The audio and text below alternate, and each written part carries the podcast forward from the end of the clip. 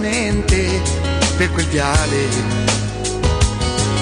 Mi ricordo che stringevo una bandiera con l'orgoglio e l'emozione di chi spera.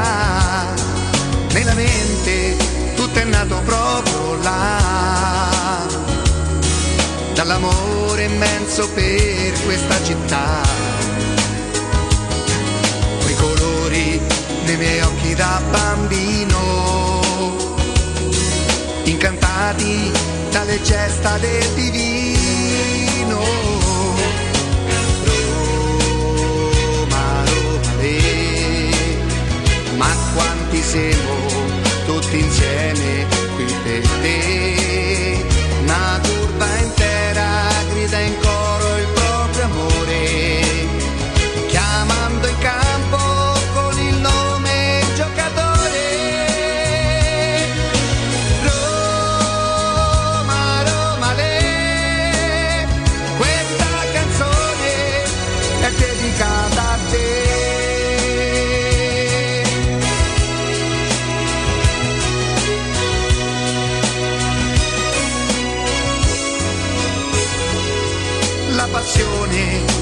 assale si fa forte. All'ingresso della squadra piano piano e ogni volta torna ad essere bambino. Nel ricordo di mio padre per la mano. Roma, Roma, le, ma quanti siamo tutti insieme qui per te. Una curva intera grida in coro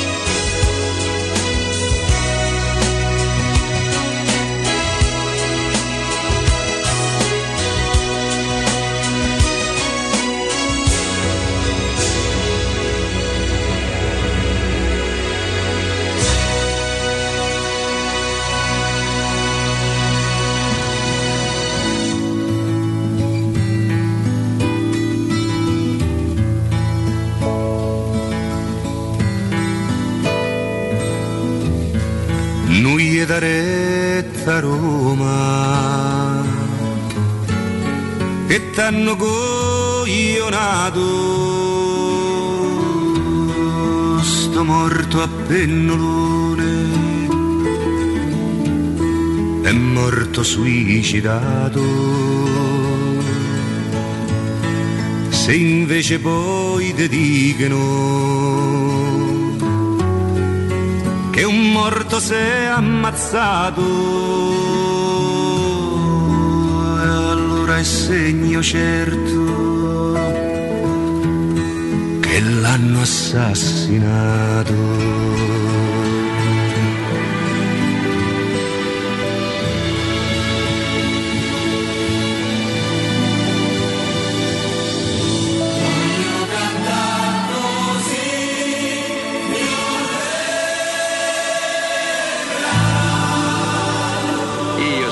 Ribellione. Giudi, non te sturba, io sono Pasquino.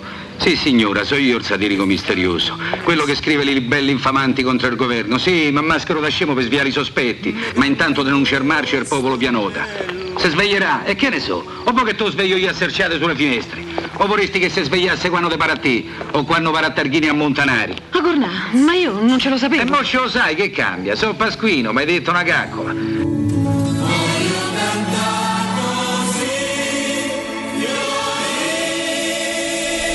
Martedì 16 marzo 2021. Buongiorno, buongiorno a tutti, benvenuti, bentornati. Questo è Teleradio Stereo eh, 92.7 in modulazione di frequenza. Buongiorno a tutti gli amici del canale 611 del digitale terrestre Teleroma 56 Sport e buongiorno a tutti gli altri amici, a tutti quelli che insomma in qualche maniera trovano il modo per stare con noi la mattina. Buongiorno Ilaria, buongiorno Matteo Bonello, buongiorno ad Alessandro, buongiorno a Jacopo Palizzi. Buongiorno, buongiorno. E buongiorno ad Augusto Ciardi. Buongiorno Riccardo, Jacopo, buongiorno a tutti. Buongiorno, buongiorno, buongiorno, bentornati a tutti. Oggi per noi è un giorno un po' particolare, insomma, oggi ricorre la data. Un anno fa mh, veniva a mancare Massimo Ruggeri, insomma, difficile non essere retorici quando se ne vanno le persone per bene, ecco, senza grande giornalista, grande maestro, tutta quella roba lì, bellissima. Eh. Quando vanno via le persone per bene... Eh, io non sono abituato a dire sono sempre i meglio che vanno via, purtroppo questa è una realtà, perché noi continuiamo a essere contornati da, da, da gente infame, no? alla quale per carità non augureremmo la morte, però che poi vanno via i migliori sembra insomma purtroppo una triste realtà. Quindi il ricordo ci accompagnerà, cercheremo di essere all'altezza. Lui, lui, lui è un signore nato, per cui diverso da, dal mio modo di fare io urlo, strillo sbatto, lui, lui, era un signore, lui arrivava in un'altra maniera, ma arrivava, arrivava. E per cui va bene, d'accordo, continuiamo così, non so, Jacopo, Augusto. Augusto? Ma, eh, semplicemente una persona che ha dato tanto.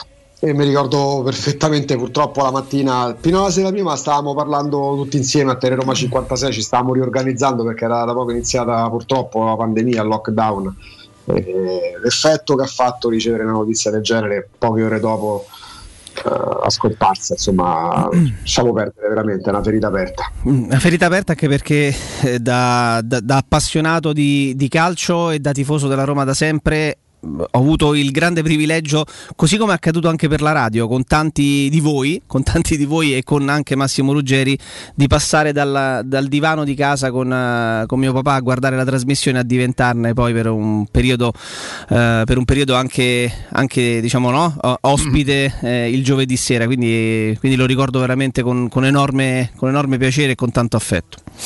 E cominciamo, cominciamo la nostra, la nostra trasmissione. dovremmo parlare di quello, insomma, della risposta alla richiesta di poter riprendere il punto di Verona. Insomma, è stato, eh, credo che ci fossero, no, credo, eravamo sicuri ci fossero poche speranze e questo non ci aveva impedito di sperare. Invece la sentenza è stata, è stata quella che tutti avevamo paura che accadesse. Insomma, eh, c'erano davvero poche, poche, poche possibilità e quindi dobbiamo parlare del momento della Roma. Io stamattina non ho tantissima voglia di, di, parlare della Roma perché per parlare della Roma oggi dovrei, dovrei avere il coraggio per dire tutto quello che ruota intorno alla Roma, tutto quello di cui la maggior parte dei tifosi non, non se ne accorgono, a me, a me, dispiace. D'altra parte non è un ruolo che mi compete, io eh, in maniera provocatoria perché è chiaro che non potrei mai essere io e lungi da me l'idea di essere il Pasquino della Roma, figuratevi se so così scemo da prendermi così sul serio. Però oggi, oggi chiunque ha un po' di interesse, chiunque avesse un pochino di interesse a voler capire, a, vo- a voler leggere, eh, a voler prestare attenzione a tutto quello che succede, mai come oggi, mai come oggi avrebbe la possibilità di rendersi conto non a caso non gli dà retta a Roma, però non spetta a me, non spetta a me, mi sto creando una marea, una marea di antipatie. Chiaramente chi sguazza su questa cosa, chi manda le registrazioni alla Roma estrapola magari una frase detta così e, e, mi fa passare per il nemico della Roma io che il sabato eh, muoio qui in diretta pur di difendere la Roma e allora se sta bene a voi sta bene pure a me, cioè non, non c'è problema. Ma mai come oggi, mai come oggi ci sarebbe la possibilità per capire per capire come funziona, per capire chi si mette i medaglie al petto, per capire una- un, un sacco di cose, ma davvero non mi compete. Non, non- non sono io, io non, non so, ma- ma- non so proprio capace. Il capo po', ma, ma manco mi interessa. Cioè non- eh, io so fare una cosa, credo di saper fare una cosa, ho sempre pensato di saper fare una cosa eh, con tanto sacrificio perché non ce l'ho nel DNA, ma insomma mi sono impegnato per riuscirci. Eh, interagire con voi, trovare le letture, eh, parlare della Roma a volte anche in modo duro, a volte in modo scherzoso. Il resto non, non- non- so io che posso. Non mi compete proprio, non mi compete. Però oggi, oggi è davvero molto triste. Oggi è davvero molto triste eh, per tutto quello che ruota intorno alla Roma. Se vogliamo rimanere al campo, basterebbe che voi oggi leggeste l'articolo di Gianluca Lengua sul Messaggero e vi renderete- vi rendereste conto anche di questo. eh, di, come, di come i giornalisti vi, vi vendono la Roma perché ve la vendono perché a loro li pagate sul serio nel senso voi comprate il giornale lo pagate un euro e quanto Jacopo? Un euro e 50, un euro e 20, Sì, un euro e 1,50, 30 sì. Eh, è vero che dietro, che dietro al giornale ci lavora un sacco di gente, no, sono tutti per bene, probabilmente anche gli estensori dell'articolo, poi però sono, sono condizionati, sono condizionati. Guardate, eh, non so se, se- se lo volete spendere un euro e 50 per comprare il messaggero, andate a leggere l'articolo di lingua e non potete non rendervi conto. Due cose diverse, eh, due cose diverse su quello che ruota intorno a Roma e quello che invece che sarebbe il campo. Oggi c'è stato tutto un articolo su, su- su Fonseca che è il male della Roma e ha ragione Austini, ha ragione Austini. Ehm, Fonseca paga il fatto di, di- di- di- aver parlato qui, che qui si presume che ci sia una, dif- una- una difesa dell'allenatore quando c'è una difesa dell'allenatore della Roma, non di Fonseca. Come si faceva per, per Di Francesco, come si faceva per Garzia, come si faceva a meno che insomma a meno che di, di- di- di- situazioni eh, veramente gravi e indifendibili, come si fa sempre quando c'è la Roma di mezzo. Ehm, passa sempre di più la voglia di, di- di parlare di Roma, passa sempre di più la voglia di, di cercare di, di spiegare, di dare una lettura diversa perché tanto ti rendi conto che, che è una guerra persa. È una guerra persa per cui parlammo della Roma che, che secondo me dovrebbe cambiarlo prima della fine perché se la Roma vuole arrivare quarta deve cambiare, deve cambiare l'allenatore, dai, perché così non ce la fa e questo allenatore siamo ritornati agli allenamenti blandi, alla, alla cattiva gestione dei giocatori. Leggetevelo l'articolo, per cortesia, se no pare che so io, pare che so io che ogni mattina mi sveglio con qualcuno nel mirino che a me sai che cosa me ne frega della loro vita, sai quanto camperei meglio.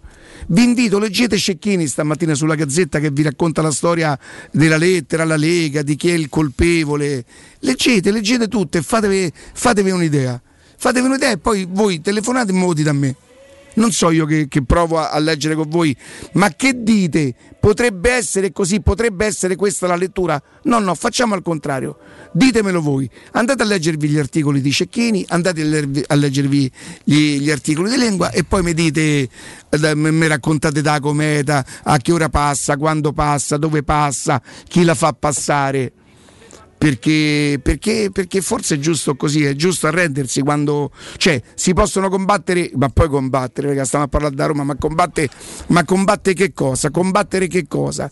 Si può tentare di, di- di- non so, di, di avere la forza di aprire gli occhi su, su qualcosa quando qualcuno è predisposto a, a voler capire.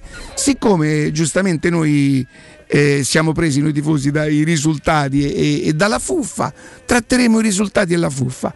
La fuffa non ve lo dico io, ma me lo direte voi qual è. E invece le cose che vanno male è Fonseca che gestisce male i giocatori. 46 infortuni muscolari. Mi, conf- mi controlli se, so- se gli infortuni muscolari sono 46 o se 46 sono, diciamo così, le indisposizioni totali dei giocatori. Tu dici il numero reale o quello riportato sul... Allora, io leggo il numero lì, 46 infortunati, come per Sì, far sì. capire. È la cattiva gestione di Mkhitaryan. La cattiva gestione di Mkhitaryan, Perez che adesso potrebbe giocare nella Roma. A... Io vi dico la verità, sono, sono, veramente molto stanco e molto annoiato. Sono Impegni ravvicinati che mandano il tilt molto, all'allenatore. È molto annoiato, perciò eh, giovedì c'è una partita, c'è una partita importante, una partita anche secondo me delicata, al netto del fatto che la Roma avrebbe messo in tasca un, un, una discreta non garanzia, però eh, sicurezza e questa Roma così eh, che non sa gestire i giocatori, che non, con questa rosa così ampia, no? secondo, secondo che, quelli che, che, scrivono della Roma. Vi inviterei a, a, leggere il pezzo di, di, di, di Matteo Pinci, ma, non, ma che serve? A che serve? I tifosi di Fonseca Matteo Pinci fa riferimento ai tifosi di Fonseca come se ci fosse qualche tifoso di Fonseca. Io lo capisco, il ragazzino è giovane, che cazzo ne sa lui della Roma? Ma secondo me gliene frega anche poco. Io credo che lui voglia fare il giornalista, quello d'assalto, di cronaca, quello figo, quello. Io non mi perdonerò mai di aver imboccato questo ragazzino, secondo il mio modestissimo parere, eh. non, è un giudizio, è un'opinione pure un po' stupido pure un po' stupido perché ci crede veramente tanto. Mi dispiace tantissimo di, avergli, di aver creduto a, ad un secondo Austini. Ho pensato che lui potesse essere un piccolo Austini e oh, oh, si sbaglia, eh? si sbaglia. Tant'è vero che non sono arrabbiato lui, con lui, ma sono arrabbiato con me stesso. I tifosi di Fonseca i, tifosi, i suoi tifosi gli, stamattina, stamattina credo sia di stamattina, non so se poi è un pezzo, siccome l'ho letto stamattina davvero molto presto, magari è di ieri pomeriggio sul sito della Repubblica, sì, non, Repubblica non, lo so, potrebbe averlo scritto ieri, i suoi tifosi, i, tuoi, i suoi tifosi gli credono, i tifosi di Fonseca. Ora sarebbe, sarà presuntuoso pensare che io potrei ritenermi un tifoso di Fonseca che lui magari è riferito a me. So presuntuoso, ma è così, fidatevi, è così. Lo stesso fa lingua, eh, e così vi viene raccontata la Roma. E siccome a voi sta bene, se sta bene a voi va bene a tutti. Andatevi a leggere gli articoli. Stamattina non ve li spieghiamo noi. Andatevi a leggere voi e fatevi le vostre deduzioni. No, no, non ci so, non ci so cose da studiare, non c'è niente da, da, da imparare, non c'è niente da imparare. Ehm, Que- ecco quello che conta, ragazzi. Quest'anno la Paoletti Industria Mobili festeggia 75 anni di attività e vi copre di incredibili regali. Acquista un armadio con vano TV e hai in regalo addirittura un letto contenitore matrimoniale. Se acquisti invece una cameretta hai lo sconto del 40% ed un regalo del valore di oltre 300 euro. Potrai comunque finanziare l'intero importo in 24 rate ad interessi zero unici. Insomma, è veramente tempo di regali alla Paoletti. Paoletti Industria Mobile in via Piave Torino 80, zona industriale Tiburtina, altezza Grande Raccordo Anulare in via Tiburtina 606. Paolettimobili.it è il loro sito. Eh, Augusto, insomma, si è perso il ricorso sì, eh, love profile, addio, uh, addio, Roma all'attacco. Dalla Lega una risposta ridicola. Ne, ne, ne, mi metti.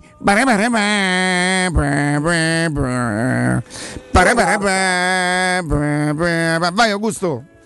Sulla carta, sulla carta apparentemente la Roma, cioè sulla carta quello che vediamo, uh, le dichiarazioni dell'amministratore delegato della Roma di ieri, poi il calcio è politica, Riccardo Jacopo, sì, tutto sì. è politica, qualsiasi cosa si fa, in qualsiasi cosa facciamo, pure noi tutto c'è me- la politica è sempre in mezzo, c'è sempre di mezzo, non è, non è un'opinione, è un dato di fatto e mh, soprattutto in questo momento storico la politica entra nel calcio, ma non parlo di politica di Renzi, di Salvini, della Meloni o Deletta, parliamo proprio di discorsi che poi abbracciano l'ambito economico, finanziario, parliamo di eh, rapporti in essere lavorativi eh, che possono esserci o esserci stati eh, tra, tra, tra, membri del de, de, de Consiglio di Lega o dirigenti di calcio, parliamo di diritti televisivi, perché insomma abbiamo assistito a qualcosa nelle ultime settimane in modo particolare, una serie di, di, rinvii delle assemblee di Lega che fanno spavento, quindi possiamo parlare di schieramenti, possiamo parlare di presidenti di Lega rieletti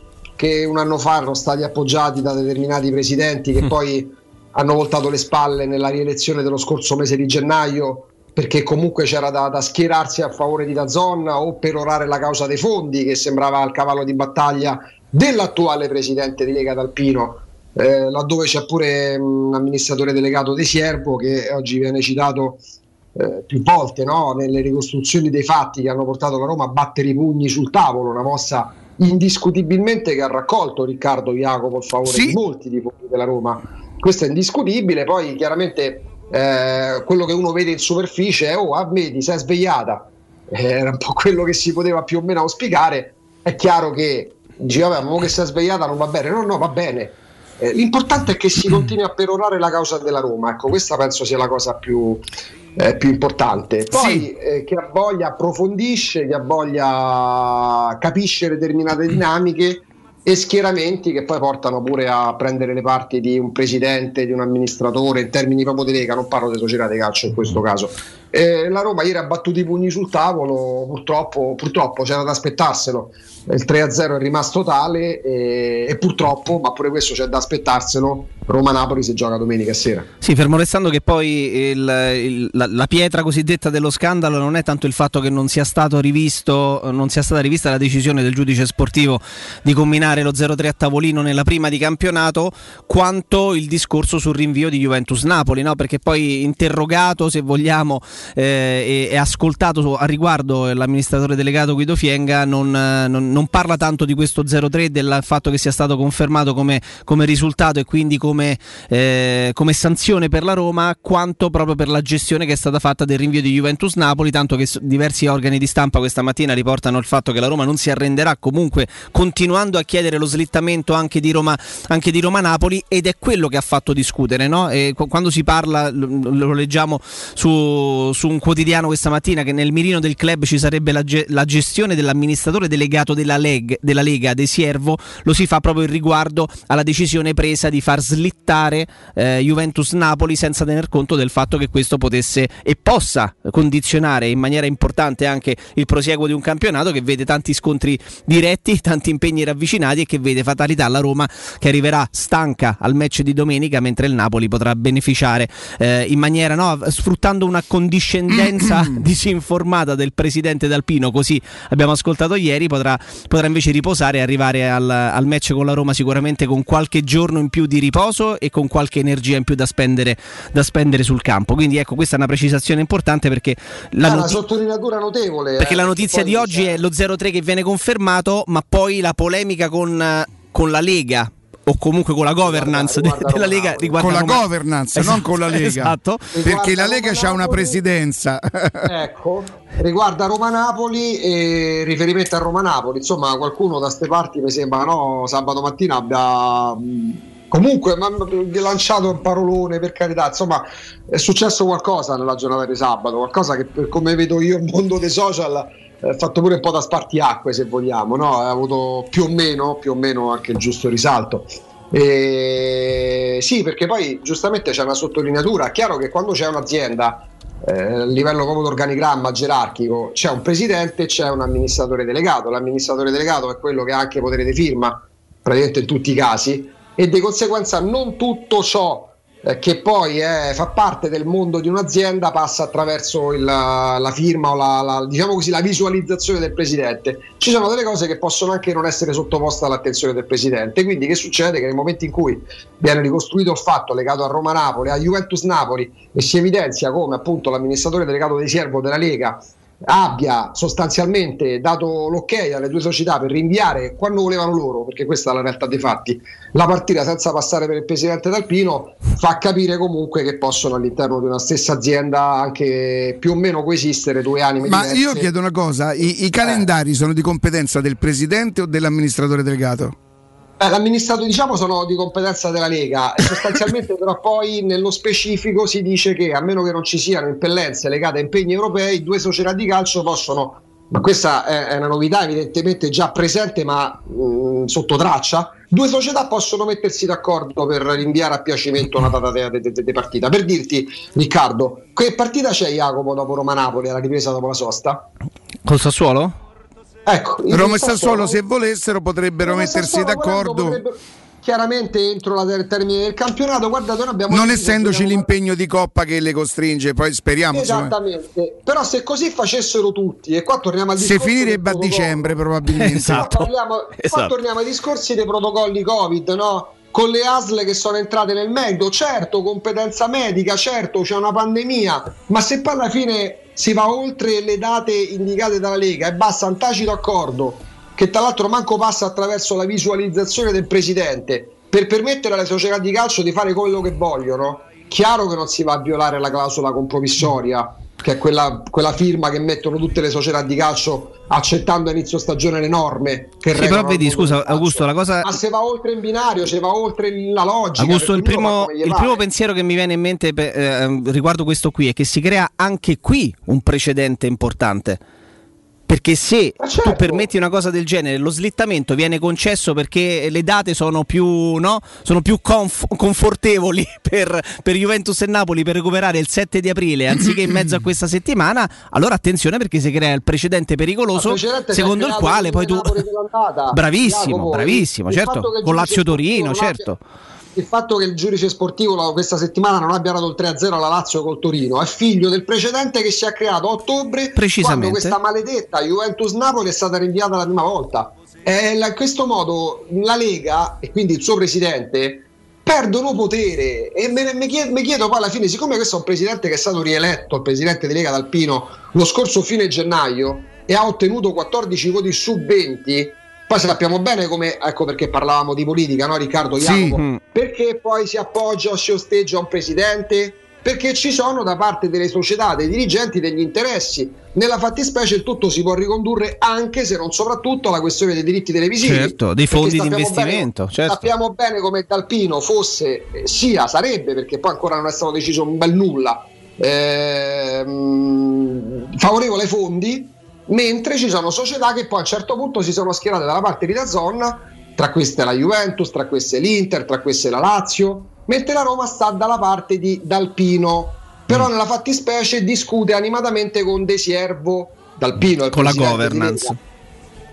Dalpino è il presidente di Lega, rieletto lo scorso gennaio, dopo che aveva vinto la prima elezione l'anno scorso. Tra l'altro, l'anno scorso ebbe, secondo quello che riportano le cronache, eh, perché poi insomma scrutinio segreto, eh, ebbe l'appoggio del, del, del, presidente della Lazio, cosa che non è avvenuta quest'anno dalla rielezione, perché poi magari entrano in ballo degli interessi delle società che chiaramente... Beh sì, probabilmente l'anno scorso lo dito ancora non aveva capito bene, è forte dei voti che si portava de, de, de, delle 7-8 squadre, quelle più piccole. Legitti- esatto, e legittimamente adesso uno cambia, cambia parere, cambia opinione, però attenzione perché non è proprio una, la legge, cioè c'è la specifica De Siervo, D'Alpino, D'Alpino, De Siervo. Poi, poi, capiremo se, se, è il caso di entrare un pochino più nel dettaglio perché io di farmi, di farmi prendere in giro sinceramente ho poca, ho poca, voglia. Però anche di mettermi a fare qui allora adesso vi spiego ci sono delle cose basta adesso c'è questa la tecnologia tu digiti due cose esce fuori il mondo esce fuori il mondo che vuole capire capisce. E mm, noi facciamo una cosa nel corso della mattinata chiaramente entreremo anche nel dettaglio c'è un momento insomma oltre a, al grande grave, al grave di, di, disagio, al grave problema che stiamo vivendo, quello che sta accadendo non solo in Italia con i vaccini, ma insomma in, in Italia ci sono le morti che è vero che non sono accertate se dipendono dal vaccino, il problema del, di un vaccino, di un tipo di vaccino è come AstraZeneca, com'è? AstraZeneca. No, AstraZeneca. AstraZeneca. AstraZeneca, insomma, eh, parleremo anche di questo nel corso della mattinata. Andiamo un attimo in pausa e torniamo immediatamente con voi pubblicità. Sacro bleu, da quando c'è Synapsi la vita è dura anche per me, Arseni Lupin. Synapsi fornisce chiunque di sistemi d'allarme e di sorveglianza cablati e wireless, modernissimi e a prezzi scontatissimi. Ma vi pare giusto? Così è troppo facile difendersi dai ladri. Non mi resta che darmi alla gestione delle reti informatiche aziendali. No, Synapsi fa anche quello e magari si occupa anche di computer. Maledetto Synapsi. Numero verde 800 123 997. Il gusto italiano del più tradizionale dei liquori. Oggi puoi gustarlo quando vuoi. Sambuca romantica. Liscia, ghiacciata, leggermente corretta con caffè, ma sempre come piace a te, come piace all'Italia. Sambuca romantica. Intenso profumo, intensa distillazione a vapore di semi dell'anice stellato, emolienti proprietà dal gusto aromatico. Sambuca Romantica, conosciuta e apprezzata già nell'antica Roma per regalarsi sempre il profumo della compagnia e dello stare insieme. Occhio, anzi orecchio. Cartolinformatica e vendita, assistenza in tempi brevi e grandi offerte su cellulari, notebook e tablet nuovi e ricondizionati. Acquisto telefoni con rate a partire da un euro al mese. Per attivazioni Vodafone, Wind o Fastweb con ricarica automatica, la SIM è in omaggio. E acquistando un nuovo dispositivo, il salvataggio dati è gratuito. Cartolinformatica, in via Ottone Fattiboni 162. Info allo 06 52 16 229 e su Facebook Cartolinformatica Roma. Per la tua casa o per il tuo ambiente di lavoro, la Global Service Ambiente è la tua certezza. Global Service Ambiente progetta insieme a te, realizza e mantiene il tuo spazio verde, cura il tuo trasloco, effettua il servizio di pulizia. Global Service Ambiente gestisce i tuoi rifiuti liberandoti da tutte le pratiche burocratiche. Si occupa del tuo impianto fognario. Chiama il numero verde 800 998 784 gsambiente.it. Global Service Ambiente lavora per te per rendere il tuo ambiente migliore. Edizione straordinaria! Edizione straordinaria! Parte il Radio Taxi Low Cost. Chiama il Radio Taxi 06 66 77 e avrai subito il 20% di sconto sulla corsa. Il nuovo Radio Taxi a Roma con servizi di qualità a prezzi scontati. 1300 vetture a tua disposizione. Radio Taxi 06 66 77. La promozione non è valida per le società convenzionate. Non perdere l'appuntamento con Sport e Salute su Teleradio Stereo. Tutti i martedì alle 15.50 e il sabato alle 9.40. La rubrica di informazione medico-scientifica a cura del professor Francesco Franceschi, specialista in ortopedia e traumatologia. Per informazioni 335 872 36 o francescofranceschi.it. Pensavi che la prima stella ad apparire in cielo, la prima a risplendere di notte fosse Venere? Beh, ti sbagliavi.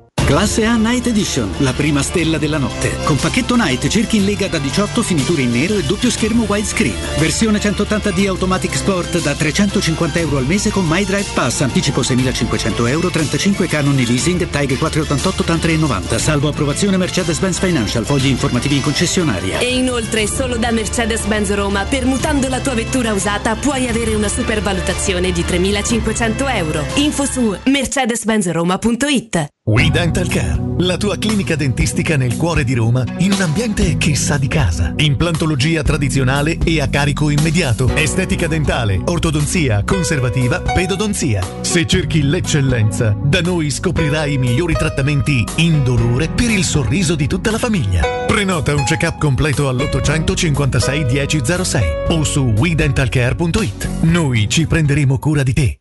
Teleradio Stereo 92.7 Teleradio Stereo. 92.7 Avrai sorrisi sul tuo viso come ad agosto grilli e stelle. Storie fotografate dentro un album rilegato in pelle. Tuoni di aerei supersonici che fanno alzare la testa e il buio all'alba che si fa d'argento. Alla finestra avrai un telefono vicino che vuol dire già aspettare. Schiuma di cavalloni pazzi che si inseguono nel mare e pantaloni bianchi da tirare fuori che è già estate un treno per l'America senza fermate. Avrai due lacrime più dolci da seccare, un sole che si uccide pescatori di telli. Torniamo, torniamo in diretta. Augusto? Eccoci. E magari la persona che dovevamo avere in collegamento in questo momento è, è impegnata. Sì, ho perché già, gli ho già scritto, aspettiamo comunicazione adesso. non ci, risponde, non ci risponde al telefono. Vabbè, poco male, insomma, noi, noi andiamo avanti. Vogliamo dedicarci ancora su, su questo discorso che non so quanto sarà interessante per i nostri ascoltatori. Sui vaccini? No, no, Ah. quello, quello lo affronteremo, quello sì che deve- è comunque, comunque interessante. Sull'argomento Sì, di, quanta, perché- di quanta gente ha capito della storia della Lega, De Siervo, D'Alpino, ma ah, ah, ce l'abbiamo? Stiamo, stiamo, approntando, stiamo approntando, lavoriamo, lavoriamo, in stretta sinergia con la nostra, con la nostra redazione e no, diciamo, insomma, insomma, cerchiamo di farci una bella, una bella, chiacchierata di calcio e lo facciamo, lo ringraziamo per il suo tempo, un grande centrocampista, campione del mondo, apprezzato opinionista televisivo. Buongiorno e benvenuto a Teleradio Stereo a Marco Tardelli. Buongiorno. Buongiorno Tardelli, buongiorno e grazie. Buongiorno. Pronto? Eccoci, sì. eccoci, la sentiamo benissimo. Eccoci qua. Eccoci qua. Subito, Benvenuto. Una, una, domanda subito su, su, quello che sta accadendo in campionato. Ha preso un po' di distanza l'Inter, nonostante per diversi mesi il Milan sia rimasto in testa alla classifica. Però lei si aspettava queste gerarchie alle spalle eh, di, una, di, di, una, squadra che sta facendo già il vuoto? Oppure si aspettava una, una, gerarchia un pochino diversa? Magari il Napoli più avanti, la Lazio più avanti, la, la Roma più in basso? Non lo so perché tanto si parla anche di questo ma in questo campionato aspettarsi delle cose era molto difficile, Se, certamente si poteva supponere, eh, cioè, capire che l'Inter non avendo le, le coppe poteva eh, fare qualcosa di più perché aveva una, la, la rosa, eh, una rosa ampia di giocatori di qualità, di conseguenza con un po' più di riposo avrebbe potuto fare qualcosa di più e l'ha fatto e sicuramente sarà la candidata numero uno, è la candidata numero uno che deve vincere lo scudetto. Adesso, questo, eh. ritorno, questo, ritorno, della Juventus fuori dalle coppe può darsi che possa creare qualcosa, ma no, non penso, penso che l'Inter possa vincere tra, tranquillamente lo scudetto. Mm. Il Milan ha sofferto un po' di mal d'alta classifica secondo lei, mister? No, il Milan ha sofferto di, di un, un campionato fantastico fino a qualche settimana fa e poi certamente con i problemi che ci sono stati anche del de Covid, degli infortuni eccetera, ha perso un po' e poi è in coppa. Eh, si è visto chiaramente l'ultima partita che il Milan era molto stanco, quando il Milan adesso manca Ibrahimovic e poi eh, ha, un po' al di sotto che sì, che comunque ha giocato bene, ma un pochino al di sotto che sì ha difficoltà, su questo non ci sono dubbi, però non si può dire che il Milan non ha fatto bene sia in campionato che in Coppa. Eh, mister Tardelli, buongiorno, sono Riccardo Angelini, noi siamo una radio eh, romana per cui ci stanno un pochino a cuore le sorti della Roma, vorrei trattare con lei l'argomento Roma. Ecco, la sua opinione sulla stagione della Roma, non solo sul campionato, secondo lei è stato fatto un buon lavoro, sta pagando eh, alcune difficoltà magari fatte da una rosa non troppo ampia? Ma io credo che eh, Fonseca abbia fatto un buon lavoro, fino adesso abbia fatto un buon lavoro, certamente la Roma ha pagato un po' anche ciò che è accaduto fra Geco e, e Fonseca, le nervosismi ci sono stati, poi con eh, i vari infortuni anche qualcuno che è stato colpito da questa pandemia, insomma è, è un campionato che non si può eh, gestire solo sul, eh, sul campo, è impossibile quello che è accaduto intorno a noi eh, ha, ha, creato sicuramente dei problemi per tutti, c'è chi li ha risolti avendo una, una, una rosa molto ampia, c'è chi eh, non riesce a risolverli perché ha una rosa normale. E sempre rimanendo in tema insomma, di Roma, noi siamo davvero molto bravi qui a farci del male da soli, molto spesso siamo capaci di dividerci sui nostri ma idoli. Non fatevi del male, perché, siamo in tanti a parlare. Perché siamo in tanti a parlare, mister, siamo in tanti, ci piace ergerci a, a competenti e non lo siamo.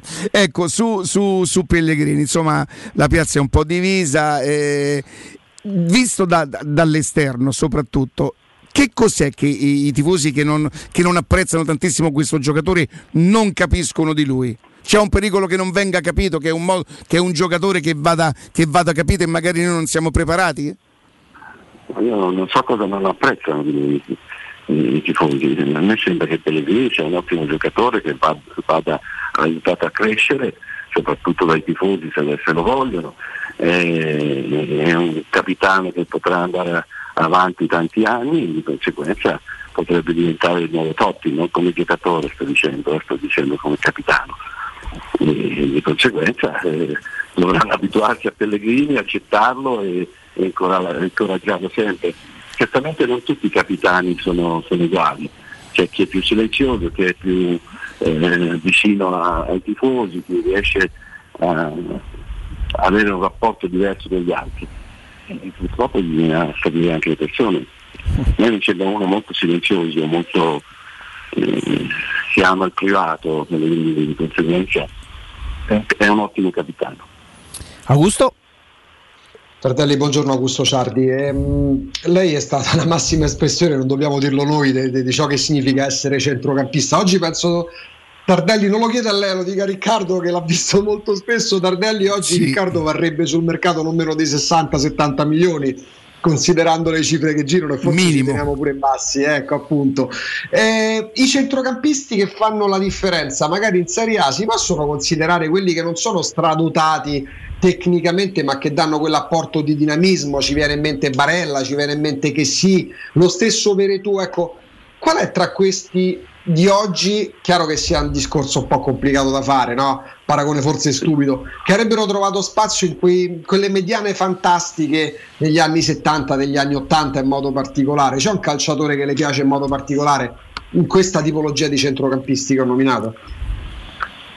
Ma io, io, credo che oggi eh, Barella sia il centrocampista migliore che abbiamo, cioè, eh, che abbiamo in Italia un centrocampista che, che, che, lotta, che recupera, che ha grande qualità eh, tecnica, eh, riesce anche a qualche volta ad andare in gol, Pellegrini forse qualche volta di più, ma ehm, io credo che Barella sia uno su cui puntare anche per la nazionale. Insomma. Lo stesso Pellegrini va, eh, è uno sul quale puntare, però che, che qualcosa, Barella adesso abbia qualcosa in più come come personalità e come aggressività, a volte anche fin troppo. Mister, le volevo fare una domanda. Il leader generalmente in una squadra è il miglior giocatore di quella squadra? No, assolutamente no. Il leader è quello che viene fuori dallo spogliatoio, cioè lo spogliatoio decide chi è il leader della, della squadra. Non, non è sicuramente solo il miglior giocatore eh, ce ne sono tanti, sta, stati anche tanti, eh, ho avuto anch'io, eh, discretamente i leader, eh, credo che sia stato quello che lo spogliatoio decide, non è né la società né, né i tifosi né nessuno.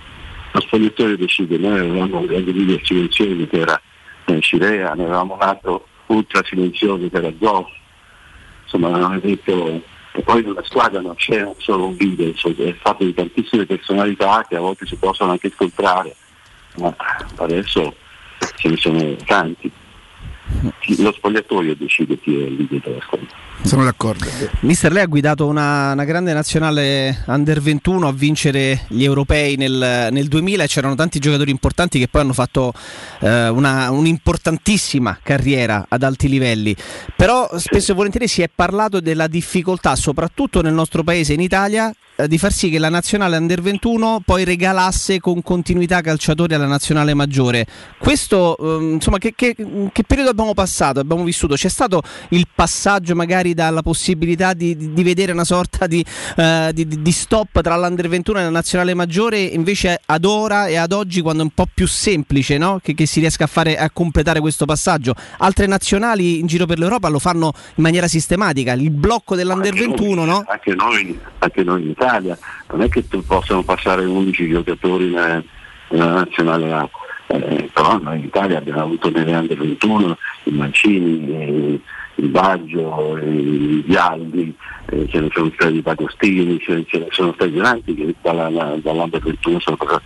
Nella mia per esempio c'erano Pirlo, Ambrosini, Gattuso, Baronio, eh, poi c'era Coco, insomma cioè, posso fare tanti nomi che, certo. che sono passati direttamente dall'Under 21 alla Nazionale A. No, certamente ci sono, eh, se, se, ne passano 5 o 6 è già un successo, eh? è un grande successo. Certo. E Tardelli, le... Sì, le chiedo scusa. Sì. Eh, le volevo fare una domanda. Il fatto che in Italia siano ancora molto forti e, e, che insomma facciano la differenza delle proprie squadre i giocatori oltre i 35 anni, significa che forse si è abbassato un pochino il livello o sono proprio loro che sono talmente straordinari e, e che, che, farebbero la differenza comunque? Bah, io credo che, che quelli che ci sono adesso, tipo Ronaldo, sono straordinari. Eh, sono Quagliarella secondo me è straordinario perché è un, eh, un giocatore che continua a fare gol, un giocatore su cui si può contare. Eh, certamente eh, c'è un ricambio un po' più lungo eh, vuol dire che non si riescono, riescono anche a trovare quelli che possono sostituirli, ma eh, così c'è sempre stato il giocatore più vecchio, che eh, Zoff aveva 40 anni, non da mi sembra 42, no? No, non mi ricordo bene, poi ci sono dei, dei- dei giocatori che sono più langhieri, giocatori che hanno magari dato speso meno in campo, eh, hanno sopperito alla fisicità con la qualità. Augusto? Non è un dramma, non è un L'ultima curiosità per Non è un dramma. ce ne sono, non ce ne sono tanti eh, per ogni squadra, se ce ne fossero 5 squadre forse sarebbe un grosso problema, ma ce n'è uno forse qualche squadra. eh. Augusto? L'ultima, l'ultima curiosità per quanto mi riguarda Marco Tardelli, eh, lei conosce bene anche molte dinamiche interne al calcio, quindi anche politica calcistica. Eh, le piace come viene gestito il calcio? Nel senso, per carità, ora c'è la difficoltà di dover gestire anche il calcio al tempo della pandemia, però dalla gestione economica finanziaria dei club alle divisioni in lega, le fazioni legate anche a chi si schiera per un, in un modo o nell'altro per la questione diritti TV o all'interno della stessa Federcalcio, ecco, a che punto siamo in Italia, soprattutto confrontandoci con le altre Guarda. federazioni e le altre leghe? Guarda che io eh, non mi è mai piaciuta la politica, non mi è mai piaciuta la politica anche calcistica perché non, non mi sono mai interessato. Eh, non so dirti sinceramente se sia giusto o, o meno quello che, che è successo, però no, non posso darti un giudizio veramente perché mi interessa il calcio, non mi interessa altro. Questa è davvero molto bella e, e- e- la dice lunga insomma sul personaggio. L'ultimissima e poi la ringraziamo davvero per il tempo. È possibile che nella storia della Juventus per la prima volta un giocatore rischia di essere più importante della Juve stessa? E mi riferisco chiaramente a Ronaldo. No, io credo di no, perché ehm, se vi ricordate Maradona, che era Maradona, eh, quando è arrivato a Napoli ha fatto molto, però ha fatto molto di più quando ha avuto anche dei giocatori intorno che l'hanno, che l'hanno supportato, dei grandi giocatori che l'hanno supportato. Non si può fare tutto da solo, è impossibile. E Juventus secondo me quest'anno ha fatto qualche errore nella, nel pensare di avere un centrocampo abbastanza importante, invece secondo me il vero problema della Juventus è, è il centrocampo che non ha campioni. Eh, mister, la ringraziamo davvero per, eh, Grazie, per il suo serio. tempo e per la chiacchierata di calcio. Grazie a voi. Buona Grazie. giornata, buon lavoro e grazie. Grazie a Marco Tardelli. Bergomi, Scirea,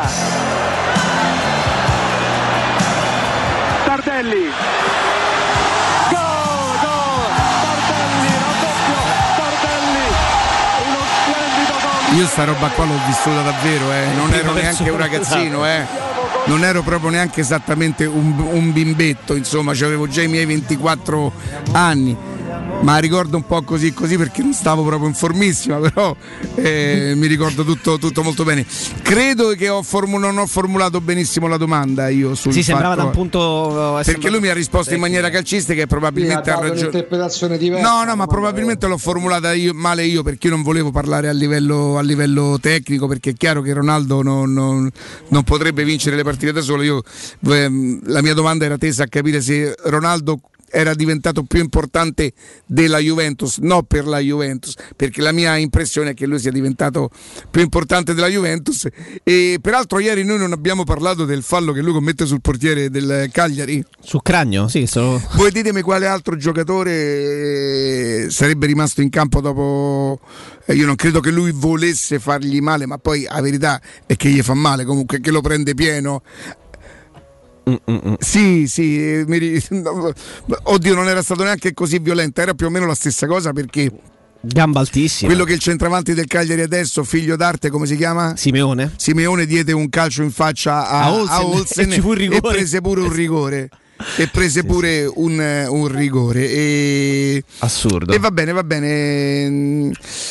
Per esempio, eh, Tardelli è stato uno di quei giocatori che, pur facendo parte di una squadra che di sicuro non ho mai amato, e anzi, anzi, odiavo poi soprattutto in quegli anni. Voi, per esempio, siete giovani, ma voi non, non potete ricordare in un. eh, non so se in un Ju- Juve Milan non ci ho avuto coraggio a chiedere Juve Milan o Milan Juve ma credo che fosse un, un Juve, uno Juve Milan giocava ancora Rivera che credo lasciò nel, nel 79 nell'80 eravate nati voi? 79, 79. io no. Tu eri nato Augusto? 79. Ero nato del 75, non seguivo ancora a 4 anni, però nel 79 ha smesso Rivera. il Milan centrò il pallone adesso il pallone si può passare anche dietro. Voi ricorderete che prima il pallone andava toccato in avanti anche solo un tocchettino doveva superare la linea Rivera stava sul dischetto poi generalmente si faceva in due in Mhm. due no, la- la- la- il calcio d'inizio passarono credo 6 o 7 secondi Tardelli entrò su Rivera da dietro sulla, sulla schina chi lo sa guarda un po' se me la ritrovi Sulla cosa. schina? un, un, un Juve Milan non so se era 78 77 79 non, non ho idea ma 10 secondi cioè appena toccato il pallone calcio d'inizio Tardelli parte da dietro, da, da dietro chiaramente Eccolo il qua, cerchio il fallaccio di Tardelli su Rivera era la stagione 78-79. Eh, c'è proprio un video che stavano chiama- centrando il pallone che, sì. si, che si chiama, si chiama così e adesso cercheremo di, di- di vederlo tanto non dura, non dura tantissimo non dura tantissimo mamma mia che immagini Lui comunque però non è eh. che aveva sto fisico. Poi se guardate le cosce dei giocatori di, di quegli anni lì e guardate le cosce dei giocatori adesso, i giocatori di adesso sembrano eh, cavalli per come hanno le- la conformazione. Capirai Benetti, ti è, guarda che robetta. Fammi vedere. Guarda, boom! C'è appena partito gli, tira un Sì, calcione una cosa terribile Io mi ricordo che lo fece. Guarda, poi se ne va. sì sì fa il vago e se ne va Se ne va, guarda Rivera sdraiato. Sì, sì, sì, sì, Madonna, una scena Madonna, pazzesca. Prima, prima di altre cose, caro Augusto, caro Augusto, vi do anche questa notiziola perché sono uscite le designazioni arbitrali per eh, il ritorno degli ottavi di finale di, di Europa League. Shakhtar Roma sarà affidata allo spagnolo eh, Antonio Mateu Laos, eh, arbitro spagnolo, eh, 44enne, un'enorme esperienza nella Liga e tantissime partite di Champions e di Europa League. Sarà la terza partita, caro Augusto, a- in cui fischierà per la Roma, nel senso nella partita della Roma, non proprio pe- per la Roma a favore perché nei due precedenti neanche una vittoria. Pensate che eh, il primo precedente è il preliminare di Europa League stagione 11-12 contro lo Slovan Bratislava, l'andata, quella che finì 1-0, e poi fu l'arbitro degli ottavi di andata di Europa League della stagione 14-15, 1-1 a Firenze contro la Fiorentina. Ricorderete bene quella settimana terribile, 10 giorni terribili in cui la Roma riuscì nell'impresa di farsi buttare fuori dall'Europa League, dalla Fiorentina e dalla Coppa Italia, sempre dalla Fiorentina con, con Skorupski che vagava per il campo. eh, arbitro, che, un arbitro che porta bene. è un arbitro che non porta bene, quindi due precedenti con la Roma, un pareggio ed una, ed una sconfitta, però sarà lui ad arbitrare alle 18.55 all'Olimpischi di Kiev, perché non si gioca a Donetsk, la, la- la partita di ritorno di, di Europa League. Io Riccardo, mi di- no, se ho una domanda, Riccardo, per te. Mi dici, ecco, tu hai nominato Tardelli e hai nominato Benetti. Proprio, non parlo d'antipatia, eh, però parlo proprio dei. Chiamiamoli killer, chiamiamoli eh, sportivamente calciatori criminali, proprio il tuo podio, quelli proprio che, che menavano per menà. No, no, no, Benetti, giocatori Benetti, criminali. Benetti te, te- te stroncava la carriera. oh. Benetti ti stroncava proprio la carriera. Credo che almeno a uno del Bologna, sicuro, credo, eh, è possibile Liguori Sì, o Liguori Liguori era quello della. Roma. Quello O- era da Roma.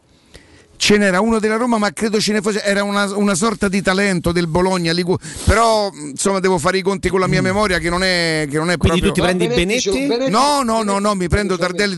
Cioè, come picchiatore? No, dico come picchiatore. allora, Tardelli era duro, ma Benetti ti, ti- ti stroncava la carriera. Benetti era proprio era quello che si chiama in gergo un po' zozzone, insomma. Un gravissimo infortunio blocca per sempre la carriera della giovane promessa Franco Liguori. Vedi, Franco Liguori. vedi, pensa, sono andato proprio più a culo Sì. che a braccio. Tu, Augusto, invece? Beh, no, poi- ma poi, ma poi aspetta. eh, c'era anche un, un altro spessore proprio tecnico, anche se Benetti era uno che tirava da fuori, faceva gol di, di- di potenza, cioè Tardelli è stato un centrocampista davvero internazionale. Totale, totale. Sì, Forse sì, uno dei primi totali. eh, come... Tu come picchiatore chi ti prendi, Augusto? Ma io credo che Benetti non se lo può ricordare se lui è del 75 lo No ricorda. Benetti, no, Benetti non me lo ricordo da calciatore, impossibile. No, perché io Fece un mondiale nel calcio- 78 con l'Italia, quella, quella del 78 in Argentina. che era un po' la chioccia, lui era quello più vecchio. No, no, io mi ricordo le prime partite sono state quelle ecco, che abbiamo mandato prima, quelle del mondiale dell'82, prima non ho memoria calcistica, eh, dall'82 in poi. Vabbè, poi ci sono quelli storici che sono andati poi stranieri, Vinnie Jones, i criminali oltre di inglesi che picchiavano per picchiare. E beh, pure qua in Italia ce ne sono stati parecchi. Nella Roma Beh, loro c'è- vabbè, negli anni Furino, Furino era un altro che non Furino potete capire. no, Furino. Mm, Se potessi dire quello che penso radiofonicamente senza paura che, a parte che vabbè, ma qui io devo dire Bosa che Galopera. Io, io ricordo un Roma-Juventus in cui credo Cafu andò via sotto Tevere a Montero. Montero, eh, Montero gli, gli entrò a Cafu direttamente sul quadricipite e mi ricordo questa scena. Poi mm, chiedo scusa, forse potrei anche sbagliare. Potrei anche sbagliare, magari non era Cafu, però eh, ho questa immagine negli occhi in cui per terra si rotola il giocatore della Roma e quando la telecamera zooma su di lui si vede proprio un buco. Un buco, il buco del, del tacchetto sul quadricipite del giocatore. Cioè, Montero, ragazzi, era veramente una, una roba. Una roba. Però se parliamo, se parliamo di cattiveria, poi difensore Però era duro. Era Eh, cattivo, era duro e cattivo. era- non era, cioè, Benetti, Benetti te, te stroncava veramente la carriera, Furino, Eh. cioè i giocatori quelli che ti volevano proprio far male, capito? Non ce Oh, l'abbiamo mai Riccardo. Mm, così io no, no, Così no, cattivi? Così ca- no, non, non- non- oddio, mo magari me, me- ne nominano uno e me potrei, potrei di sì, ma non mi viene in mente. io il giocatore più cattivo della Roma che ricordo, ma cattivo nel senso buono, non a questi livelli sicuramente. Io mi ricordo Samuel, ragazzi, picchiava come un disperato. Sì, ma non, non Però non, non- non lo faceva cioè, con... era duro, era Esatto, duro. er- er- era molto duro, era molto duro. Forse è stato l'ultimo giocatore molto duro che ricordo co- con la Roma, da Samuel in poi, perché trovatemene un altro che tu dici ammazza quanto picchia questo. Samuel forse è stato l'ultimo che menava e Sì, poi andava sì, via. Sì, menava e andava sì. via. Dal primo gennaio 2021 è partita la rottamazione statale. Grazie al Ford Hybrid Bonus e agli incentivi statali, se sostituisci la tua vecchia auto, puoi avere fino a 10.000 euro di sconto sulla tua nuova Ford. Scopri tutte le offerte del mese sul sito fordstar.it oppure visita le sedi di Roma e Tivoli per scoprire da vicino tutti i modelli della nuova gamma Ford. Noi adesso andiamo in pausa, GR, poi torniamo con Alessandro Austini del Tempo. Pubblicità. Da Valentino concessionaria Fiat e Lancia, marzo è l'ultimo mese per approfittare degli incentivi statali, con prima rata a gennaio 2022. Nuova Panda Hybrid da 8.400 euro, Y Hybrid da 9.200 euro e nuova 500 Hybrid da 9.900 euro, con incentivi statali e rottamazione. Incentivi statali e incentivi Valentino, anche sulla nuova 500 elettrica e su tipo 500X e 500L nelle versioni compatibili, con prima rata a gennaio 2022. Valentino concessionaria Fiat e Lancia, in via Prenestina 911, altezza Tor Sapienza e in via Tuscolana 1233, 800 metri fuori il Gra. ValentinoAutomobili.it Quando Roma brucia, Nerone placa le sue fiamme. Nerone, l'amaro di Roma. Un gran liquore che racchiude in sé millenni di storia, arte e civiltà. Asciutto al palato, dal gusto pieno, che regala intense sensazioni. A Roma nasce Nerone, un incendio di sapore. De Clementi Mobility, da 60 anni, leader per tutto ciò che riguarda il mondo dell'automobile, carrozzeria, meccanica, gomme, elettrauto, revisione e noleggio a lungo termine, lavorazioni in tempi rapidi, vettura di cortesia e gestione sinistri in sede. De Clementi Mobility, a Roma, in via Fiano 14 e in via Flaminia Nuova 234 e a Formello, in via degli Olmetti 6. Info allo 06 33 33 309. Avviso importante per progettisti, tecnici, imprese, artigiani e per tutti coloro che lavorano nel mondo dell'edilizia. Prefedil presenta i sistemi costruttivi a secco per realizzare pareti e divisori con caratteristiche di isolamento termoacustico e di resistenza al fuoco ed elementi costruttivi per muri e per realizzare strutture portanti antisismiche con isolamento in classe A. Numerose soluzioni tecniche e corsi di formazione. Prefedil, sala espositiva in via Prenestina 956, uscita 16 del Gra, direzione Roma Centro. Info su prefedil.it. Credo sia proprio arrivato il momento di cambiare auto. Non potevi scegliere momento migliore dal primo gennaio è partita la rottamazione. Ah, davvero? E in che cosa consiste? Grazie al Ford Hybrid Bonus e agli incentivi statali puoi avere fino a 10.000 euro di sconto sulla tua nuova Ford con anticipo zero e prima rata dopo tre mesi. Scopri tutti i dettagli su fordstar.it. Chiamalo 06 33 23 52 35 o visita le sedi Ford Star di Roma e Tivoli. Vuoi far conoscere la tua attività? Studio Graffiti, soluzioni vincenti per il tuo business. Siti e-commerce, siti web, visibilità sui motori di ricerca, gestione social aziendali, Google Ads, campagne Facebook, invio sms, sistemi di prenotazione e pagamento online. Gestionali e software, studio grafico, consulenza gratuita. Contattaci al 335 77 77 382 o vai su www.studiograffiti.eu. Seguici sui nostri social Studio Graffiti, il tuo business nel palmo di una mano. Ciao, sono Bruno Conti. Ti do un consiglio da campioni. Auto nuova? Casa da ristrutturare? Spese impreviste? Con Prestito 24 decidi tu l'importo della rata e la durata del prestito. E grazie alla convenzione INPS per pensionati e alla convenzione ministeriale per dipendenti pubblici e statali hai condizioni super convenienti. Con Prestito 24 i conti tornano sempre. Parola di Bruno Conti. Per un preventivo gratuito vai su www.prestito24.it o chiama all'800 24 12 24. Prestito 24, il valore della fiducia. Dal 1971 Striani rende la vostra casa bella e confortevole. Striani è porte da interno e corazzate, è infissi in alluminio, PVC e legno, è pergotende e tende da sole, è vetrate per esterno a pacchetto e scorrevoli, tutto con posa in opera qualificata. Striani è il top! A Roma in via Genzano 46, telefono 06 788 6672, striani.it e in promozione porta corazzata adunanta con doppia serratura e video spioncino in 12 rate da 125 euro e inizia a pagare dopo 120 giorni. Teleradio Stereo 927.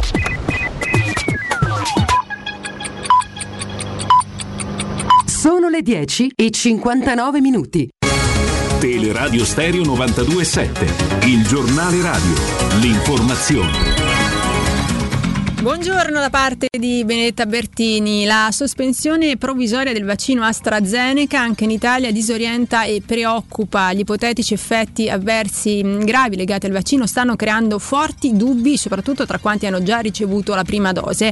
Per il momento il nesso di casualità e i supposti effetti collaterali non sono stati confermati. Facciamo il punto sugli ultimi dati, sulle ultime novità, dalla fascia rossa al ritiro del vaccino AstraZeneca con il dottor Giampiero Pirro, responsabile della comunicazione dei medici di famiglia del Lazio. Il tasso di positività nazionale è salito all'8,5%, i ricoveri hanno un trend di più 820 da ieri, 354 decessi, 75 in più nelle ultime 24 ore, portando il totale dei malati in terapia intensiva a 3.157. I nuovi ingressi nei reparti di area critica sono stati 243, numeri sostanzialmente in salita, tre settimane fa eravamo 140 al giorno, oggi purtroppo siamo già a 250. Sul fronte contagi il Lazio va in zona rossa, ma non segnala sensazione, i mezzi pubblici sono sempre affollati, restare tranquillamente con persone a passeggio, bar aperti con la fila fuori, insomma una situazione soft che poco ha a che vedere con una situazione emergenziale. Pochi controlli, molto lasciar correre quando si dovrebbe avere più rigore, ma di questo occorre ricordarsene quando poi si allungherà il tempo della ripresa commerciale. Il ritiro prudenziale dell'AIFA del vaccino AstraZeneca evidenzia come il problema vaccini in Europa sia stato affrontato malissimo, con una sufficienza che ha portato di fatto a bruciare il vaccino più opzionato da Bruxelles. Bruciato non si intende che il farmaco non sia efficace e sicuro, ma se alla fine il 18 marzo l'ente europeo lo riabiliterà, ormai nell'immaginario collettivo è diventato un vaccino di serie B. Ogni farmaco deve ispirare un grado di fiducia nei confronti di chi lo riceve e queste azioni improvvide a gatto di leopardo non aiutano. I casi italiani, decessi non sono correlati al vaccino, a poco importa dei dati se poi manca la fiducia di un preparato ed è questo il punto focale, la fiducia della gente e di un ente che fino alle 2 del pomeriggio verrà assicurato per poi fermare la campagna. Comunque, in aiuto arriverà a metà aprile il vaccino della Johnson Johnson, monodose a maggio l'autorizzazione EMA Sputnik della Russia. Forse da qui sarà possibile ripartire, ma con una nuova organizzazione che deve prevedere le somministrazioni non più legate al numero dei vaccini, ma nel tempo di somministrazione, ovvero sia anche con una fornitura bassa dovranno essere somministrate nel minor tempo possibile per mettere al sicuro parti grosse della popolazione e non allungare la campagna per mancanza dei vaccini.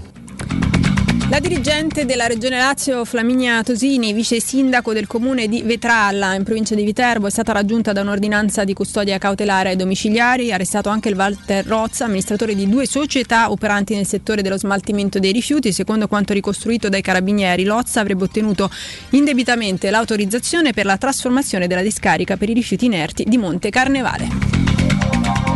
In chiusura parliamo delle cartelle esattoriali. La notifica degli atti di accertamento resterà sospesa fino al 30 aprile, che è il termine dello stato di emergenza, che tra l'altro potrebbe essere presto prorogato fino a settembre. Solo dal 1 maggio dunque inizierà la consegna delle 54 milioni di cartelle giacenti nei cassetti dell'Agenzia delle Entrate.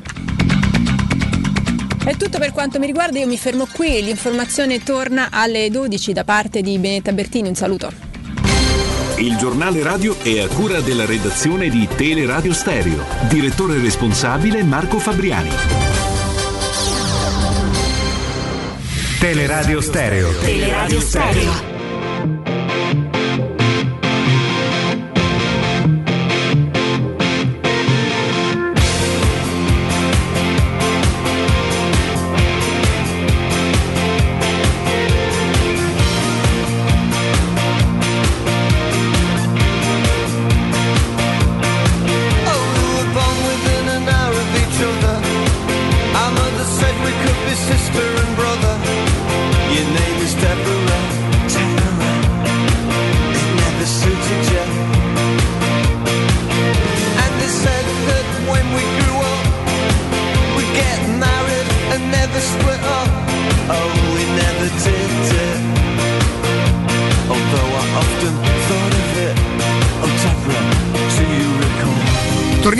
Torniamo, in diretta e diamo il buongiorno ad Alessandro Austini del Tempo. Alessandro, Buongiorno, ciao Riccardo. Eccoci. Buongiorno Augusto, buongiorno Jacopo.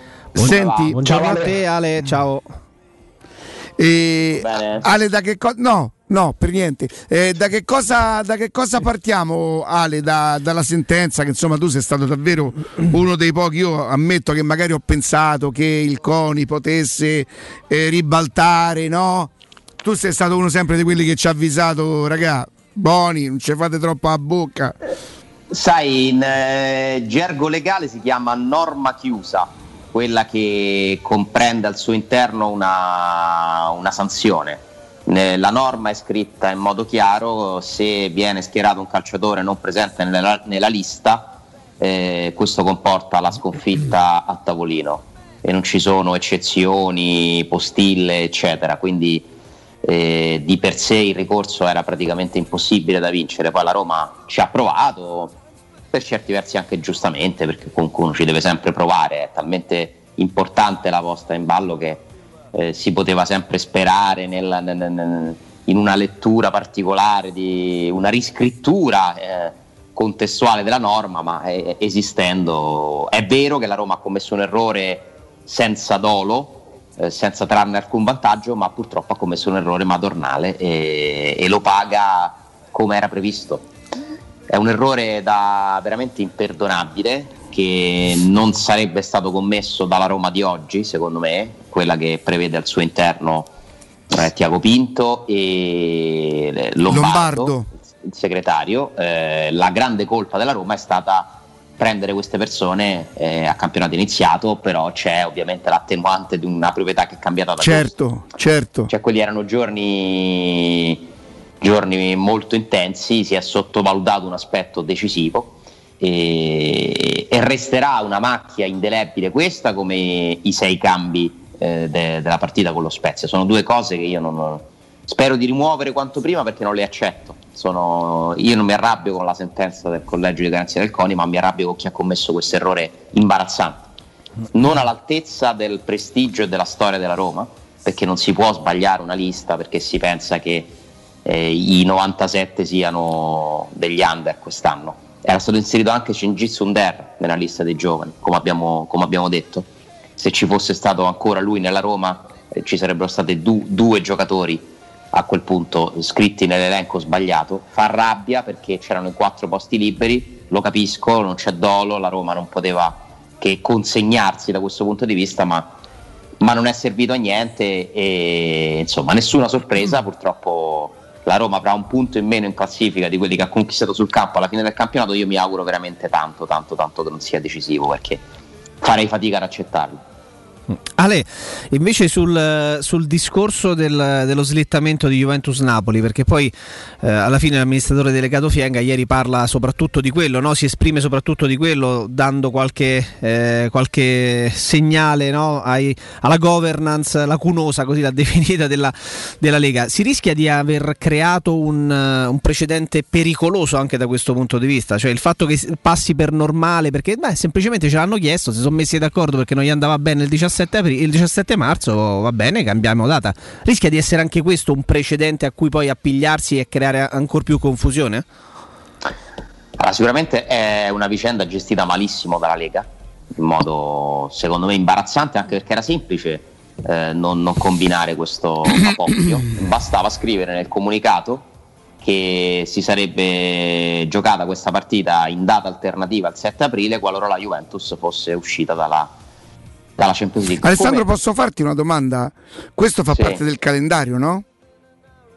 Sì, certo. Il calendario, il calendario è, è competenza dell'amministratore delegato o del presidente? del presidente. Infatti è Dalpino che risponde alla lettera firmata da Guido Fienga. Allora perché l'attacco a De, De Siervo? Io non ho capito. L'attacco di chi? Hai letto qualcosa? Ho stamattina letto che qualcosa stamattina, sì, ho letto la Gazzetta dello Sport. Allora, eh, Guido Fienga e... De Siervo sarebbe colpevole. De Siervo sarebbe colpevole di avere, diciamo così, approfittato dell'impreparazione di Dalpino. Avrebbe sfruttato una condiscendenza dis- de- disinformata del presidente Ma Dalpino. questi sono argomenti molto molto sottili, no? Perché fatichiamo a metterli insieme noi. Quindi vorrei, eh, se siete d'accordo, scegliere un profilo di chiarezza per provare a spiegare quello che potrebbe essere successo. Potrebbe, serve, non ah? lo possiamo- Eh, se no, secondo me però è inutile. Cioè, o uno racconta le cose oppure credo che non le capisca nessuno. Non lo so, ditemi voi se preferite non entrarci dentro la questione, non ci si entra. Io preferirei, preferirei entrarci, nel senso che eh, è cronaca, ma non c'è niente di scorretto e sbagliato. Eh, Guido Fienga e Paolo Dalpino si conoscono da, penso, forse vent'anni, perché hanno fatto dei progetti insieme. Hanno avuto delle avventure imprenditoriali insieme e credo che sia Fienga uno dei fautori della candidatura di, di Dalpino alla presidenza della Lega, quindi risulta un pochino difficile pensare che ora si mettano a litigare tramite lettere, eh, detto che tutto può essere, eh, e quindi probabilmente ci può stare che l'obiettivo di, eh, di Fienga sia De Siervo, non lo so.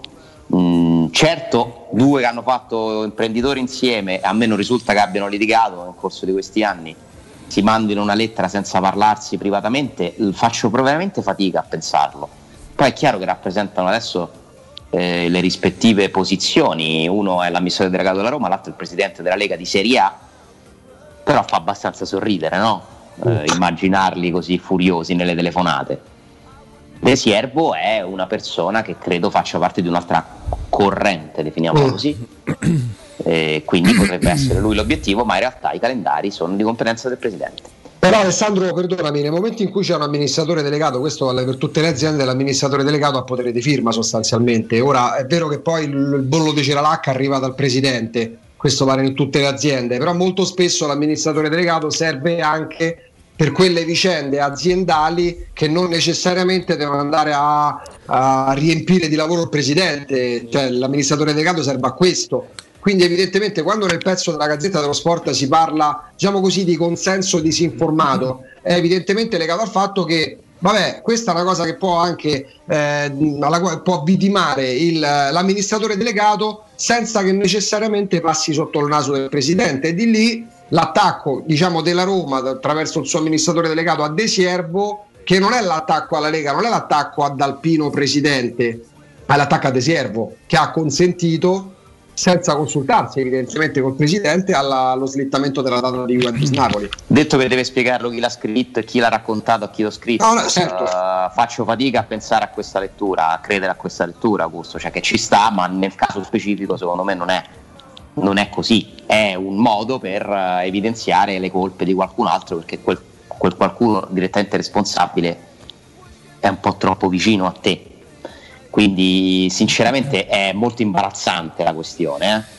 molto molto imbarazzante. Io dico che eh, avrei gradito che questa lettera fosse firmata dal presidente della Roma, perché proprio per confermare il fatto che Dan Fritkin è presente, vigile, sempre più dentro le cose, la Roma è di Dan Fritkin.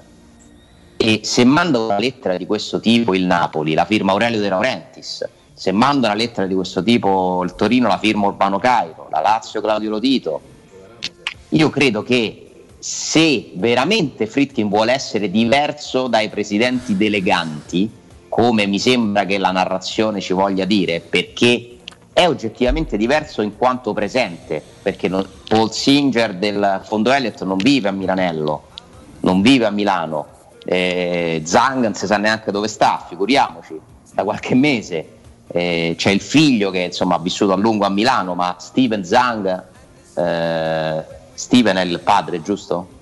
No, no, è il figlio. Steven è il figlio. Steven è il figlio, come si chiama il padre? Eh, vabbè, insomma, il papà di Zang Steven. Senior. Zang Senior, cioè avrà un nome però. Eh, Zang Senior non mi pare che abbia mai vissuto a Milano. Ok, Frickin è diverso, giusto? Perché padre e figlio hanno ognuno una casa a Roma, beati loro, uno in centro, uno ai Parioli, grandi case, eccetera, e vivono a Trigoria, uffici, cose, eccetera. Zhang Jindong è il papà. Zhang Jindong e non vive a Milano. Fritkin sì, perché la lettera la firma Guido Fienga? la Roma di chi è? Di Dan Fritkin, giusto? È un'iniziativa della Roma questa lettera o di Guido Fienga? Questa lettera viene scritta se Teleradio Stereo non inventa l'hashtag o non viene scritta? Questa lettera serve a, farsi, a far vedere ai tifosi che si protesta o ottenere un risultato? Io scusate ma queste domande me le devo fare questa lettera, se non c'è la battaglia sabato mattina di Teleradio Stereo con un hashtag che diventa la prima parola in tendenza in Italia su Twitter e tutte, raccoglie, unisce tutti i tifosi che quando c'è da combattere un complotto tutti i tifosi si uniscono, di tutte le squadre. Quando si, si individua un, un nemico nel potere non c'è arma più grande per unire i tifosi e compattarli. Sarebbe stata fatta questa lettera?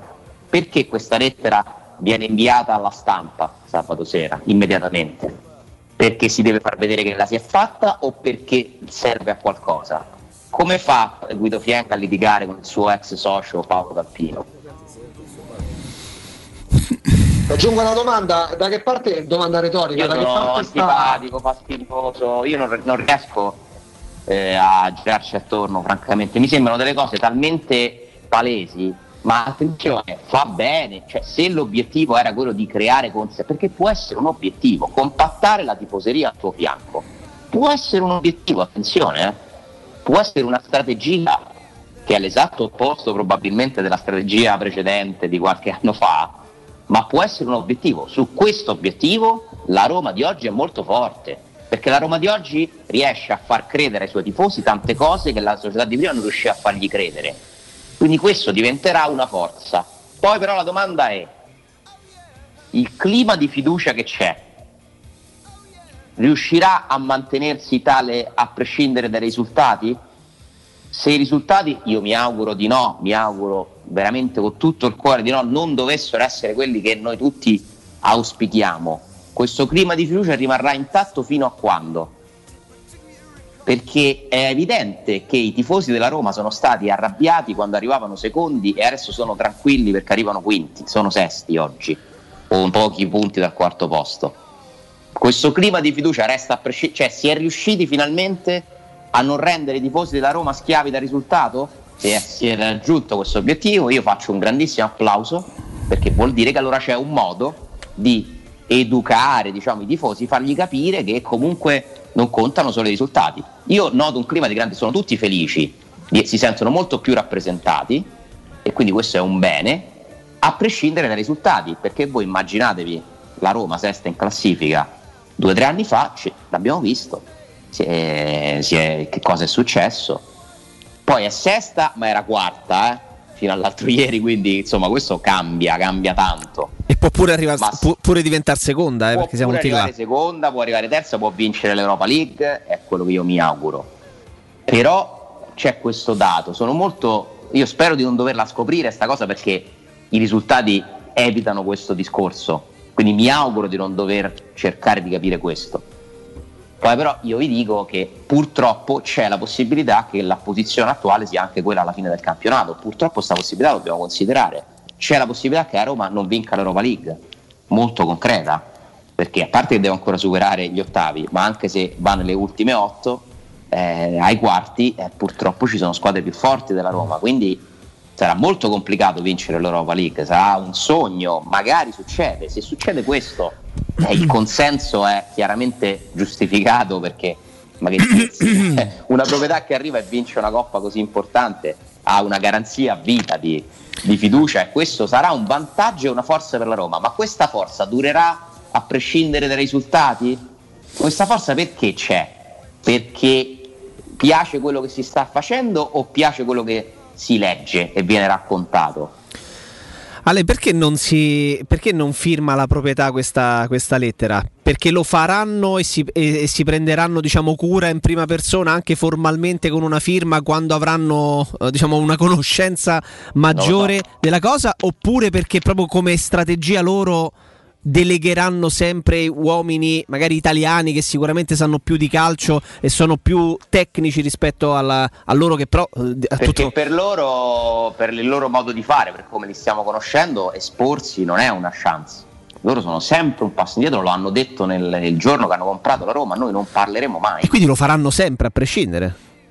Sì, però ti ripeto, io se davvero ci deve essere un cambio totale di gestione, almeno una firma su una lettera la vorrei vedere, perché così si è sempre un passo indietro. E attenzione, poi la firma non la metti perché non posso credere che non ci sia condivisa la, la lettera con la proprietà della Roma, Chiaro, ci mancherebbe, eh. è stata scritta da un legale quella lettera in realtà e firmata dall'amministratore delegato, ma tutto corretto, eh, cioè non è che c'è niente di strano, però è una cosa in particolare che io ho notato. Avete l'intervista di ieri di Fienga uscendo dal CONI? Eh, lui se la mette in prima persona, la lettera che ho scritto. Alessandro, eh, il fatto che la Roma Ricca, una cosa potresti dire. No, no, no, no, no, no, no, no. Eh, Ale, sai no, che ti ammiro, sai, che, sai quanto ti ammiro. Perché ieri sera gli ho mandato messaggi, messaggi fino a credo a luna, gli ho mandato messaggi, quindi sa quanto io lo ascolto, ma non. Mm, anche sti cazzi, cioè. Ecco. Alessandro, Scusa. La Roma, la Roma è- la Roma però è schierata con Dalpino nella vicenda dei diritti televisivi. Allora, lì mi sono perso perché c'è un marasma totale. La Roma è schierata con quelli che vorrebbero i fondi. Eh, che sono stati vor- sponsorizzati da Dalpino, mentre per esempio, che tra l'altro se vogliamo anche, non dico indirizzato, ma poi è normale, no? come nelle elezioni politiche ci sono le fazioni, i partiti che a seconda di quelli che sono anche i propri interessi esprimono un voto. Per esempio, nella ricostruzione de- delle testate che hanno seguito le vicende di Lega, quando Dalpino viene eletto nel 2020, eh, ha per esempio il voto favorevole del presidente della Lazio che viene meno nella rielezione dello scorso fine gennaio e guarda caso a distanza di qualche settimana emergono, diciamo così, eh, emerge il resoconto delle assemblee di Lega per l'assegnazione dei diritti televisivi e guarda caso la Lazio si schiera con Juventus, con Inter, con Napoli a favore di quelli che peroravano la causa e perorerebbero ancora la causa da zona. Mentre Dovresti cercare, per capire la posizione della Lazio, dovresti cercare, Augusto, la notizia che ci sarebbe una ipotesi alternativa di finanziamento della Lega tramite un prestito. Non so Mm. se è mai uscita, è una traccia che ti do. Cerca di capire se, come si chiama la società che si è proposta per diciamo, sostituire i fondi con un'operazione di prestito, quindi debito invece di come viene definita l'equity, no? Sì. che, ver- che verrebbe Sì. data direttamente dai fondi. Vai a vedere quel nesso e capisci perché la Lazio si è schierata su quel fronte. Eh. Su quel fronte. Comunque, all'atto pratico, eh, tra le sei società che hanno osteggiato, che non erano favorevoli alle ultime elezioni perché ha preso 16 voti su, no, 14 voti su 20 Sì. dal Pino all'atto della rielezione. eh, tra le sei società che non, non hanno appoggiato la, la- la rielezione di Dalpino c'è la Lazio, c'è la Juventus, c'è l'Inter. eh, E la Roma comunque è da quella parte, la Roma, ma al di là della posizione dello Tito, può interessarci il giusto, la Roma, attraverso anche il suo amministratore delegato, ma chiaramente in rappresentanza della Roma, sta con Dalpino. Perché Dalpino Beh, è stato, ma è normale che sia così. è stato, La- è stato il grande promotore dei fondi. Sì, e poi Dalpino, come abbiamo raccontato fino adesso, è una persona legata da anni eh, all'amministratore delegato della Roma e quindi è stato proposto anche dall'amministratore delegato della Roma, quindi è normale che eh, sia con lui, no? Perché c'è un dialogo. Io credo che tra l'altro Fienga abbia anche delle possibilità di avere una carriera nell'ambito della governance del calcio, eh? a prescindere dal suo percorso nella Roma. Se dovesse per qualche motivo lasciare la Roma nei prossimi anni, io lo vedo come uno che eh, può avere un percorso lì dentro eh, per i contatti, i canali che ha, l'esperienza, comunque ha lavorato poi nelle, in varie società, ha conosciuto questo mondo dall'interno, ha dei contatti. eh, Ma quindi si può leggere così, si può leggere in quest'ottica il fatto che dalle ricostruzioni odierne sul discorso rinvio Juventus-Napoli eh, De Siervo e non Dalpino. Perché per esempio Eh, sì, perché si può leggere così, però ti ripeto, cioè, devi, io non l'ho scritto, non l'ho detto. No, no, in l'ho infatti l'ho premesso a base letto ricostruzione. e- Che ti devo dire? Cioè, mi viene da pensare che, eh, ti ripeto, mi sembra poco credibile eh, una dinamica di una lite tra Fienga e Dalpino, sinceramente. Infatti si sono- riporta il nome di De Ma Siervo infatti, eh. Infatti i titoli sono De Siervo nel mirino, non Dalpino.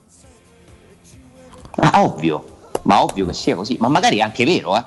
Cioè, io non lo so, io No, sinceramente perché- non lo so. Allora, formalmente spetta a, eh, al presidente. Caso strano è colpa di De Siervo, ci viene da pensare male. Eh, che ti devo dire? Eh, ma tanto questa roba Accondiscendenza Ma disinformata. interessa a qualcuno? Ah, però al Dopo termine che questo discorso cambia qualcosa secondo voi? No, ma figuriamoci, però per capire perché comunque il calcio è politica, ecco la definizione che ha letto di nuovo dalla Gazzetta dello Sport Jacopo, a condiscendenza disinformata, e vale la stessa... allora, parliamo Ma, di uomini eh, vi chiedo scusa, perdonate la mia scarsa. Mi dite che vuol dire? Cioè che ha dato l'ok senza sapere che se stesse a parlare in pratica. Perché, No, evidente- perché Il presidente De Lega. ricostruzione, Come la, come la leggo io, dalla ricostruzione della Gazzetta dello Sport è una vicenda che non deve passare attraverso il giudizio del presidente di Lega, ma con la firma che ha l'amministratore delegato, il potere di firma, va diciamo così ad alleggerire Ma il il pezzo dice che De Siervo avrebbe approfittato della condiscendenza disinformata del presidente di Lega, peraltro che è lui preposto eh, per competenza ai calendari. Eh, allora, da come viene scritto sulla Gazzetta dello Sport, Riservo non Da come viene esattamente Augusto, da come viene scritta dalla Certo, Gazzetta dello Sport, certo, quello che gli viene raccontato ai tifosi. Ma chi glielo dice alla Gazzetta dello Sport, Augusto? Dai, ma che chiaro, ce frega? Ma che ce ne frega? Mo però giustamente Alessandro mi potrebbe dire: Senti, brutto coglione, c'ha tutto il dritto. Mi rompi i coglioni una notte intera e poi stamattina dici: Ma che ce ne frega? E avrebbe ragione Alessandro, anzi, ha ragione Alessandro.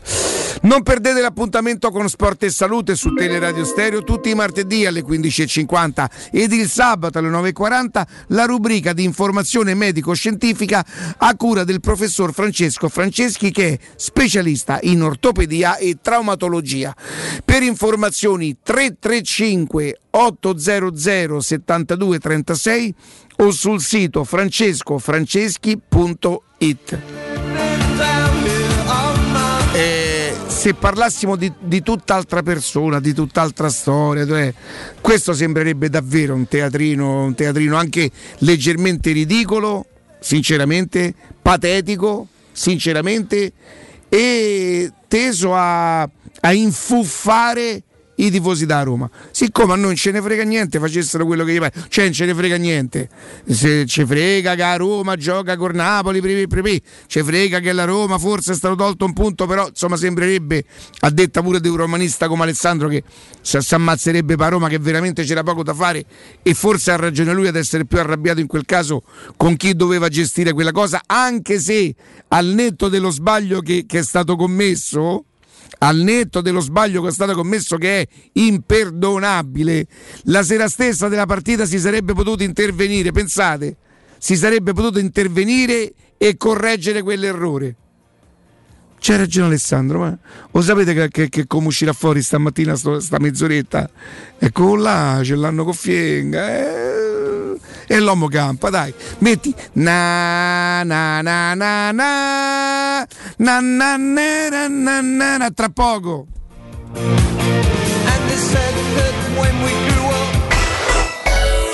And Collegati a valevale.it. Scegli la lezione che ti piace, allenati e divertiti con i nostri insegnanti che ti aspettano sempre in diretta. Da solo, con gli amici o con la tua famiglia, scopri le attività che puoi fare su valevale.it. E per gli ascoltatori di Teleradio Stereo, una lezione gratuita, digitando la password Valevale, tutto minuscolo, tutto attaccato. Vale Vale, un piccolo mondo aperto a tutti.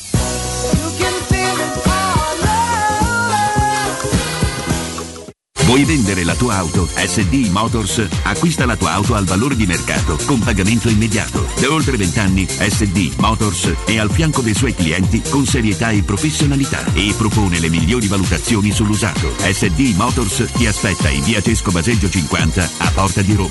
Info per appuntamento allo 06 87 14 15 91 o su sdmotors.it.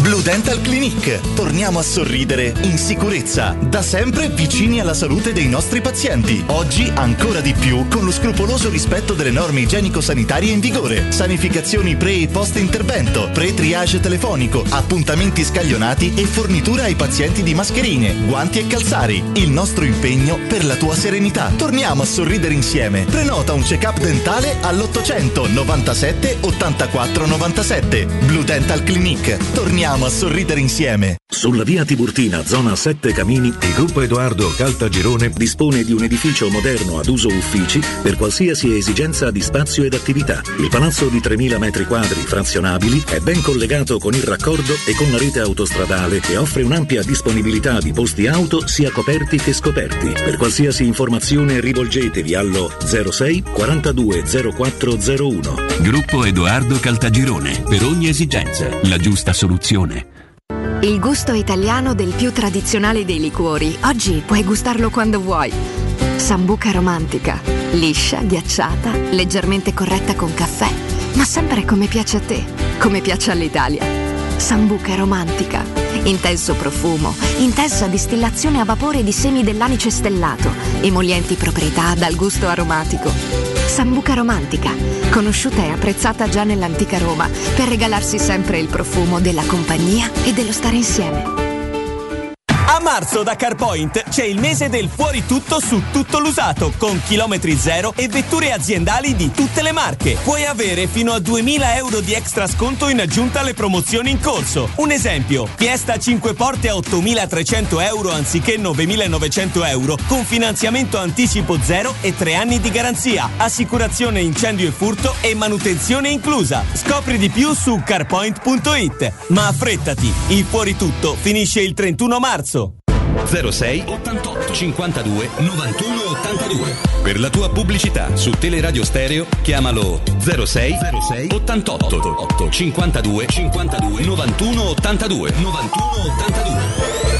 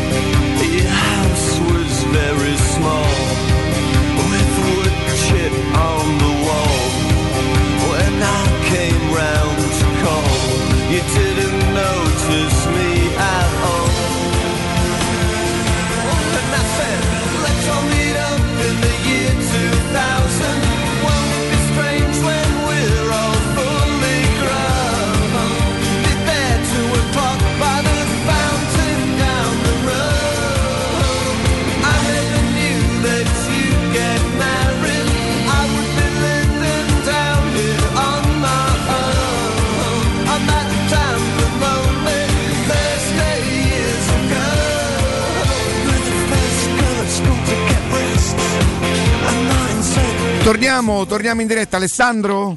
Eccoci. Allora, Sì, quindi non, non servirà, non servirà a granché. Voglio aggiungere una cosa sulla questione della, della giusta sentenza, secondo me più che giusta scontata di, di Roma-Verona. Attenzione però, come è giusto e scontato che c'è, c'è stato questo verdetto eh, in tre gradi di giudizio, giudice sportivo che ha applicato da notaio le norme, ricorso nella Corte federale e adesso al CONI. Attenzione, domani inizia un altro processo, anzi oggi, proprio mentre ci parliamo, no, forse nel primo pomeriggio, c'è la prima udienza del caso Tamponi Lazio. Attenzione, se le accuse venissero dimostrate e confermate in sede di giudizio, è molto più grave quello che è successo in quella circostanza. eh. Cioè se un giudice dirà che la Lazio ha schierato dei calciatori che erano risultati positivi ai tamponi, sapendolo e omettendolo nelle comunicazioni all'ASL in partite, eh, lì diventa una questione abbastanza seria e mi aspetto che la giustizia sportiva dia una punizione esemplare, anche se c'è un problema. Anche se c'è un problema.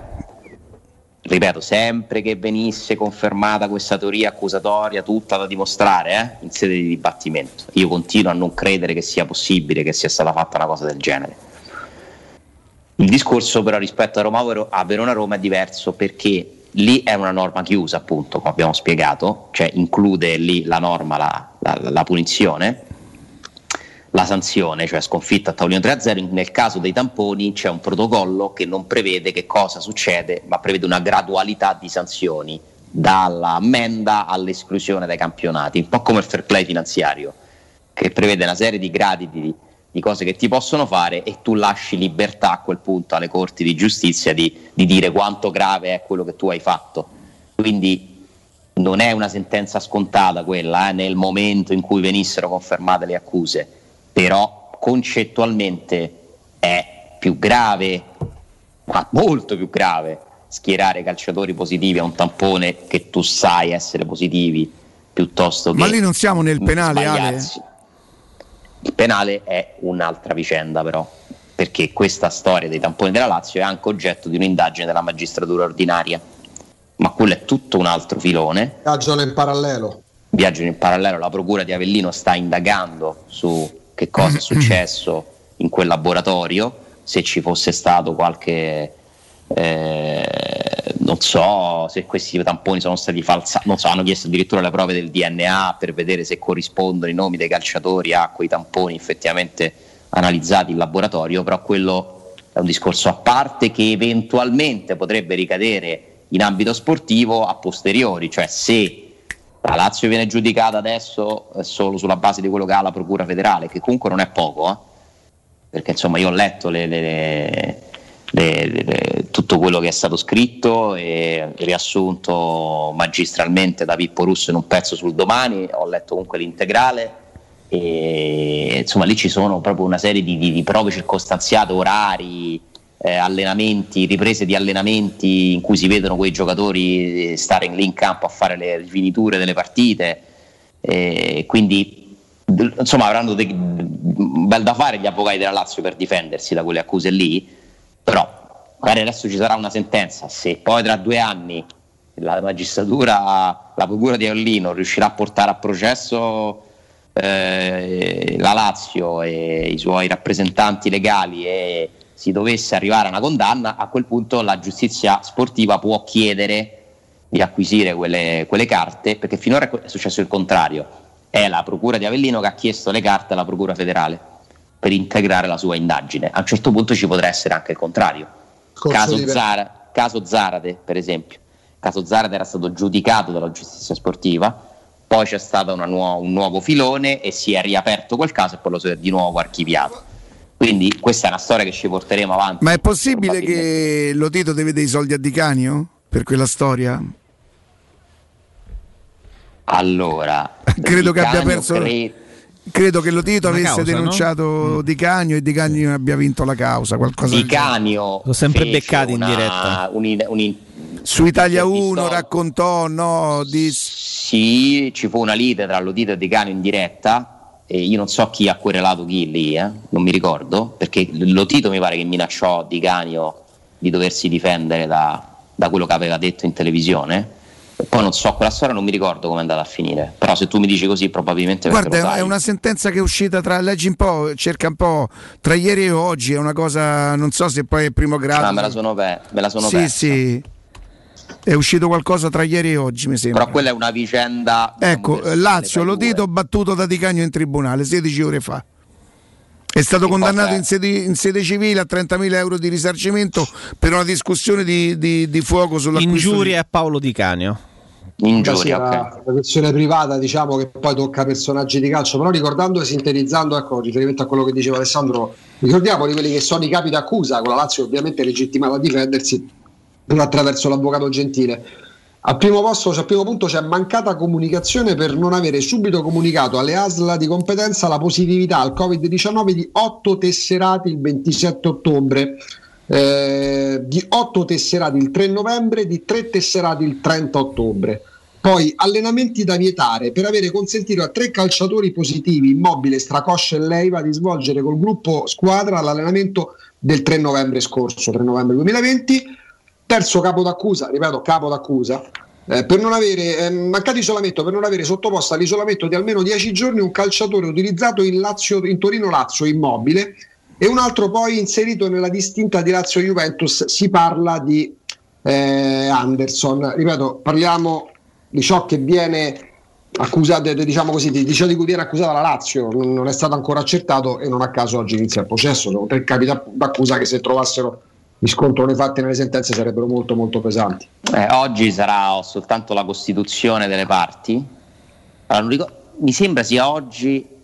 Oggi alle 11 inizia comunque, si in videoconferenza. Era il giorno da- prima del. Sì. Oggi è stato chiesto di fare costituzione delle parti, un'udienza telematica. Poi, siccome c'è la partita domani della Champions della Lazio e dovranno essere ascoltati no, i medici, eccetera, che stanno partecipando a questa trasferta, si- ci si aggiornerà tra una settimana, credo, inizierà il vero e proprio eh, processo sportivo su questa storia, un primo grado, pure lì poi ci sarà probabilmente un ricorso in un caso o nell'altro e si arriverà, io immagino, fino al CONI anche là, eh. Eh, si parla, in ballo ci sono possibili punti di penalizzazione, squalifiche molto lunghe per i medici, per Lotito che tra l'altro è consigliere federale, insomma è una vicenda bella grossa questa qui. eh. Io ne aspetto anche un'altra, ne aspetto anche un'altra su cui io continuo a leggere roba ma non trovo ancora deferimenti eccetera, che è la questione di Suarez.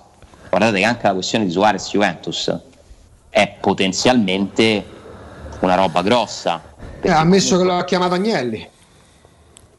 Eh, lì io mi aspetto che comunque si vada a fondo, eh, perché a livello di giustizia sportiva, perché comunque si viola teoricamente, qualora fossero anche lì dimostrate le accuse, è una norma che, che comporta una responsabilità diretta della Juventus, eh, perché provare, teori- se ammesso l'avessero fatto, provare a eh, far ottenere un passaporto con un metodo non, eh, non legale a un giocatore per tesserarlo, anche se poi tu non lo tesseri, è comunque una, una violazione Non codice, sarebbe eh. da Juve, dai, si può dire questo. Francamente, io mi sono fatto un'idea di quella storia, poi la dovranno dimostrare pure lì i giudici. Mm, quello che è successo mi sembra chiarissimo, però vediamo perché lì c'è in ballo tanto, eh, c'è la Juventus di mezzo. Eh, poi purtroppo Ale, Ale, Augusto, Jacopo, vi chiedo qualche minuto perché devo salutare un nostro amico, un grande amico, Paolo della nuova ITC. Paolo, come stai? Io bene, Ricca, voi tutto a posto? tutto bene, pensate una favola. sempre. Paolo, secondo me tu stai proprio lì alla lotta perché con queste offerte che stai mia. a fare, veramente come trovi il tempo di parlare con noi? Calcola che ce n'ho pure un'altra d'offerta adesso perché siamo riusciti. Cioè, oltre all'eco riusciti- bonus, pa? Siamo riusciti ad attaccare anche il climatizzatore dentro l'eco bonus con una piccolissima differenza. Vabbè, tanto vabbè, la nuova ITC, lo sapete tutti, fa termoidraulica e condizionamento per quanto riguarda assistenza tecnica su caldaie, condizionatori e via dicendo ormai ci conoscono tutti. Per quanto riguarda l'eco bonus è una cosa che fa lo Stato, quindi non è che è una cosa che fa la nuova ITC Paolo, è proprio lo Stato che ci dà la possibilità di avere uno sconto del 65% direttamente in fattura. Tutto questo basta abbassare di due livelli di efficienza energetica casa. Quindi per fare questo bisogna mettere una caldaia di altissima gamma, bisogna mettere delle valvole termostatiche almeno 5 e un cronotermostato evoluto serie 5, quelli che funzionano con l'app. Fatto questo noi abbassiamo di due livelli di efficienza energetica la nostra conventazione di casa e quindi possiamo avere questo sconto. E noi con solamente 1067, anzi 870 euro più IVA, vi montiamo la caldaia e tutto l'impianto. Con l'aggiunta di 350 euro, quindi con 1225 euro, voi avrete caldaia, tutto quello che vi ho elencato prima e anche un climatizzatore 9000 BTU, un pompa di calore inverter 9000 BTU. Sì, 1225 caldaia, valvole termostatiche, cronotermostato evoluto e un climatizzatore. Paolo, ma questo in tempi normali neanche un pezzo ci prendi. Esatto, ma dovete sempre considerare che c'è il 65% di sconto, cioè su 100 euro 65 euro di meno, capisci? È, è tanto lo sconto che ci offre È adesso delle tantissimo, è tantissimo. La pratica la facciamo tutta noi, loro non si devono preoccupare di niente, non solamente chiamare, ricevere il preventivo, firmare alcuni documenti che ci servono chiaramente per la proprietà delle case e tutte queste cose qua e noi gli forniamo caldaia e climatizzatore compreso di valvole termostatiche e cronotermostato evoluto con l'app a 1225 euro più IVA. Tutto compreso, tutto, tutto, tutto. Paolo, questa è un'offerta imperdibile perché in tempi normali tu me lo insegni, questo non potrebbe mai accadere, ci vorrebbe molto più del doppio. Ora tu Eh, dici, certo. ora tu dici, giustamente è lo Stato, però intanto Paolo si fa trovare in regola, certificato come Certo, sempre, certo, certo. pronto ad accontentare. l'offerta- Ricca, l'offerta del climatizzatore è valida fino a, a fine maggio, eh? Perché poi dopo Giustamente. la caldaia per quanto riguarda l'eco bonus e la caldaia ci abbiamo tempo fino al 31 dicembre l'eco bonus è accettato l'omaggio del climatizzatore ce lo so mettere io non è che ce lo mette lo Stato io lo metto in più però è una cosa che riesco a fare con l'eco bonus. Quindi l'offerta del climatizzatore insieme con la caldaia è valido fino alla fine di maggio. Con soli 1225 euro più IVA climatizzatore, caldaia, valvola termostatica e cronotermostato. Tutto detraibile e con l'efficienza energetica di casa. Non dimentichiamoci che questa cosa ci fa abbassare anche di due livelli l'efficienza di casa quindi consumiamo meno Certo. di più. Cioè, questo pure è importante Senti Paolo, una "Ah, cosa che potrebbe essere comoda per noi, per te, per gli ascoltatori, in questo momento noi siamo in grado di andare a fare i sopralluoghi, possiamo farli? Certo, gratuiti, li facciamo tutti i giorni e siamo anche in tempi rapidissimi. Io non vi dico dieci giorni la pratica, noi il lavoro lo facciamo immediatamente e poi dopo facciamo la pratica, non c'è problema. Perfetto. Chiaro? Tanta gente magari fa prima la pratica, ci vogliono 10 giorni, 15 giorni, a risposta dell'Enea, noi facciamo tutto subito e poi la pratica la facciamo dopo, non è un problema. Perché è la praticità proprio il grande, il Sì, grande sì, no, no, burocrazia cerchiamo di sca- di burocrazia scavarla, zero. Allora 06 52 35 05 19 ve lo ripeto ancora una volta 06 52 35 05 19 il loro sito è nuovaitc.it Paolo è una garanzia lo conoscete lo sapete da anni che insomma lavora per gli ascoltatori e abbiamo Grazie. solo feedback di assoluta garanzia Paolo grazie buon lavoro Poi eh, buon proseguimento, arrivederci. Teleradio Stereo. Teleradio Stereo. 92.7. Ale Eccolo. E niente, continuiamo insomma su- sul tema. eh, poi ci sarebbe da, da- da, mm, anche di entrare un pochino nello specifico. Insomma, la Roma che. Vabbè, dai, il problema della Roma credo che oramai questo lo sanno tutti, questo bisogna dirlo, è Fonseca che tutta età. ha, ha- ammazzato non si sa quanti giocatori, li ha proprio praticamente eh, tutti rovinati. eh, un mese di stop di, di, di Mkhitaryan, giustamente di che colpa? È colpa di Fonseca, non tanto delle partite che si giocano ogni tre giorni e dei pochi cambi che magari Fonseca ha, che non c'aveva Pedro. che- Una delle lacune del portoghese infatti è la sua incapacità nel ruotare i giocatori. Un mese di stop eh, vuol dire pronto per Sassuolo o neanche secondo voi? La rimandiamo? Ci possiamo mettere d'accordo col Sassuolo? Volendo. Perché non dovrebbe farci questa cortesia il Sassuolo, Sì, visto che siamo senza avere tu? Roma, Roma Shakhtar che data? L'andata? Eh no, È la un- settimana scorsa. Un mese Ale, non ci rientriamo perché Sassuolo Roma è il 3 marzo. E l'andata Eh, si Shakhtar è 12. l'11? Come il 11 3 cos'era? marzo? Il 3 aprile, scusami, si giocherà a Sassuolo. Caprile Cos'era, San l'11 Riccardo marzo? e mi faranno il, il- il regalo. Andata Shakhtar Era, 11 era marzo. 11, ma 11 marzo. 11 Eh, marzo, allora non ci siamo. Salterebbe quindi Roma, eh, Sassuolo-Roma e l'eventuale andata, se la Roma si qualificherà, dei, dei quarti di, di Europa League. Insomma, vediamo. Certo, queste... certo, se ci fosse stata tutta questa attenzione tre anni fa, quando i giocatori della Roma battevano proprio i record mondiali da Guinness di primato di infortuni muscolari, forse oggi si sarebbe trovata una soluzione. Io non mi ricordo un'attenzione così particolareggiata sulla Pensa Roma. che secondo me questa stagione rispetto, 11.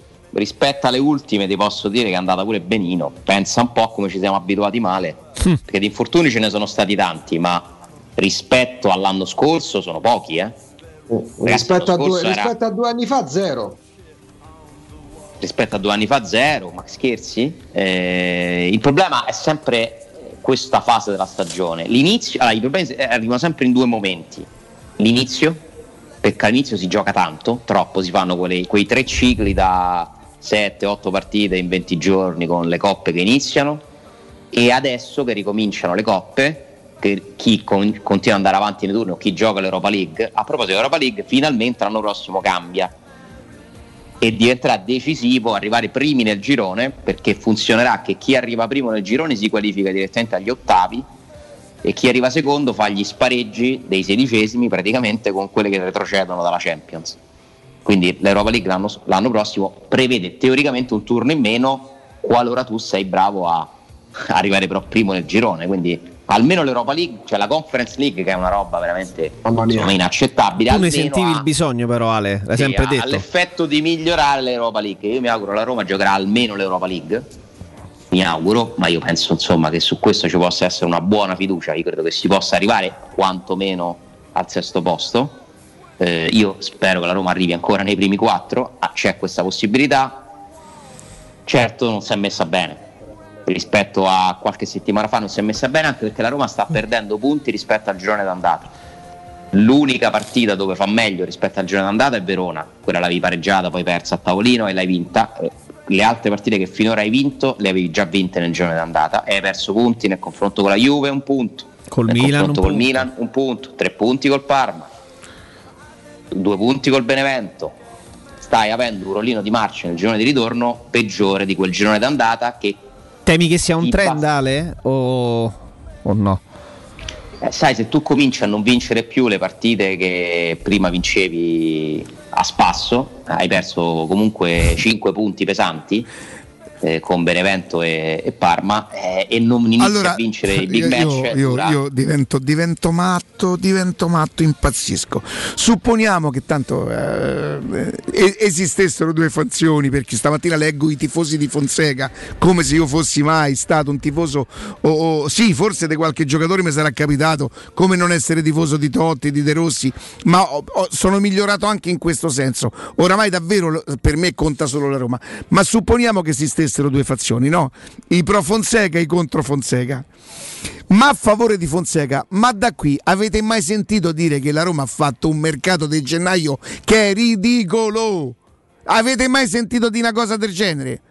O abbiamo sempre detto, ragazzi, sono arrivati adesso, bisogna, bisogna avere pazienza.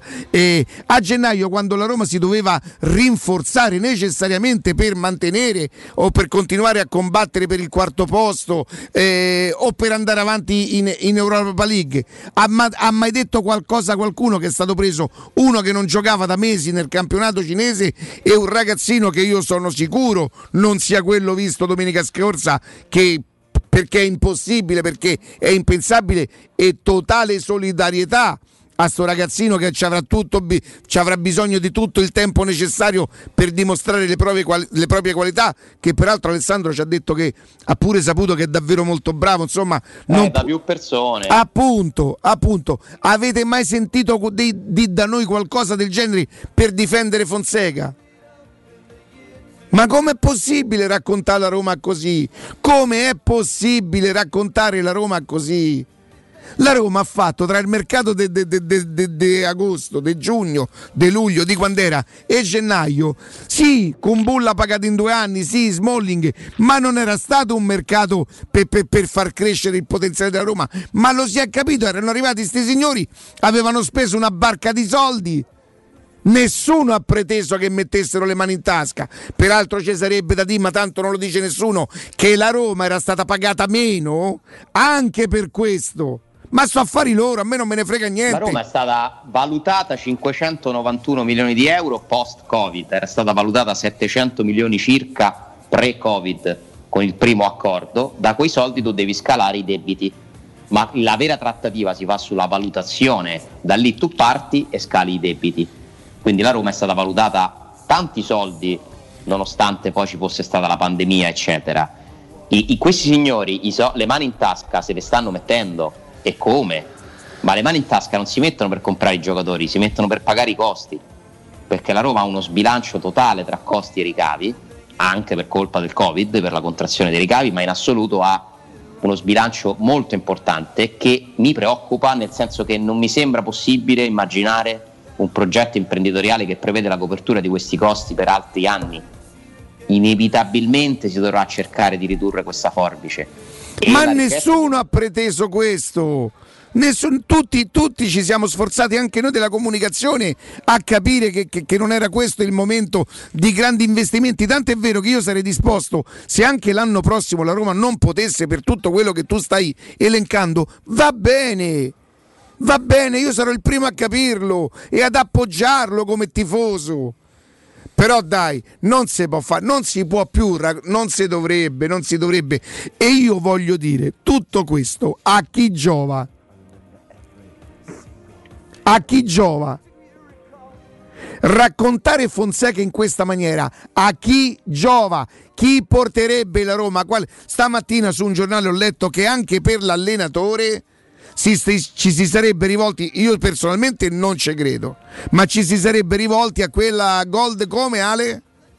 No, Charles, Charles Gould, Gould. È, un, è, un, è, il eh, ragazzo, perché è un ragazzo che cura le... Guardale che io l'ho letta questa cosa stamattina da sì, qualche sì, parte. Era allo stadio nell'ultima partita, è comunque una persona di riferimento di, dei Fritkin, è quello che ha questo database con il quale vengono scelti i dirigenti, Pinto è stato scelto tramite questa società, eh, lui vive a Londra. E a me è stato smentito tempo fa, quando l'avevo scritto, che lui ha un ruolo anche nelle. cioè che propone, diciamo, dei, dei numeri, delle statistiche anche sull'aspetto tecnico. Mi è stato detto che in realtà tutta la sfera tecnica la cura Pinto. Quindi io, insomma, eh, ci devo credere, no?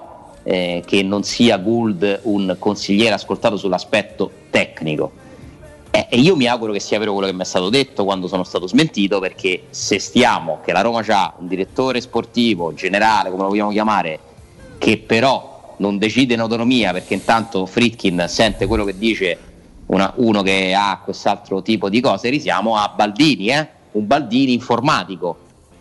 Quindi io mi auguro che sia vero quello che mi è stato detto, perché se è vero che l'allenatore viene scelto attraverso questa selezione di profili e non attraverso dove è stato scritto? Me lo, me, lo, me lo, leggi? Eh, devo, te lo devo cercare. Ve lo ricordate voi dove l'ho letto? Dove, vabbè, dice, sai, hai letto te perché solo dovevamo ricordare noi. Se anche voi l'avete letto. No, ma l'ho scritto anche io tempo fa e sono stato smentito. Quindi. Ah, sì, mi ricordo questa mi cosa. Sì, sì, sì, tua. È... sono stato smentito sul fatto che Charles Gould avrà un'incidenza nelle scelte di giocatori e allenatori. Tra l'altro, oltre a questa società, ce n'è un'altra, la CAA, che è un colosso eh, che cura adesso anche ha una sezione divisione calcio che ha sede a Los Angeles, quella sì che ha comprato la Base Soccer. Base Soccer ora è sotto CAA, la Base Soccer di Frank Trimboli, adesso è stata comprata da questa società americana e questa società americana propone eh, i suoi database eccetera a tutte le varie società. Reynolds è un acquisto che arriva tramite questo Sì, ma nella Base Soccer c'è gente che fa calcio, Ale. Beh, Trimboli, c'è Busardò. Basta il cognome Trimboli, dice tutto sostanzialmente. Esatto, c'è Busardò che ha fatto mille cose per la Roma. Diciamo che i riferimenti dei fritti ormai sono, sono abbastanza palesi.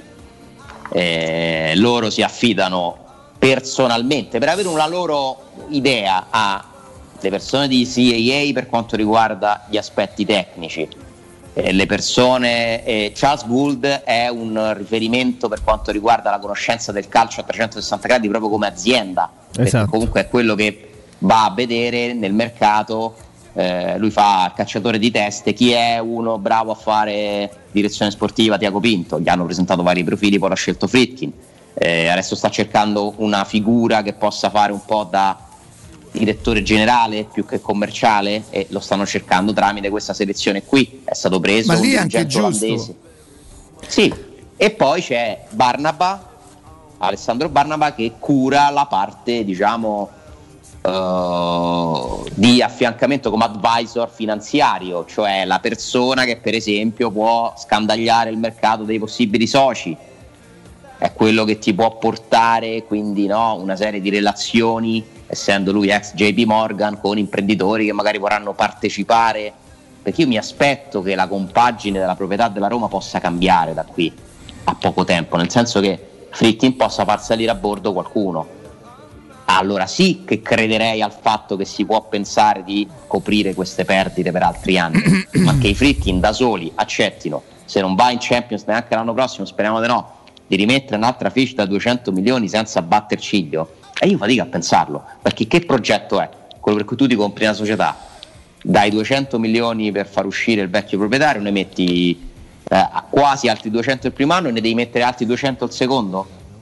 per tenerti una società che continua poi a perderne, Mm, non lo so, non mi sembra che abbia un senso. Se poi c'è bisogno di tempo eh, per migliorarla questa situazione, però io credo che la ricerca dei soci continui e vediamo se possa portare a qualche risultato Eh, anche io, continuo, io continuo ad essere ancora molto eh, confortato e fiducioso su quello che sarà l'operato della nuova proprietà.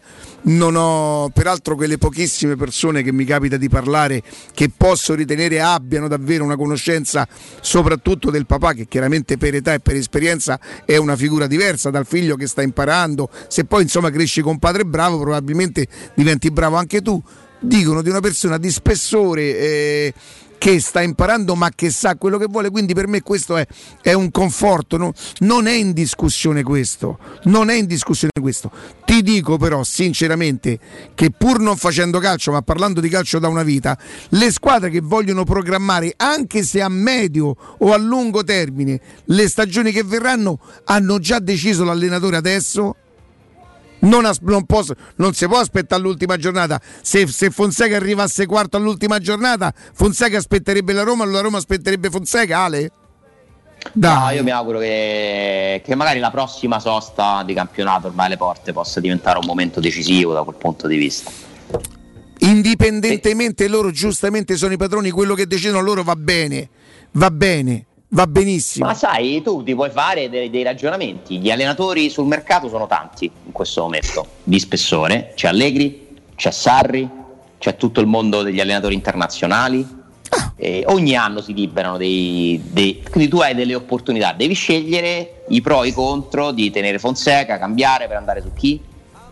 Teoricamente si libera anche Gattuso, cioè in Italia ci sono tre belle opzioni diverse, eh? Allegri, forse te le metto in ordine, Allegri, Sarri, Gattuso, no? Come Eh, però tra questi Alessandro tu fai sicuramente il salto di qualità con Allegri perché rappresenta quello che tu non hai avuto fino adesso, un'apertura verso investimenti di mercato perché Allegri non viene ad allenare Bruno Perez con tutta la buona volontà pure Eh, ma non li paga lui gli investimenti di mercato, però. eh. Appunto, quindi tu per permetterti Allegri, Allegri non significa soltanto metterti dentro verosimilmente con Conte il più bravo allenatore italiano, ma ti apre degli scenari, degli orizzonti, quelli che ti si erano aperti con Capello vent'anni fa e che si sono aperti limitatamente nel tempo.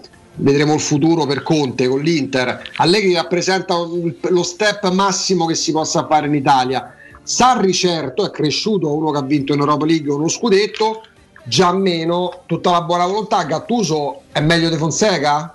Juric è meglio di Fonseca? De Zerbi è meglio di Fonseca? Secondo me Juric andrà, secondo me Juric andrà Napoli. a, a Napoli. sì. Però, però perché fai delle La scelte che non Fiorentina sta cercando un allenatore, ha parlato con Sarri, potrebbe chissà parlare con Fonseca, per esempio.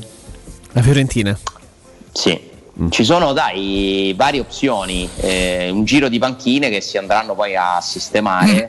ha ragione Riccardo sul fatto che la programmazione imporrebbe una scelta adesso. Ma anche, anche senza Fonseca, eh, attenzione, anche senza Fonseca. Sì, sì, sì, ma tanto questo non accadrà. Cioè io mi auguro che diventerà sempre più chiaro qual è il percorso, ma io sono convinto che non accadrà. Perché Ale, guarda, la. Juventus ha scelto Pirlo poco prima che iniziasse la stagione, quindi ormai non sono più brave le società a programmare. Grazie a voi. Ciao Ale, buona giornata. Lo spazio non è solo quello siderale, ma oggi più di ieri è quello che desideriamo vivere all'interno delle nostre abitazioni. Ed è per questo che Residenze Immobiliari vi invita a visitare i loro appartamenti di nuova costruzione a Colle degli Abeti. Monolocali, trilocali di ampie dimensioni, grandi terrazze e posti auto, tutte in classe energetica A. Residenze Immobiliari offre possibilità di arredo completo e mutui fino al 100%. Gruppo Edoardo Caltagirone ha costruito Residenze Immobiliari Vende. L'ufficio vendite è in via Piero Corti 13 a Colle degli Abeti. Info allo 06 66 18 36 75 residenze.com è il loro sito. Andiamo in pausa e torniamo tra pochissimo.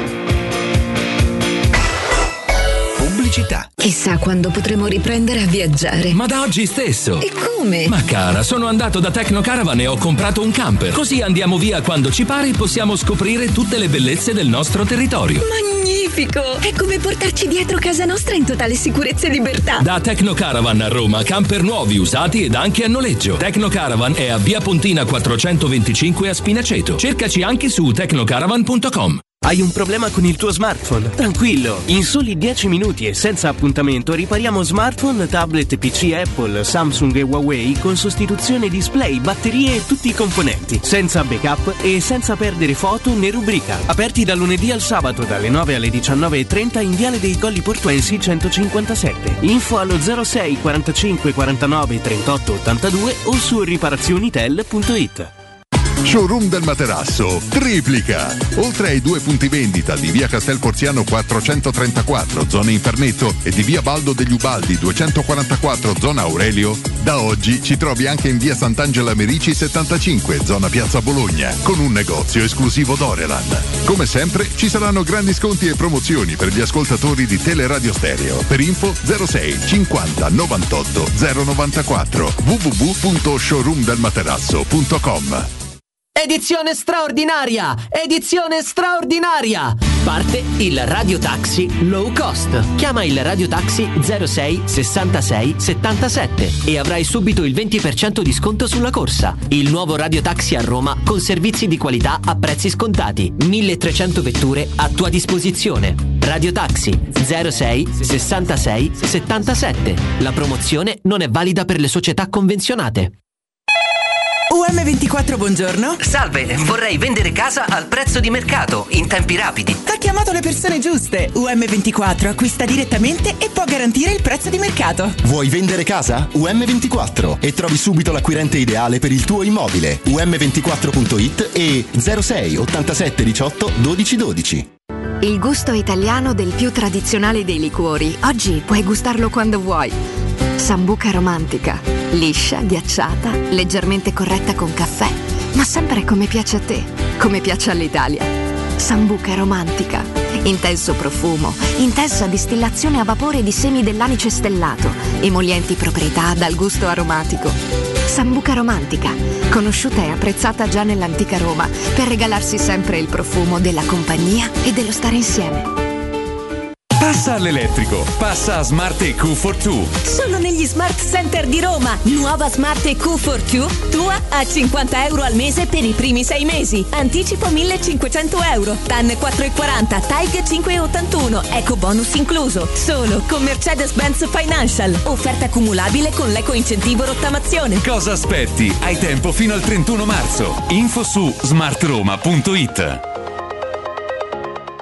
De Clementi Mobility, da 60 anni, leader per tutto ciò che riguarda il mondo dell'automobile. Carrozzeria, meccanica, gomme, elettrauto, revisione e noleggio a lungo termine. Lavorazioni in tempi rapidi, vettura di cortesia e gestione sinistri in sede. De Clementi Mobility. A Roma, in via Fiano 14 e in via Flaminia Nuova 234 e a Formello, in via degli Olmetti 6. Info allo 06 33 33 309.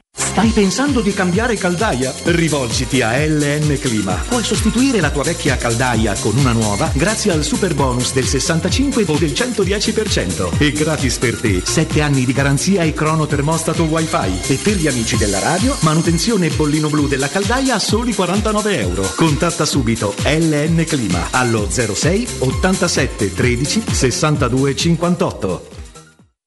Teleradio Stereo. Teleradio Stereo. 92.7.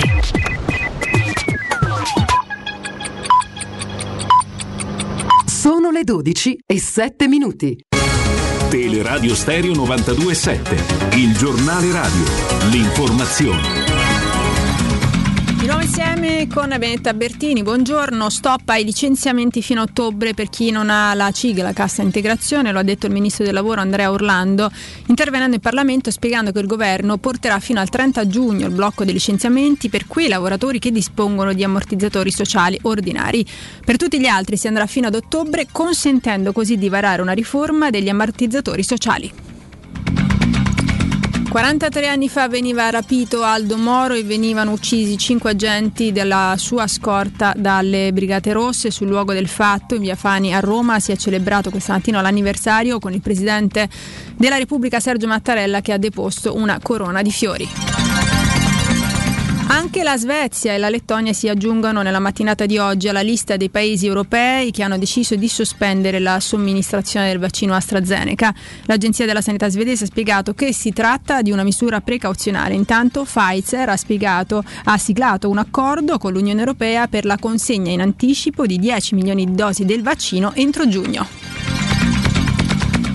La lontananza dalla scuola, dagli insegnanti, dai compagni di classe e in generale dalla vita normale espone bambini e ragazzi a mali ben peggiori, quelli dell'anima. Secondo il Ministero della Salute si è verificato un aumento del 30% dei casi di disturbi dell'alimentazione tra i ragazzi e i bambini anche di 9 e 10 anni.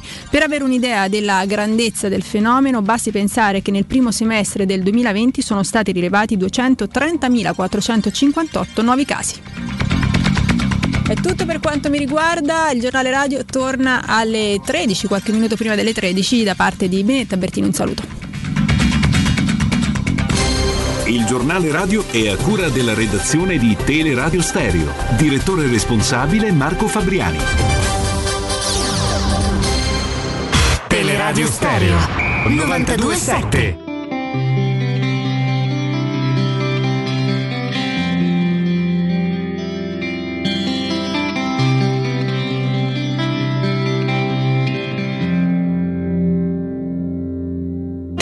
Vai come non fosse niente, come non fossi te.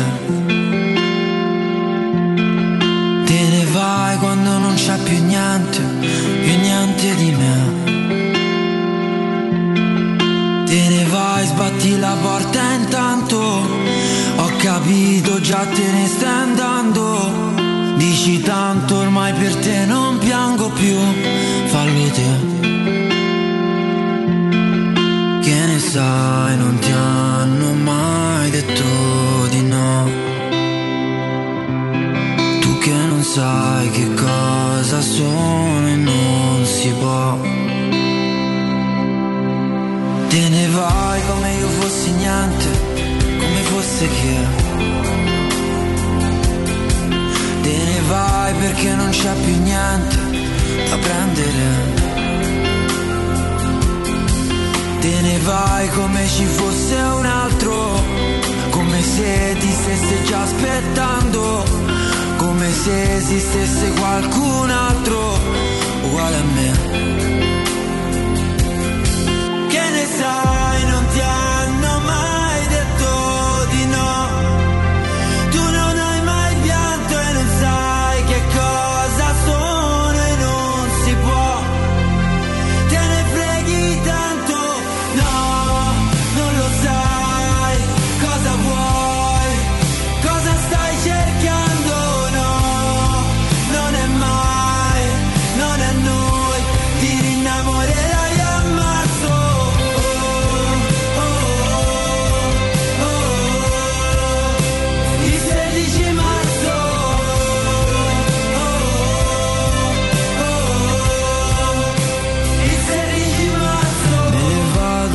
fossi pazzo, sì pazzo di te. Me ne vado perché un po' ne ho voglia, un po' perché. Perché per te l'amore dura un anno, perché te sai solo cancellarlo, vuoi solo chi non ti sta cercando più come me. Torniamo in diretta sui 92.7 di Teleradio Stereo. Abbiamo un bel, un bel parterre perché ad Augusto Ciardi, a Riccardo Angelini si aggiunge anche il nostro Stefano Petrucci. Stefano, buongiorno. Buongiorno, buongiorno. Buongiorno Stefano. Buongiorno. Ciao E Stefano. Abbiamo il piacere di avere con noi Riccardo Signori del giornale. Buongiorno. Buongiorno. Buongiorno. Buongiorno e benvenuto Riccardo, io sono un suo omonimo, mi chiamo Riccardo anch'io Angelini, con Stefano Petrucci abbiamo proprio fatto questione che lei fosse con, con noi stamattina per parlare insomma di, di- di- di quello che è accaduto tre giorni fa e, e di un grande campione Marvin Egler, insomma noi siamo rimasti, no Stefano, colpiti dall'articolo, dall'articolo di ieri che insomma raccontava le vicende che noi abbiamo vissuto Stefano, abbiamo accompagnato in quegli anni. Beh, Riccardo è il più grande narratore di cose pugilistiche che- di cui possiamo disporre in questo nostro paese. Quindi ha vissuto direttamente la vicenda di Hagler, ha raccolto una serie di informazioni, anche quella con la quale chiederemo a Riccardo un approfondimento, eh, questa mh, affermazione credo di Ernst che, ha- che sostiene appunto che, mh, che Hagler per il quale la famiglia ha, ha fatto ricorso alla privacy e non vuol far sapere le ragioni della, de- della morte e, e avrebbe perso la vita a seguito della somministrazione del vaccino. Mm, Mi sembra un'affermazione molto... eh, Riccardo, Molto forte. Sì. Vabbè, allora, Dunque, intanto saluto Stefano che, che conosco da una vita e, e vi, ringrazio, e vi ringrazio per la presentazione. Eh, no, anch'io sono rimasto abbastanza colpito da questa storia perché eh, Tommy Hess non mi sembra uno sprovveduto e ha, fatto, ha scritto su- sui, sui social eh, que- questa cosa che diceva eh, Hagler eh, per complicazioni al, al vaccino eh, è, morto. E dopodiché qualcuno gli avrà fatto notare che è una cosa pesante. Allora lui ha, ha rettificato dicendo guardate che io non sono un Novas, io voglio solo dire che eh, vedere morire un, eh, un grande campione come lui in questo modo è proprio una cosa brutta, insomma, non, non- non- gli rende, non- rende onore alla sua, alla sua grandezza. Ora, eh, la moglie ha, ha replicato, anzi la moglie veramente quando, ha raccontato, quando ha detto che Marvin Hagler era morto, ha detto che non voleva dire come era morto. Un nipote si è, è associato perché USPD, un giornale americano, ha chiesto ma potete raccontarci qualcosa? Ha detto no, preferiamo non dire niente. Uno dei figli invece è andato un pochino più oltre e ha detto eh, ha avuto i problemi respiratori e poi un problema al petto, che, che farebbe pensare a qualcosa riguardante il cuore ovviamente. La mo- devo dire che la moglie, ho visto eh, una replica recente, ha detto eh, smettiamola con queste storie, eh, Hagler è morto per cause naturali. E, e- devo dire, stavo guardando appunto eh, quando si sarebbero svolti i funerali di, Hagler e, e c'è una nota che la moglie di Hagler non ha invitato Ernest al funerale. ora, ora, eh, cosa, cosa- cosa possiamo pensare? Che giustamente la famiglia vuole mantenere una privacy e, e non ha voluto raccontare perché Hagler è morto. Possono essere variate le ragioni, svariate. Eh, ci può essere appunto una- un problema legato a, dire, a voler mantenere un po' segreto il, il fatto o voler lasciare insomma, che, che si, Hagler si parli ma non si parli del modo in cui è morto. Certo che, ripeto, era facile dire a quel punto Hagler non è stato vaccinato quindi non è morto per cause eh, relative al vaccino, era Ah, semplicissimo. certo. Bastava dire una cosa del genere e tutti zitti. Invece, invece la moglie, che è una persona che ho conosciuto, è una persona intelligente e, furba nel senso positivo del termine, perché conosce l'arte di parlare e non parlare, ehm, ha soltanto detto è morto per cause naturali e questo e vogliamo che sia rispettato questo, questo pensiero. Eh, cosa possiamo dire? Eh, possiamo soltanto, ciascuno fa le sue valutazioni o perlomeno mm, mm, come dire, eh, immaginare che non sia stata una morte così semplicemente naturale, che sia stato qualcosa di più eh, come dire, preoccupante, più difficile da spiegare. Ed è l'unica cosa che possiamo dire. E, impossibile non parlare del, de, del, campione. Io in quegli anni eh, non ero proprio un bambino, cominciavo già a essere giovane, sì, ma insomma quegli incontri li ho visti tutti e a me dispiace non poter parlare con competenza di, di pugilato, mi piacerebbe davvero essere esperto, però insomma quegli incontri li ho visti tutti. Prendendo spunto posso darti del tu Riccardo? Ah certamente, stavo, ero sorpreso da lei. Eh? Prendendo spunto dal tuo articolo, insomma, eh, Joy Fraser gli disse che lui aveva tre difetti, no? E essere nero, essere mancino. E, troppo bravo. E troppo bravo. Ecco, quando io vedevo gli incontri di, di Hagler era difficile capire che lui fosse mancino. Ma era ambidestro in realtà perché poi eh, Fulgencio Obermeier fu steso con un gancio destro. Eh, devo dire che questa frase eh, a, a Hagler rimase ben impressa perché la, io nel 2009, proprio eh, alla, quando si, erano i 30 anni dal suo incontro con Antofermo, lo incontrai qui a Milano, andammo a pranzo insieme e, e gli feci un'intervista. E fu la, veramente la prima cosa che mi raccontò questo, dice, eh, Joe Frese mi dice questa cosa, eh, perché forse io facevo paura. E, e, e, e appunto, eh, appuntò queste tre, queste tre situazioni. In realtà come ho scritto anche nel mio articolo, un campione non ha colore, quindi è inutile che stiamo a raccontare nero, bianco, giallo o qualcosa d'altro. Un campione è un campione punto e basta e vale questo.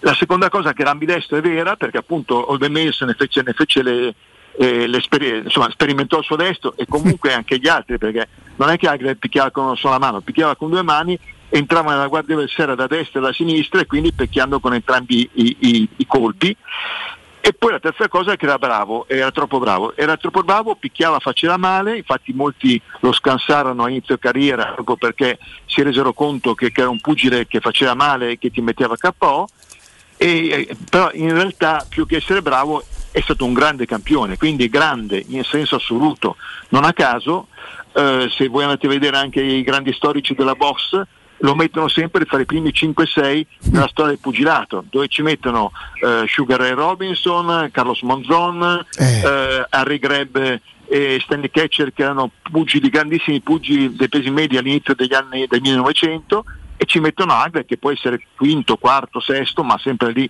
Quindi insomma, quello è il suo posto perché comunque Agler aveva una, una dimensione che ha dimostrato contro gli avversari soprattutto, ma che era una dimensione che si intuiva, tant'è vero che rimase diversi anni eh, prima di poter fare un mondiale, fece 6 anni e 49 incontri prima di fare il titolo mondiale contro Antofermo.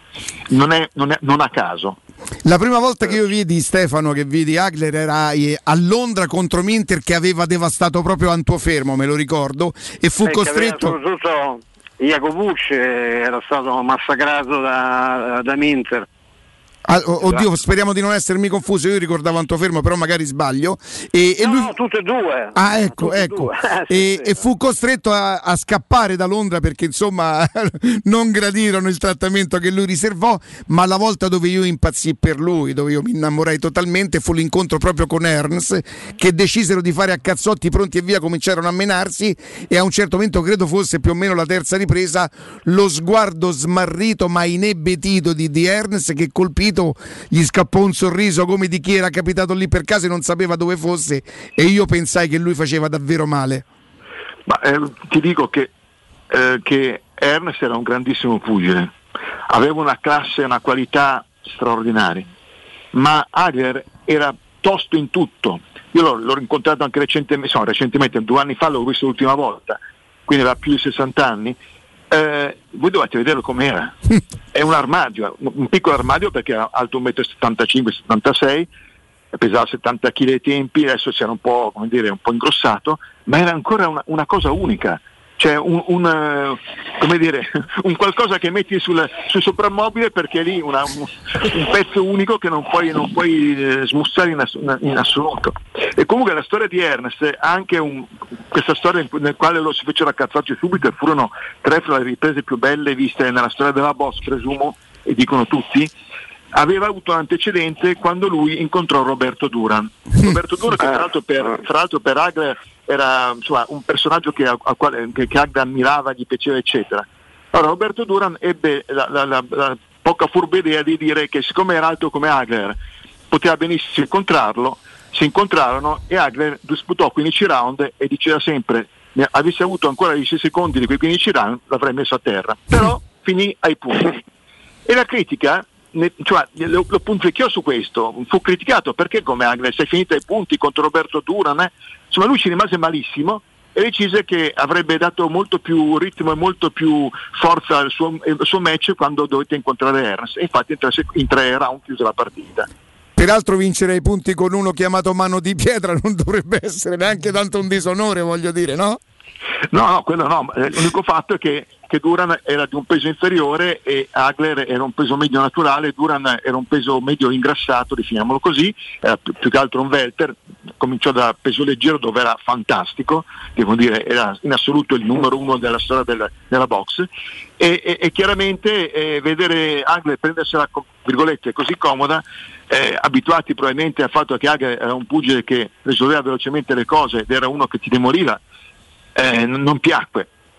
Comunque, a prescindere, molti pugili che hanno affrontato Agler dopo hanno perso qualcosa, nel senso che non sono stati più loro. Uno per tutti, John Mugabe, contro il quale Agler fece un match di una violenza straordinaria eh, e John Mugabe da allora non, è- non fu più lo stesso pugile fantastico che si era visto prima. Eh, Stefano, Riccardo, eh, siamo noi ad essere un po' troppo nos- nostalgici o c'è il pericolo che campioni tipo Agler, insomma, vabbè, essendo considerato tra i primi sei è chiaro che fa la storia, o non esistono, non esistono sempre meno di pugili con quella classe, con quella potenza? Beh, lascio dire a Riccardo, per me sempre, sempre, sempre meno. Se pensiamo ai livelli italiani eh, mi metto a piangere. A livello internazionale c'è qualcosa, ma insomma, eh, pensate ai nomi che ha fatto adesso Sì. eh, Riccardo, si può aggiungere Leonard, che tra l'altro gli, ru- gli rubò il match no? Nel- eh, nella famosa sfida che Agler non aveva mai digerito. Sì, no, eh, anch'io sono dell'idea che, che quel match Agler non lo vinse, tra l'altro ero proprio a, a Las Vegas e rimasi, Ah, ecco, anche- eh, e rimasi un po' stupito perché francamente io ho, ho visto eh, sicuramente non la vittoria di Leonard. Mettiamoci Certo. pure che volevi essere, volevi stare così, evitare eh, politicamente corretto gli davi un pari. E che- Certo. Ma la cosa che stupì tutti fu come Agler affrontò quel match. Un eccesso di rispetto, Riccardo? Esatto, perché eh, non dimentichiamo che Leonard, eh, che Leonard erano molti anni che non combatteva, tre anni di fila, cinque- due match in cinque anni se non mi ricordo male, quindi insomma era, era lontano dalla ring abbastanza tempo. La seconda cosa importante era che, Legolas- che Leonard si era operato agli occhi. Io non so, abbiamo avuto tutti la sensazione che Agre non volesse infierire, non volesse esagerare, aveva messo proprio una, una marcia in meno e tutti aspettavamo che Agre mettesse la marcia in più e non l'ha mai messa. Eh, lui eh, dice, racconta che è stato una- un, un risultato politico e, e tutto questo punto di vista ci può anche stare come idea. Ehm, tanto più che gli americani speravano nella rivincita. Quindi Agler che perde e, e- e fa la rivincita è un successo finanziario. Gli offrirono 20 milioni di dollari per fare la rivincita. Però Agler fu lì dimostrò di essere una persona assolutamente intelligente. Decisi di lasciar perdere e chiudere con la boss. E secondo me questo è stato ancora più campione del mondo di quanto lo sia stato eh, sul ring. Perché ha capito perfettamente che forse era meglio fermarsi. Riccardo, grazie per questo. Io delle ore esatto, a- ad ascoltarlo ad perché ad imparare, ad imparare. Io che non sono un appassionato di box, quasi mi sono appassionato dal suo racconto. Quindi grazie davvero per questo, per questo spaccato. Magari avremo modo di, di riaggiornarci e di risentirci prossimamente. Grazie per il tuo tempo, davvero. Grazie a voi e buongiorno a tutti. Grazie Riccardo, buon lavoro, buon lavoro. Grazie a Riccardo Stefano, Signori del giornale. Eccoci qua. Non potevo non coinvolgerti, insomma, a noi qualche volta tu poi proprio per competenza. Io per una, per una passione cioè, mi piacerebbe parlarne con competenza, però ne parlo solo da appassionato, ma quegli incontri me li ricordo davvero tutti, quella, quella schiera di campioni me li ricordo proprio tutti, tutti, tutti, tutti. Ed era un pugilato che ti lasciava proprio attaccato, che non hai potevi... Avuto, hai avuto la, la- la capacità anche stamattina di mettere in onda un'enciclopedia vivente del pugilato. Tanto Riccardo è figlio di Giuseppe Signori, che è stato probabilmente il più grande giornalista di pugilato di sempre, che ha scritto dei libri straordinari come Angeli e Demoni e che ci aveva, insomma, che ha, in- ha inculcato nel figlio questa, questa enorme passione e insomma a tuttora Riccardo è il, è il numero uno per quanto si tratta di raccontare le storie di questo sport assolutamente straordinario. Stefano, grazie, ti, ti riascoltiamo tra A qualche tra ora. pochissimo, a tra poco, grazie, grazie, grazie. Grazie a Stefano Oh, vi parlo adesso di Securmetra e pensate che mentre io vi parlo di Securmetra, Securmetra, i tecnici di Securmetra sono a casa mia a cambiare le finestre perché anch'io ho approfittato de- dell'eco bonus, mi sono fatto fare il preventivo eh, da Stefano, insomma era un'offerta davvero imperdibile, le mie finestre avevano più di 20 anni e nonostante le avessi trattate sempre bene, inevitabilmente se una cosa ha 20 anni è segnata dal tempo. Quindi è tempo di eco bonus, è il momento giusto per cambiare le finestre. Cogliete l'occasione scegliete gli infissi minimal di Securmetra per dare più spazio alla luminosità con la maggior superficie in vetro esistente in commercio e soprattutto aggiungere quel tocco di design alla vostra casa. Il tutto accompagnato dal massimo livello certificato di isolamento termico ed acustico. Usufruirete poi così dell'eco bonus 50%, l'abbiamo detto mille volte, insomma in più Stefano che cosa fa? Stefano vi offre il 15% di sconto in, las- in listina, il 50% in fattura che lo Stato gli propone ma che lui è in grado di fare e in più l'applicazione del triplo vetro. Io non vedo l'ora di andare a casa adesso, a parte che mi danno a fare Nangio, Nangio Tacche Coronarica, però eh, dice per colpa della Roma. No, No, ma visto che la Roma mi, provoca questa cosa, è meglio andare a vedere se ho qualche piccola ostruzione.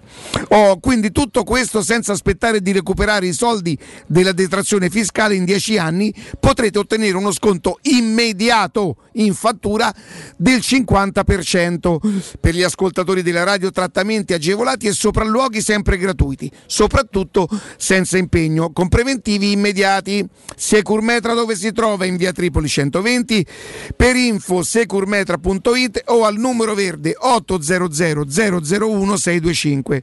Augusto, Jacopo, come d'accordi io vado via un pochino prima, oggi ho questa, questa visita Eh, che beh. mi mette pure un po' di apprensione perché il cardiologo me l'ha consigliata, per cui la, la vado a fare, non c'era un altro orario se no l'avrei fatta più tardi, e ci, vediamo, ci vediamo domani. Domani Ricca. Quindi eh, Jacopo in studio, Augusto con Skype, rimanete con noi, a tra poco. Ciao.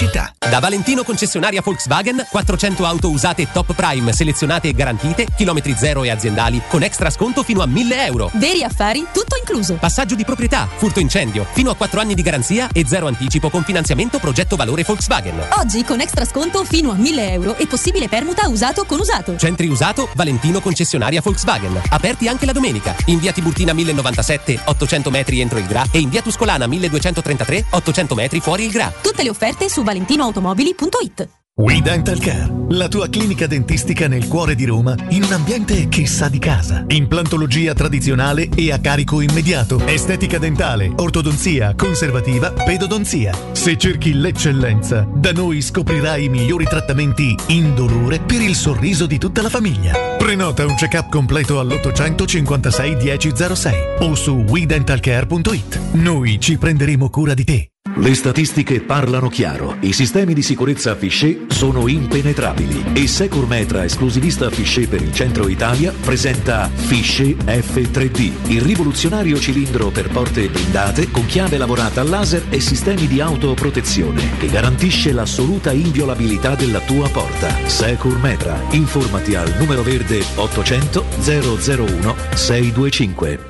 La salute è la priorità. Con Corian Poliambulatori Lazio, la rete di assistenza dedicata alla tua salute, puoi contare su professionisti preparati e disponibili e tecnologie per la prevenzione e la cura. Risonanza magnetica, TAC, ecografie, mammografie, laboratorio analisi, ambulatori medici e fisioterapia. Per le prevenzioni del mese o maggiori informazioni, visita il sito www.poliambulatorilazio.it o rivolgiti a uno dei nostri poliambulatori, aperti dal lunedì al sabato.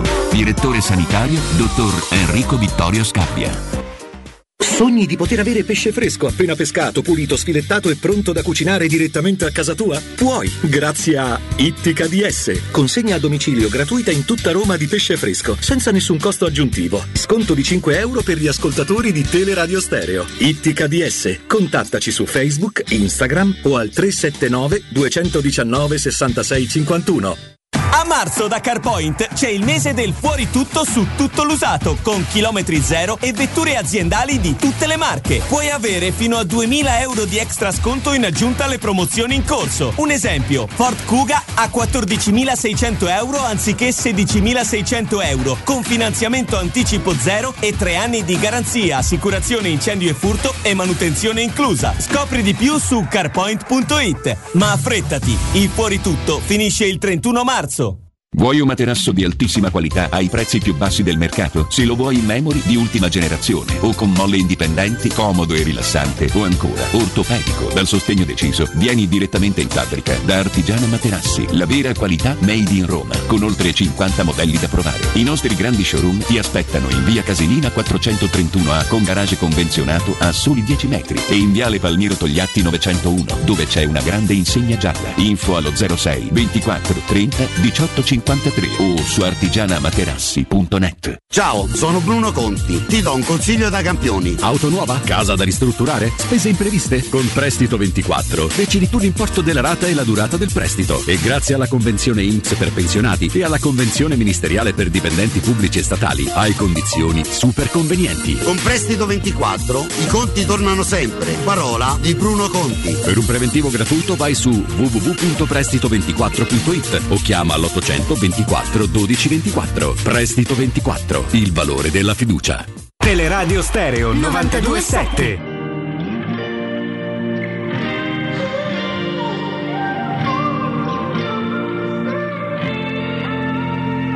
It's beautiful, it's bittersweet. You're like a broken home to me. I take a shot of memories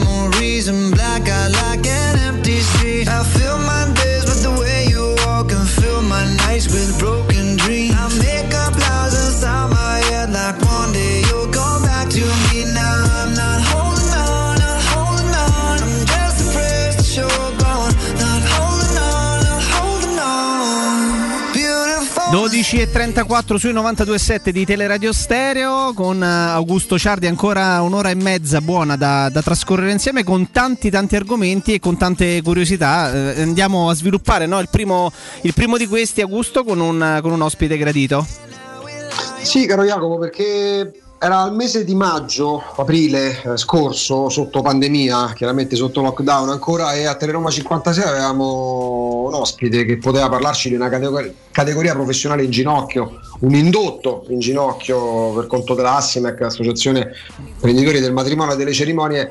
Lo sentimmo perché ehm, catering, wedding planner, fioristi, eh, ma anche musica, insomma tutto quello che significa le grandi cerimonie con le cerimonie annullate purtroppo veniva meno. E abbiamo il piacere a distanza di tanti mesi di ritrovare in diretta Fabio Ridolfi. Fabio, buongiorno e grazie per la disponibilità. Buongiorno a tutti, ringrazio voi per eh, l'invito che mi avete rivolto dopo quasi un anno, come stavi giustamente ricordando tu Augusto. Ecco, perché purtroppo in questi giorni siamo tornati in zona rossa, lockdown, eh, magari meno rigido rispetto a marzo e aprile scorso, però alle viste che cosa c'è? La primavera, la prossima settimana, la primavera come l'estate è chiaramente eh, sono le stagioni delle grandi cerimonie. Eh, se l'anno scorso era evidente che non ci sarebbero state, sarebbero state annullate, posticipate molte di un anno, e adesso che cosa c'è Fabio? Un grosso punto interrogativo? A metà marzo cosa possiamo dire di- della stagione imminente per il lavoro che poi mi dici pure quante, ci dici pure quante sono le famiglie coinvolte, ma non chi deve sposarsi, chi deve fare una comunione, ma proprio le famiglie che campano grazie a questo gigantesco indotto. Allora sì, eh, paradossalmente la situazione è peggiore dello scorso anno, non, eh, insomma, non avremmo mai immaginato di, di arrivare a questo punto con eh, così tanta indecisione.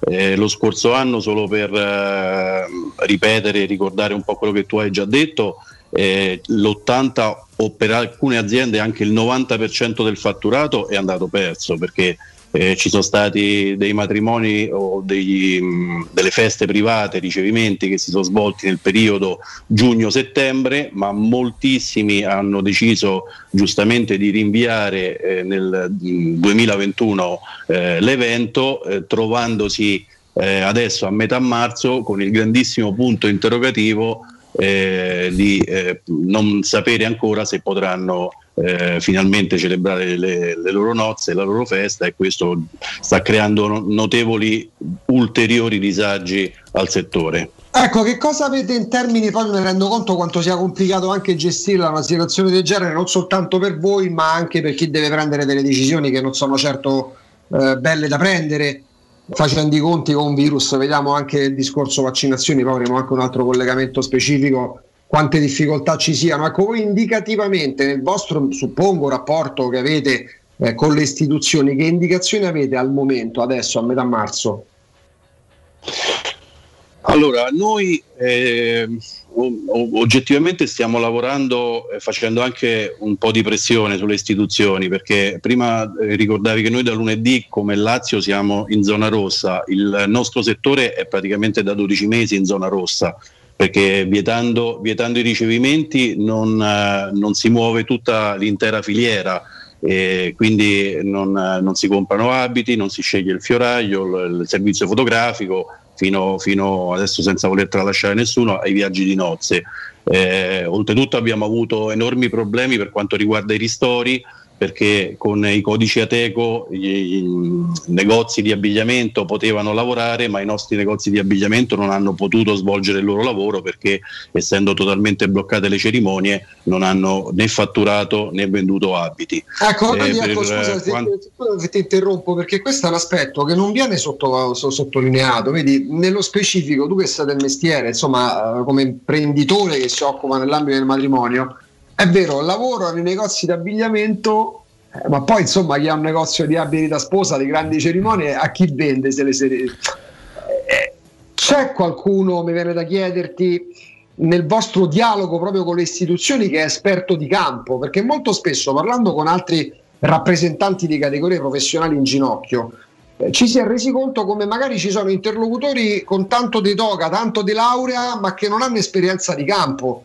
questa distinzione che tu fai, se io ho un abito, ho, vendo abiti, posso restare aperto, ma sono abiti da cerimonia, non li vendo gli abiti da cerimonia, di che campo? Come mi reinvento? Cioè, trovate interlocutori ad hoc, trovate chi è del mestiere quando andate a parlare con le istituzioni? Allora, non, uh, questo problema non tocca solo gli, gli abiti, ti faccio anche l'esempio dei, dei, fiorai. Oggi i fiorai anche in zona rossa sono aperti, ma i flower design non possono lavorare, quindi è molto più ampio anche questo discorso. Noi ovviamente eh, abbiamo immediatamente, anche collaborando con altre associazioni del nostro settore, messo di fronte al governo questa problematica. L'interlocuzione non è stata semplice, ma eh, fortunatamente adesso, dopo 12 mesi, è stata recepita, quindi c'è un'intenzione di fare un, uh, un passo in avanti eh, attraverso un wedding 4.0 che possa raccogliere tutta la filiera in, in un solo ambito, un solo, un solo codice ateco.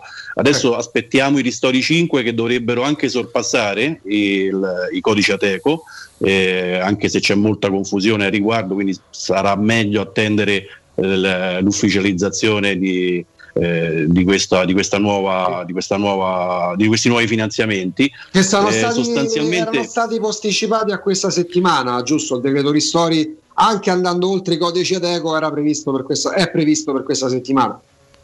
Sì, è previsto per questa settimana, diciamo, eh, ripeto, bisogna vedere cosa rientrerà nella parte okay. de- dei ristori e quali aziende ne potranno beneficiare. Noi oggettivamente come Assimec stiamo puntando alla ripartenza, quindi eh, tornando alla tua domanda, cosa stiamo facendo con le istituzioni e quali sono i segnali che vogliamo eh, lanciare.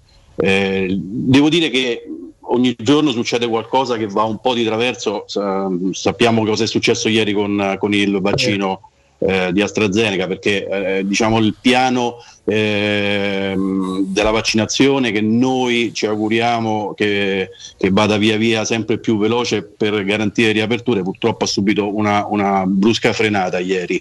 Eh, abbiamo presentato eh, grazie alla collaborazione con degli esperti un protocollo per la ripartenza del settore wedding e feste e cerimonie.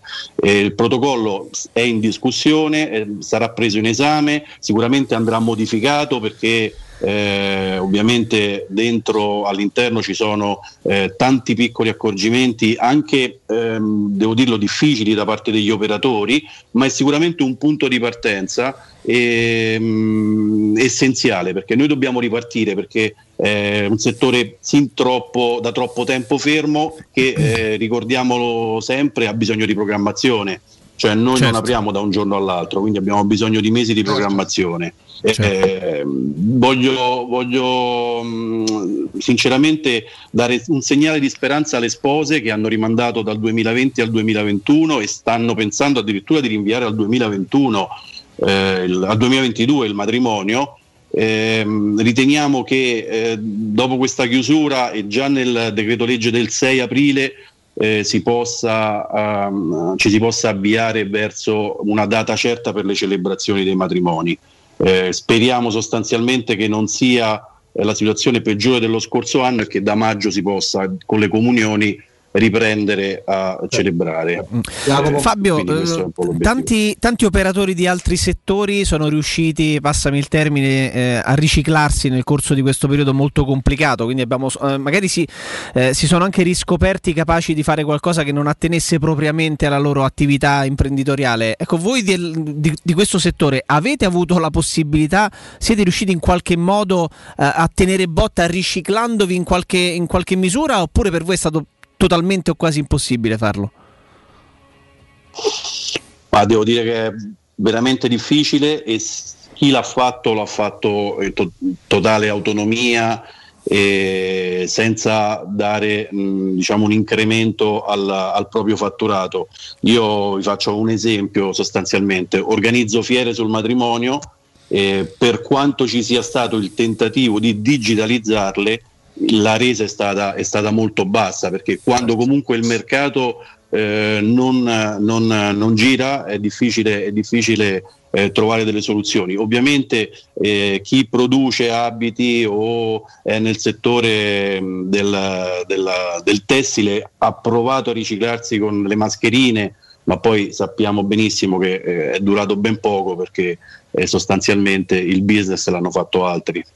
Certo. Appunto. Prima di salutarci Fabio ringraziandoti in termini proprio numerici di percentuali, insomma par- parlato di fatturati pressoché azzerati, eh, in prospettiva con questo grosso punto interrogativo che c'è sulla, sulla primavera e sull'estate, il rischio è di perdere quanto si è già perso perché tu parlavi addirittura di rischi superiori, cioè che cosa, considerando anche i ristori magari in dialogo nuovo perché c'è un governo nuovo, per quanto rimpastato, ecco, in termini proprio economici, pratici, perché c'è gente che mette insieme il pranzo con la cena grazie al lavoro, come un po' tutte le persone che non hanno bene al sole. Che rischio c'è per questo 2021? Eh, il rischio è altissimo, considerato che le aziende del settore sono tutte aziende a, in gran parte a gestione familiare. Molti hanno anche chiuso. Vanno, molti hanno anche chiuso, quindi non sono annotati eh, nel, nell'elenco del, delle persone che hanno perso lavoro, ma in realtà fanno parte di quel gran numero di attività e di partite IVA che eh, ogni mese sono costretti a, a chiudere. Eh, devo dire che non funziona eh, anche tutto eh, l'indotto a livello lavorativo che eh, i, i, matrimoni creano, perché sapete benissimo che avendo una stagionalità però molto ampia, eh, le persone che eh, lavorano per esempio intorno a un ricevimento sono, sono tantissime e queste persone oggi non riescono neanche ad andare a lavorare nei ristoranti perché i ristoranti lavorano a singhiozzo e avete, avrete notato benissimo che se un ristorante apre non, non ha, sicuramente non lo fa incrementando, incrementando, posti di lavoro ma lo fa con le proprie forze il titolare perché non sa se domani potrà continuare a restare aperto eh, ugualmente. Fabio Ridolfi, eh, tanto in bocca al lupo, grande, complimenti per il lavoro che portate avanti come associazione, magari ci aggiorniamo più avanti sperando insomma, notizie con meno punti interrogativi. Buon lavoro. Io vi ringrazio, vi, vi chiedo una cortesia, noi il 26 eh, di marzo eh, stiamo organizzando in 30 piazze italiane, tra, tra, le quali Roma, Piazza Montecitorio, un flash mob uh-huh. non di protesta ma di visibilità del settore eh, quindi saremo in 30 piazze, saremo numerosi e eh, sarà l'ultima spinta eh, forte ne- verso il governo perché si renda conto che noi non eh, ci possiamo più permettere eh, mesi di incertezza e di, di non lavoro. Quindi vi, vi ringrazio tantissimo per l'ospitalità a nome eh, di tutti gli operatori e mi auguro che anche le spose eh, vengano a sostenerci eh, perché stiamo lavorando anche con loro eh, il 26 marzo eh, a Roma in piazza Montecitorio. Hai fatto benissimo, hai fatto benissimo a dirlo. Poi insomma anche con i modi, no? Eh, na- na- na- non di protesta ma di visibilità, quella che meritate, quella che meritano tutte le persone che poi eh, vogliono semplicemente lavorare pur rendendosi conto dell'emergenza pandemica che c'è in tutto il mondo. Fabio, davvero grazie, in bocca al lupo. Grazie, grazie tante. Grazie. Buon lavoro. Grazie a Fabio Ridolfi dell'Assimec, Jacopo, questo approfondimento come tanti ne facciamo e tanti continueremo a farne anche extra calcio. Insomma, oggi da, da Marco Tardelli a Riccardo Signori a Fabio Ridolfi. Però non finisce Non qua è finita no, qui. Jacopo, abbiamo un altro paio di collegamenti perché subito dopo l'una, subito dopo il GR, insomma, il tema del giorno, di questi giorni legato alle vaccinazioni, legato ai vaccini AstraZeneca, insomma, sta facendo discutere e, e siccome ci piace, no? eh, avere, dare voce, farci spiegare le cose. Noi ci poniamo in questi casi come ascoltatori dalle persone competenti. Eh, andremo da, da un infettivologo, da uno eh, insomma competente in materia. Andremo da E chi ne sa sicuramente di più. Esatto, e poi tor- torneremo anche a parlare di, di calcio e lo faremo, lo faremo no, con, eh, con- con quei personaggi no, che magari ti stuzzicano l'interesse perché hanno, come si dice, no, bazzicato i campi di Serie A per tanti anni e che, Ecco. e che hanno una storia da raccontare, mettiamola così. Ecco, facciamo una cosa, Jacopo, coinvolgendo attraverso le note vocali i nostri ascoltatori, se sei d'accordo. Sì. Allora, parliamo di calcio anni 90 e anni 2000. Sì. Quindi diciamo da metà anni 90 in poi. Già l'ho capito. Dal 95, L'ho dal capito. 95 a tutti gli anni 2000. To- attenzione però, dovete essere bravi all'ascolto. eh. Togliete di mezzo i big, parliamo di attaccanti. Togliete di mezzo i big, quindi da Totti in giù, Shevchenko, Batistuta, i top, eh, i top i top Toglieteli player, no. i, i Biroff, i togli- toglieteli questi qui, dai. Bravissimo, levati di mezzo i Crespo, ma pure i Salas, tutti quelli che erano grandi bomber che oggi costerebbero 200 milioni di Gli euro. attaccanti di Altro che- nicchia, mettiamo, li chiamiamo Oh, così. Bravissimo, Eh. fateci il vostro podio degli attaccanti dei mestieranti, quelli pure un po' ingobbiti, quelli un po' sovrappeso, quelli che facevano i gol. insomma, che però a loro nomino modo hanno fatto la storia della Serie A. Bravissimo, vostro, i vostri tre preferiti, non i più forti. Allora ce n'è uno che è un po' l'emblema di tutto questo, a proposito di, di- di- di calciatore sgraziato, che era Ricanò. Sì, Cioè, nell'immaginario collettivo è l'attaccante è quel tipo di attaccante sgraziato. Sì. Proprio veramente dici mh, non voglio arrivare di braccia rubate all'agricoltura. Che di gol ne, ne- ne fece in un anno tanti, però poi no. eh. No, io non le dico queste cose, scusa Augusto, però abbi pazienza, no? I vostri allora, allora, sapete che Panizzi si apre bocca insulta No, ma io non capisco perché adesso c'è questo attacco diretto da parte tua. Forse te ne approfitti perché stai anzio e quindi tu dici C'è no. stato questo attacco a Riganò ingiustificato. Ma da parte di chi? che- Da parte tua, cioè, Matteo Bonello c'ha la registrazione e la Esatto. in onda. Diamo il numero? Diamo il numero? Eh, Ecco, le Ah. note audio a che numero le mandiamo? 342 79 12 362 342 79 12 362 continuiamo eh, iniziamo adesso e continueremo ad incamerarle anche nel corso dell'ultima ora perché ci divertiamo e perché parleremo con uno di questi. Eh, ne parleremo I probabilmente. vostri tre preferiti, sì, non è casuale perché insomma Jacopo ha messo in piedi un gran bel collegamento per le 13.15 circa. I vostri tre attaccanti preferiti da metà anni 90 a vorremmo dire quasi ad oggi, ma insomma quelli un po' più da attaccanti di nicchia, di nicchia che hanno 20. giocato nel campionato italiano, attaccanti di nicchia, bomber più o meno bomber che non sono, che non facevano parte di quelli 5, 6, 7 top club italiani, ma che hanno fatto a loro modo la storia del calcio italiano e della nostra Serie A. Ce ne sono parecchi. Ce ne sono parecchi. Sì, sì, sì, Mm. guarda, mentre ne parlavamo me ne erano in mente già 5-6. Oggi fai più fatica a trovarli Jacopo perché prima abbiamo nominato Ricanò. Guarda, ne aggiungiamo un altro, poi Stefan Schbock, per esempio, che era il bomber per antonomasia della Non Serie tanto B, da Serie A quanto da Serie B e Serie C, no? Ecco, però veniva in Serie A qualcosina faceva pure lui, no? Oggi Sì. se ci pensi, forse è un discorso generazionale, perché insomma tu hai un'età, hai 34 anni quasi, in cui il calciatore è già considerato stagionato, non ancora a fine carriera, ma quasi. Io potrei far nonno dei calciatori oggi come oggi. Quindi forse noi quando eravamo più piccoli li vedevamo come grandi, come adulti, noi eravamo più piccolini. Io sono un po' più grande di te, parecchio.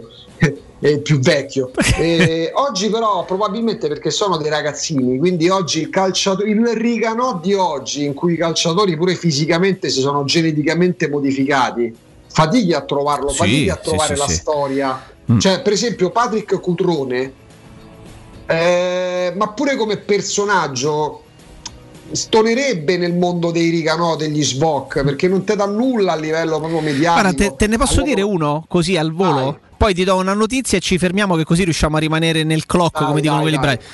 Così, il primo che mi è venuto in mente, Filippo Maniero. Bravissimo. Pippo Maniero era un giocatore che in Serie A ha fatto meno di 100 gol sicuramente, che non ha vestito maglie stratosferiche, quando lo ha fatto non è stato un protagonista assoluto perché è passato anche per il Milan, però è uno di quelli che lo mettevi in Serie A in una medio-bassa Serie A e marcava no, e timbrava doppia firma tutti gli anni. Perfetto. E lui era Hai uno fatto il nome giu- ecco, hai fatto quel nome giusto perché potremmo farne altri che non mettiamo in classifica perché vi abbiamo detto da metà anni 90 in poi, ma seppure va a finire negli anni 80. È vero che c'erano tanti più campioni perché insomma uno come Walter Schachner che è stato un grande attaccante giocava con Cesena poi è andato al Torino però ecco quel tipo avete capito i Filippo Maniero eh, gli Svoc i Riga no i vostri tre preferiti ci dovete dire al numero, numero che adesso ricordiamo per le note audio brevi dai proprio il po' di Vai, vai, vai, vai. quelli Tre- proprio- 342 79 12 362 prima di fermarci è stata rinviata al 26 di marzo alle ore 11 l'udienza relativa al processo alla Lazio sul caso Tamponi. Lo ha deciso il Tribunale Federale Nazionale della FIGC nell'udienza di oggi. Ne parlavamo con, con Alessandro Ostini che per oggi aspettavamo delle, delle indicazioni e l'indicazione è quella del rinvio al 26 di Ed era- marzo. ed era abbastanza mh, prevedibile pure questo c'è proprio un discorso di tempistiche dall'altro udienza che si sarebbe svolta in, conferen- videoconferenza dall'altro Certo. con la Lazio impegnata per la trasferta mh, di, di- di- di Monaco di Baviera insomma era alle viste c'era anche questo primo rinvio Era complicata, poi è uscito il comunicato del giudice sportivo, ottava ammonizione e ammenda di 1500 euro per Lorenzo Pellegrini, sanzione aggravata perché capitano della squadra, come si legge dal comunicato. Comunque restano in diffida tra le fila della Roma Cristante, Bagnez, Veretù e Vigliar che quindi dovranno stare attenti perché al rientro dalla sosta e dopo Roma-Napoli ci sarà Sassuolo-Roma. Altra notiziola velocissima e ci fermiamo, Ricordia- ricordiamo ancora una volta che l'Olimpischi Stadium di Kiev dove si giocherà Shakhtar Roma sarà aperto parzialmente al pubblico con una capienza massima disponibile di 15.000 posti. Parlavamo di quanto potrà eh, beneficiare lo Shakhtar, no? la squadra ucraina, di questo apporto di tifosi. Noi ormai che siamo abituati a vivere senza, ma ci sarà un settore della tribuna, il settore numero 26 nello specifico, che sarà riservato ai tifosi della Roma, perché in Ucraina c'è una foltissima comunità di tifosi ucraini di nazionalità, ma della Roma di fede eh, calcistica, e quindi Ma la Roma avrà tifosi nel settore 26 della tribuna eh, del, dell'Olimpischi di Kiev che tiferanno, sbandiereranno, sciarpeggeranno eh, giallo-rosso. Quindi questa è Ah, una tu devi notizia. smetterla, tu devi smetterla di prendere in giro la gente. Ma come- Come tu scusa. dici, in Ucraina c'è sta una comunità ucraina di gente ucraina Augusto. che tifa Roma. Esatto, e gli hanno addirittura riservato il settore 26 dello stadio. Eh, quindi beh, certo, giovedì sì, vedremo anche i stadio. tifosi della Roma con sciarpe sì. e bandiere. Settore. Vabbè, però allora se non ti sta bene, senti, fio mio, fammo così. Facciamo Io- una cosa. Io mi dissocio, la radio si dissocia da quello Ma che da che cosa? Non ho offeso nessuno. Eh, non sono Io passibile. Non sono di- di- passibile di querel. Eh? No, di, ah, no, quella non- Anzitutto una notizia, Eh, quel sì? signore prima che ha lanciato un'accusa gratuita Che e gli è grave nei miei successo? confronti Cioè è io? stato già arrestato. Eh, è possibile, scusa, in un paese con la burocrazia pachidermica Intanto come... è in galera. Ma come in galera? empatia con Matteo Bonelli. Subito, subito. Durante una pausa uno era stato raggiunto dalle forze dell'ordine già ingabbiato.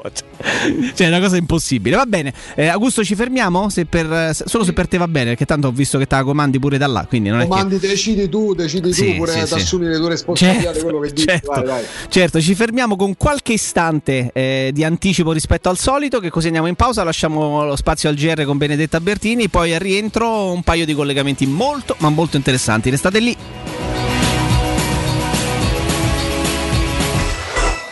Pubblicità. Ha sentito anche lei la novità? No, quale? Fino al 21 marzo da Spazio Conad c'è l'operazione sotto costo, con tantissimi prodotti selezionati a un prezzo davvero incredibile. Ma ne è sicuro? Certo! Grandi, corro subito! Scopri di più su appconad e conad.it. Direttamente dalla ricerca aerospaziale della NASA nasce Beyond Guardian Air e Pure and Clean. Grazie all'esclusiva tecnologia Active Pure purificano e sanificano l'aria e tutte le superfici da virus e batteri, agendo 24 ore su 24 anche in presenza di persone. Beyond Guardian Air e Pure and Clean è nato un nuovo modo di respirare. Chiama ora 06 41 20 59 43 sanificazione.online. Tutti quanti hanno riso quando ho comprato le zanzariere Z-Screen fuori stagione, ma quando hanno sentito il prezzo? Non aspettare il caos della stagione quando le zanzare ti pungono e non ti fanno dormire. Con il prezzo che torna pieno da listino, approfitta subito dell'offerta prima zanzariera, valida fino al 31 marzo. Per te anche un buono di 75 euro per la tua Z-Screen, con la garanzia soddisfatto o rimborsato. Chiama subito l'800 196 866 o visita il sito zanzaroma.it. Z-Screen, la super zanzariera con un super servizio e una super garanzia. Per il 75 anniversario, Paoletti Industria Mobili ti copre di regali. Acquista uno degli armadi con vano TV e hai in regalo addirittura un letto contenitore matrimoniale. Se acquisti invece una cameretta, hai lo sconto del 40% e un regalo del valore di oltre 300 euro. E su tutto, un finanziamento per l'intero importo a interessi zero. Paoletti Industria Mobili è in via Pieve Torina 80, zona industriale Tiburtina, uscita 13 del Gra e in via Tiburtina 606. paolettimobili.it Vuoi vendere casa al prezzo di mercato? UM24 e trovi subito l'acquirente ideale per il tuo immobile. UM24.it e 06 87 18 12 12. Collegati a valevale.it. Scegli la lezione che ti piace, allenati e divertiti con i nostri insegnanti che ti aspettano sempre in diretta. Da solo, con gli amici o con la tua famiglia, scopri le attività che puoi fare su valevale.it. E per gli ascoltatori di Teleradio Stereo, una lezione gratuita, digitando la password Valevale, tutto minuscolo, tutto attaccato. Valevale, un piccolo mondo aperto a tutti.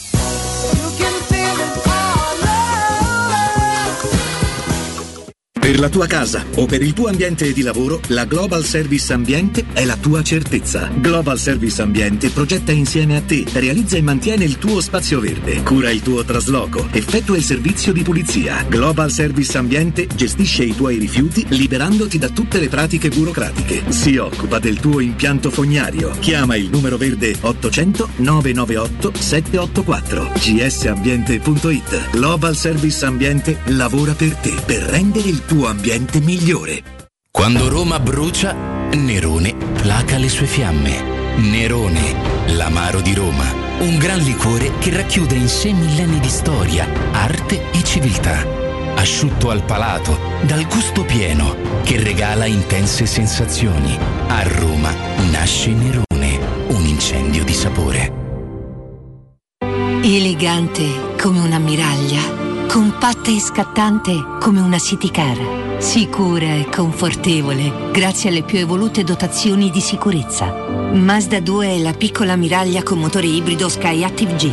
Oggi con gli ecobonus Mazda e gli incentivi statali su Mazda 2 hai fino a 4.500 euro di vantaggi in caso di rottamazione. Offerta valida fino al 31 marzo. Da Mazda Automotor, via Salaria 719, Roma.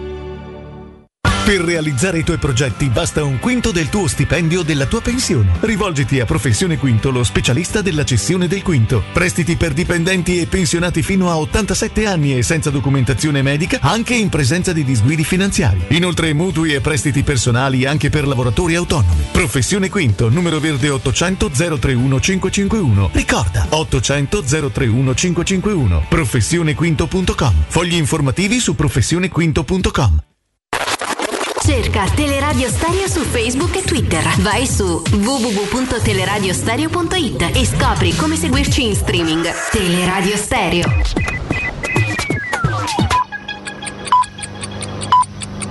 Sono le 13 in punto. Teleradio Stereo 927, il giornale radio, l'informazione. Insieme con Benetta Bertini, buon pomeriggio. In tutto il paese continua a crescere l'occupazione dei posti letto nelle terapie intensive da parte dei pazienti Covid. Secondo l'ultimo monitoraggio dell'Agenzia Nazionale per i Servizi Sanitari Regionali, aggiornata al 15 marzo, si attesta ora al 35%, segnando un aumento del 4% rispetto al 9 marzo in cui si era superata la soglia critica del 30%. La scuola tornerà in presenza e in sicurezza il prima possibile. Abbiamo tenuto aperto il primo ciclo fino allo stremo. Lo ha detto il ministro dell'istruzione Patrizio Bianchi, che ha spiegato che il governo ha tenuto i piccoli studenti in presenza fino a quando non è stato chiaro che questo virus poteva colpire anche loro. Chiudere eh, è stato, dichiarato il ministro Bianchi, un atto di responsabilità del governo per poi aggiungere stiamo lavorando per riportarli in presenza il primo possibile in sicurezza. Pfizer ha siglato un accordo con l'Unione Europea per la consegna in anticipo di 10 milioni di dosi del vaccino entro giugno, da qui l'appello della Presidente della Commissione Europea Ursula von der Leyen, che ha chiesto che vengano accelerate le consegne. Il totale dei vaccini sale ora a oltre 200 milioni di dosi nel secondo trimestre. Nel decreto sostegni che il governo si prepara ad approvare in settimana saranno rafforzati gli aiuti alle famiglie in difficoltà, sarà rifinanziato il reddito di emergenza, l'assegno da 400 fino a 840 euro per i nuclei con un ISE inferiore a 15.000 euro. A dirlo in Parlamento il ministro del lavoro Andrea Orlando, l'assegno sarà pagato per tre mesi. È tutto per quanto mi riguarda, il giornale radio torna alle 14 da parte di Beta Bertino, un saluto. Il giornale radio è a cura della redazione di Teleradio Stereo. Direttore responsabile Marco Fabriani.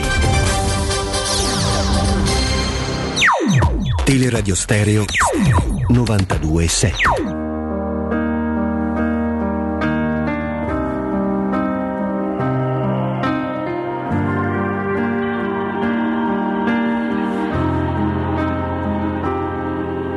Mi dici che che non funziona più, siamo soli adesso noi sopra un pianeta blu. E quando arriva sera invadi la mia sfera, non è la primavera che non sento da un po', non sento da un po'. I brividi sulla mia pelle, il tuo nome fra le stelle, sembra ieri, sembra ieri ci stringeva quando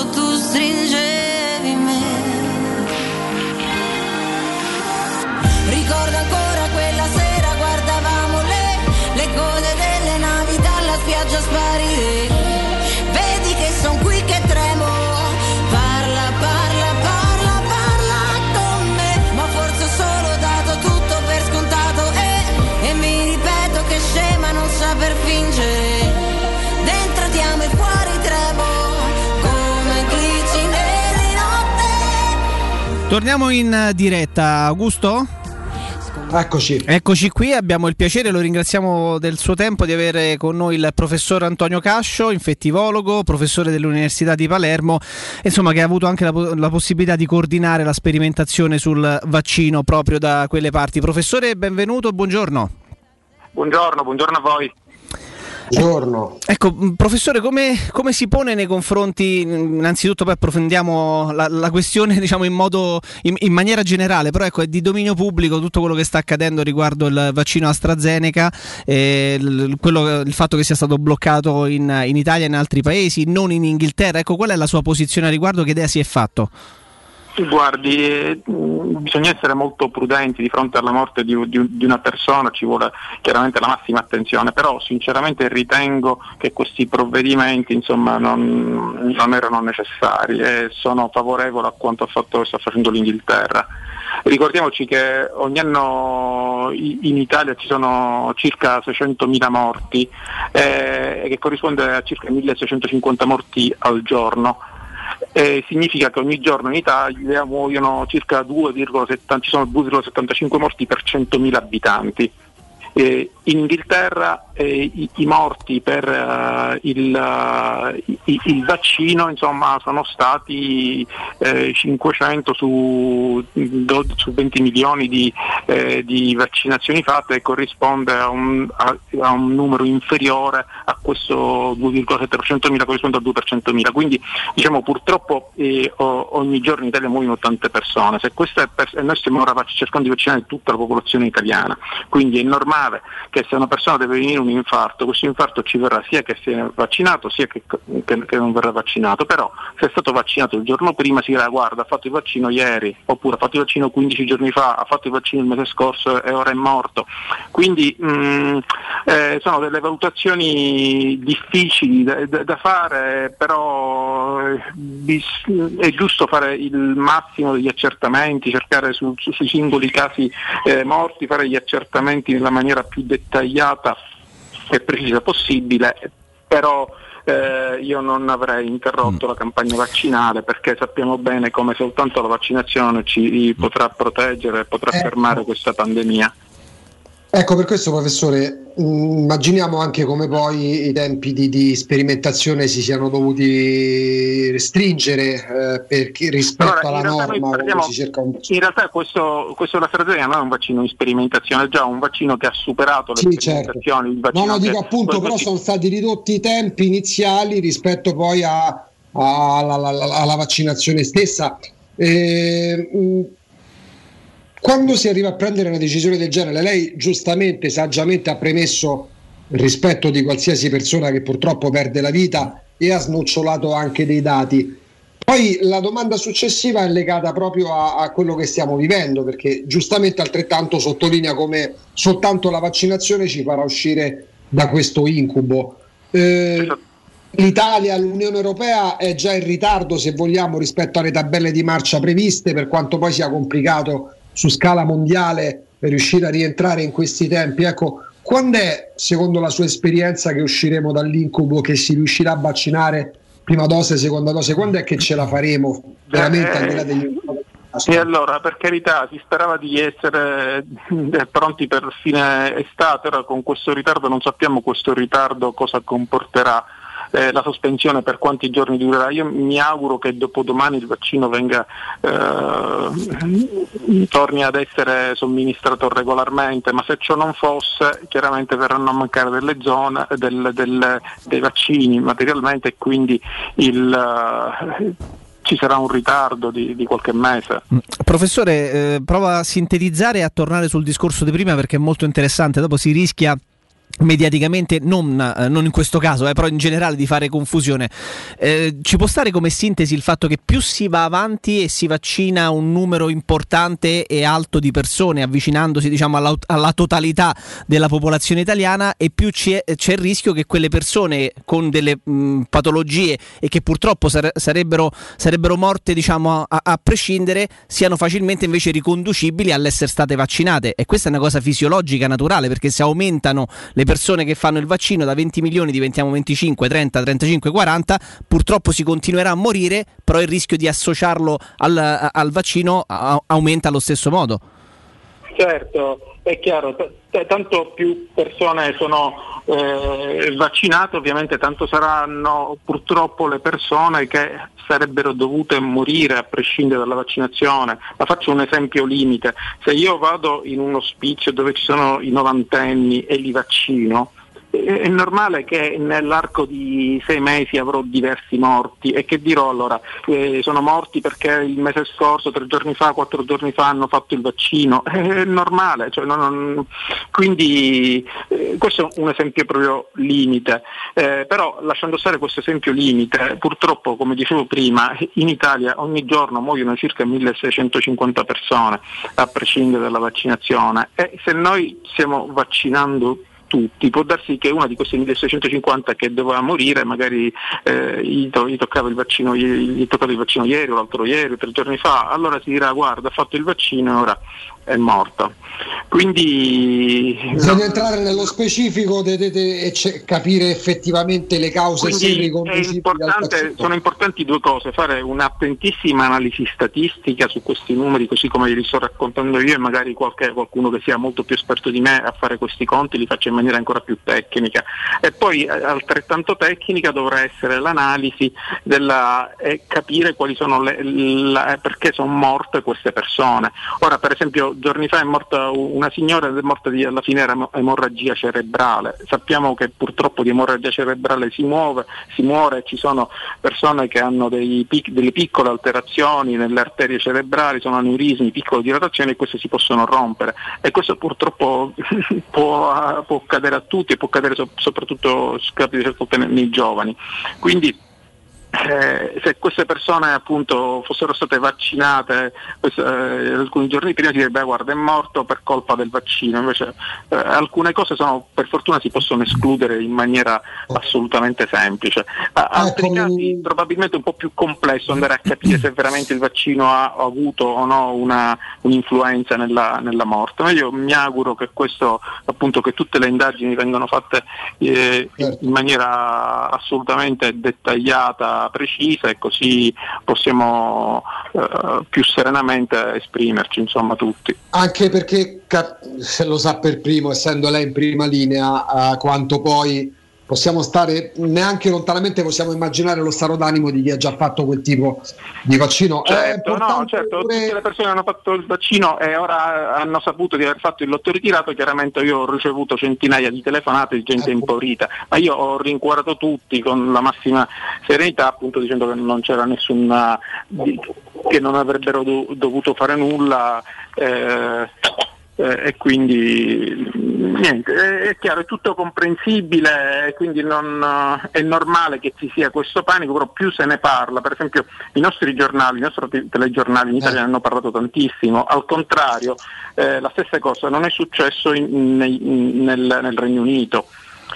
Quindi la nostra popolazione è sicuramente più imporita rispetto a quella appunto del, del Regno Unito. Ha anticipato la domanda perché era riferita proprio all'id- al ruolo dell'informazione, eh, perché poi magari un titolo eh, anche in buona fede può, Sì, può creare Sì, sì, quell'allarmismo. poi chiaramente eh, diciamo, il vostro il compito dei titolisti è quello di rendere l'articolo più appetibile possibile, magari certe volte esagerando, da- dicendo qualcosa di equivoco, ora non voglio accusare né voi né nessun altro, eh, eh, però chiaramente non si scherza con, eh, con questi argomenti, quindi bisogna essere molto molto cauti, bisogna avere un gran Certo. senso di responsabilità. E allora l'ultima curiosità, professore, poi la salutiamo ringraziandola. è, mh, siamo tornati, ecco, noi parliamo da Roma, quindi della regione Lazio in zona rossa, come un po' tutte le regioni, andremo incontro a un altro mini lockdown sotto Pasqua. Eh, è la volta buona, nel senso servirà in via definitiva, in attesa poi della vaccinazione su larga scala, a uscire fuori da questo incubo. Era quello che si aspettava questo nuovo Ma lockdown. guardi, io, io ri- ritengo di sì, eravamo nella strada buona, speriamo di poter riprendere il vaccino prestissimo e, e rit- e tornare in carreggiata. Speriamo Grazie, bene davvero, professore. La ringraziamo per il suo tempo. Grazie, grazie a voi, buongiorno. Grazie, grazie e buon lavoro al professor Antonio Cascio, infettivologo e docente presso l'Università di Palermo.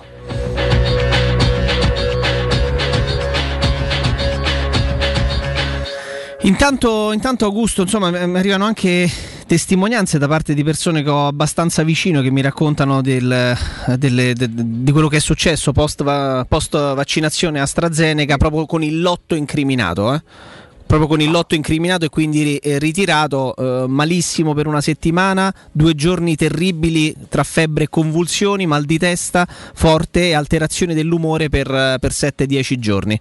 Quindi eh, però persone... Eh, ma guarda, eh, qualcosa è successa. Poi la- è chiaro che poi il discorso fatto dal professor Cascio ha un filologico, nel Certo. senso se tu vaccini, eh, la domanda che poi gli ha fatto te, la seconda domanda, se tu vai a vaccinare 50 milioni di persone, eh, chiaramente statistica, purtroppo aggiungo, ne muoiono 100.000 in un mese, fa- di un numero a caso, non tutte sono riconducibili a Ah, quello. no, no, non certo, vogliamo certo. tornare- non vogliamo tornare a quelle discussioni che ci hanno purtroppo ammorbato sotto primo lockdown, la distinzione è morto per Covid o è morto col Covid, perché altrimenti non se ne esce. È chiaro che poi la statistica porta a dover fare certi calcoli E a fare un, di- sta un chi- distinguo. e a chi di, sta a chi di dovere fare le distinzioni, ricondurre la morte a una causa determinata, determinante. Però te lo dico Jacopo, poi ecco qua mi rifaccio e condivido in tutto quello che ha detto il professore, sta pure all'informazione avere quella logica che non porti soltanto magari a sparare il titolo che fa da, Certo, da specchietto certo. per l'odole, perché lo diciamo spesso per il calcio, molto spesso purtroppo succede pure in ambito sanitario. Augusto chiaramente ci sta già ascoltando, noi siamo un'emittente sportiva che causa, causa pandemia siamo costretti anche ad occuparci ed approfondire tanti temi di grande attualità, ma rimaniamo una- una- un'emittente che si occupa di sport e di calcio nello specifico e diamo il buongiorno, lo ringraziamo anche per la sua disponibilità a Sergio Pellissier. Buongiorno Sergio. Buongiorno a voi. Augusto, abbiamo, Ciao, buongiorno, grazie. Abbiamo disturbato Sergio Pellissier perché poi abbiamo coinvolto anche i nostri ascoltatori con il giochino degli attaccanti italiani tra anni 90 e 2000 che magari ecco, non, non hanno vestito le maglie di squadre eh, di altissimo livello ma che hanno scritto delle storie, hanno contribuito a scrivere delle pagine di storia bellissima del nostro calcio. E Sergio Pellissier senza ombra di dubbio è una, è uno di questi personaggi, 112 gol in Serie A con il Chievo, come si, come si arriva a fare un numero di gol del genere in Serie A in assoluto, ma addirittura con una realtà particolare straordinaria sotto tanti punti di vista come quella del Chievo Verona, Sergio? Eh, senza contare i, gol che ho sbagliato, eh, avrei avuti molti di più. No, no, beh, indubbiamente eh, sono soddisfazioni. eh. Arrivare con una squadra importante è sicuramente un blasone ed è bello. Eh, si hanno altri, eh, altre, altre piacevoli situazioni da affrontare, mentre al Chievo ho avuto tante difficoltà perché comunque eh, sei, sei sempre a confrontarti con giocatori forti, con squadre molto più importanti di, di te. Eh, indubbiamente riuscire a fare tutti questi gol per me è un vanto me- è anche bello che posso anche ricordarlo ai miei figli che qualcosa di importante ho fatto. Certo, peraltro tu hai fatto, hai fatto parte di- del cosiddetto grande Chievo, del Chievo dei miracoli e hai giocato addirittura le- gli storici eh, preliminari di Champions League nella stagione 2006-2007 e, e ricordavi giustamente fare gol magari con una grande squadra, questo lo aggiungo io, eh, è un po' più semplice quando sei supportato da, da, da, da fuori classe in ogni ruolo, quando magari lo devi fare in una squadra che tante volte è capitato lottasse per la medio-bassa classifica, hanno un valore diverso Sergio, hanno un valore diverso ed essere capaci a fare tanti gol, 112 in Serie A con una squadra come, come il Chievo è una, è una medaglia, è qualcosa che ti puoi, ti puoi affiggere al petto, dai.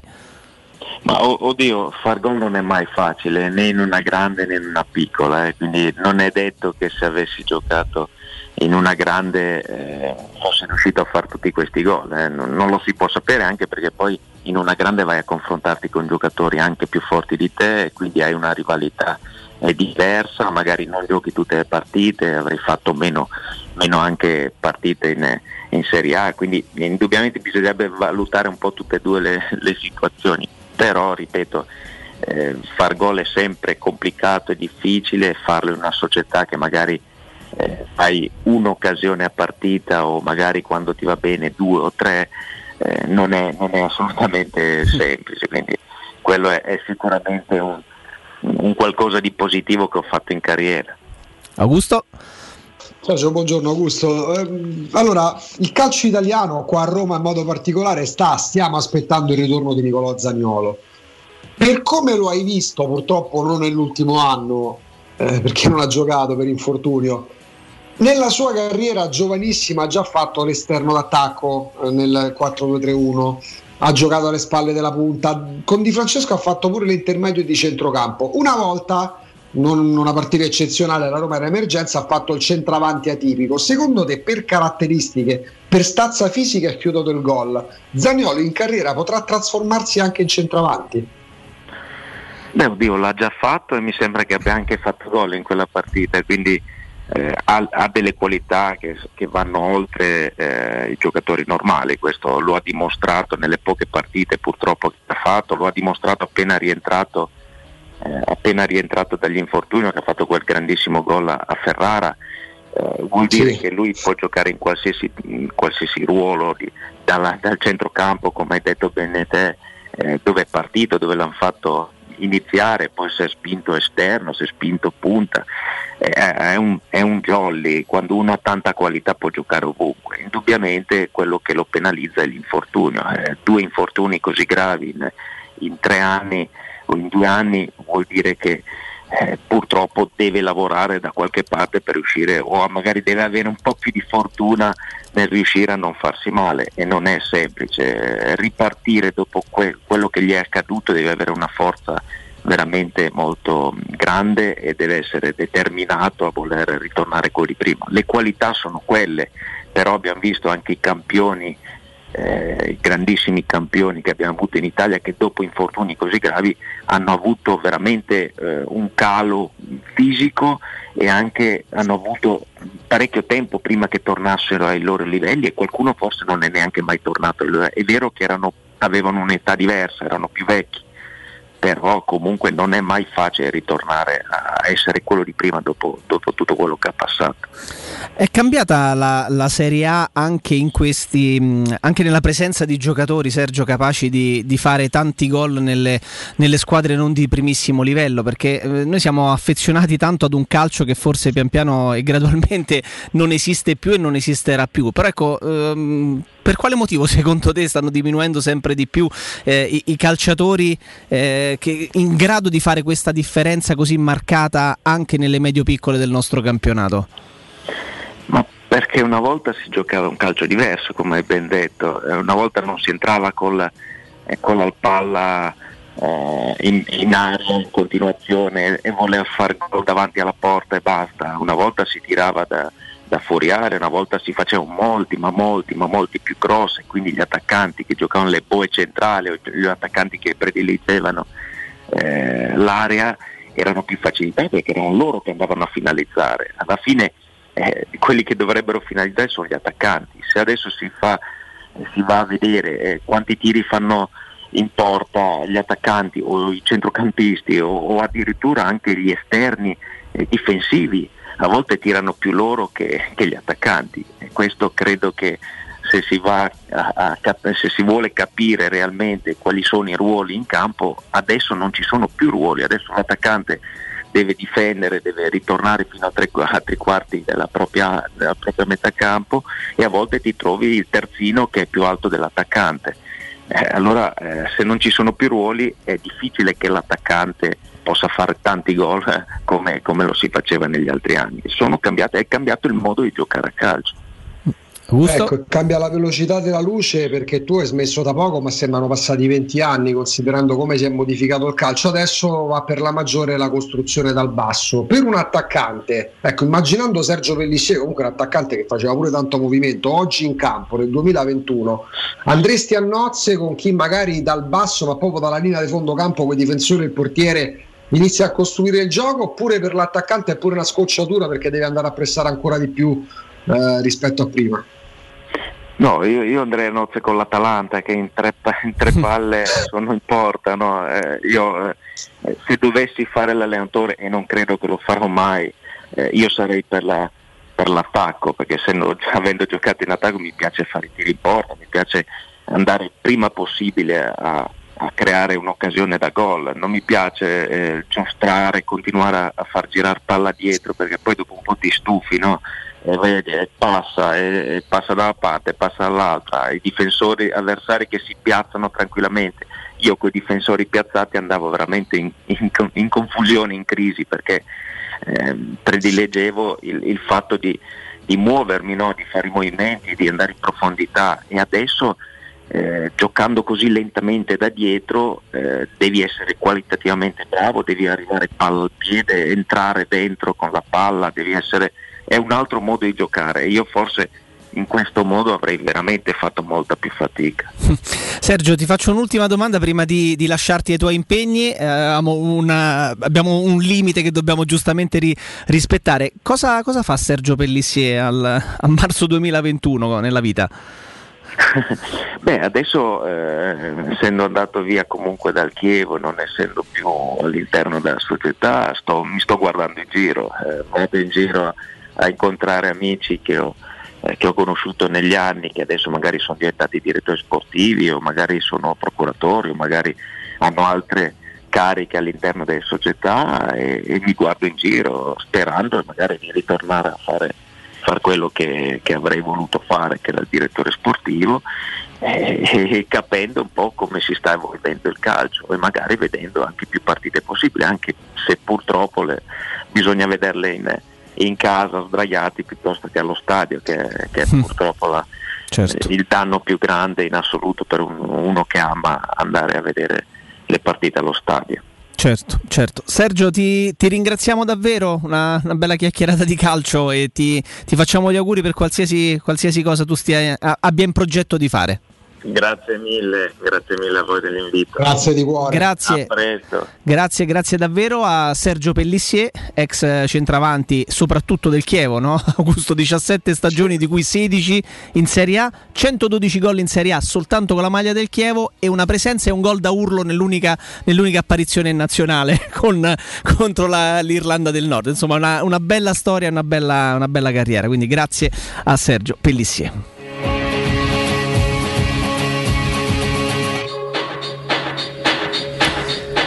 Augusto, credo tu abbia un ricordo importante da fare sì, prima di sì, fermarci. Sì, sì, sì, perché vi portiamo, vi apriamo, vi spalanchiamo le porte de- del mondo di Vale Vale, perché per allenarci in casa ancora di più adesso, sapete quanto significa non potersi muovere, dover fare qualcosa in casa per il corpo, ma per la mente, mente sana in corpo sano, non, non, non veniva detto a caso, allora c'è il mondo di Vale Vale che ci si apre eh, senza stress in questo caso non possiamo neanche muoverci, ma a maggior ragione diventa anche un modo per il futuro di vivere lo sport, di vivere l'allenamento in casa, perché non dobbiamo affrontare nemmeno il traffico, il parcheggio per l'autovettura raggiungendo i centri sportivi. In questo caso la comodità di casa nostra, il nostro bagno, la nostra doccia, la nostra vasca quando abbiamo finito, ancora di più per rilassarci e questo portale che è davvero un mondo altro che piccolo, un mondo che ci si spalanca perché valevale.it valevale.it, segnatevelo sempre di più, siete già in tantissimi, siamo già in tantissimi, offre tante attività dedicate a tutti, agli atleti esperti, a chi si avvicina per la prima volta e neanche magari conosce quel tipo di esercizio che sta per fare e poi si appassiona, ma pure alle mamme che sono in dolce attesa, agli anziani, a chi ha, cosa molto importante che non dimentica, non trascura Vale Vale, a chi è affetto da disabilità e in questo momento abbiamo avuto anche dei collegamenti ad hoc per questo molti centri di riabilitazione sono chiusi anche per questioni legate alla pandemia, allora valevale.it offre anche questa opportunità, a maggior ragione, a maggior ragione se siete ascoltatori di Tele Radio Stereo, perché se andate in home page eh, su valevale.it trovate proprio, bello, lo vedete, c'è proprio il nostro studio, c'è Tele Radio Stereo, ci sono le cuffie, c'è il microfono, c'è una sezione speciale che Adriana, che Vale Vale ha costruito per voi, ha creato per noi la possibilità di prenotarci dopo esserci registrati per un allenamento, scegliendo l'orario, scegliendo tra le tante discipline che ci sono, eh, attraverso le piattaforme Zoom, Skype, Meet, basta un clic, basta registrarsi, inserire la pass vale vale, tutto attaccato nello spazio riservato a voi ascoltatori di Teleradio Stereo e il gioco è fatto. Per iniziare e poi sicuramente da questo mondo non vorrete più uscire Basta semplicemente un piccolo spazio dentro casa, un tablet, un PC, uno smartphone, una buona connessione a internet e su valevale.it prenoterete i vostri allenamenti. Valevale.it, un piccolo mondo aperto a tutti.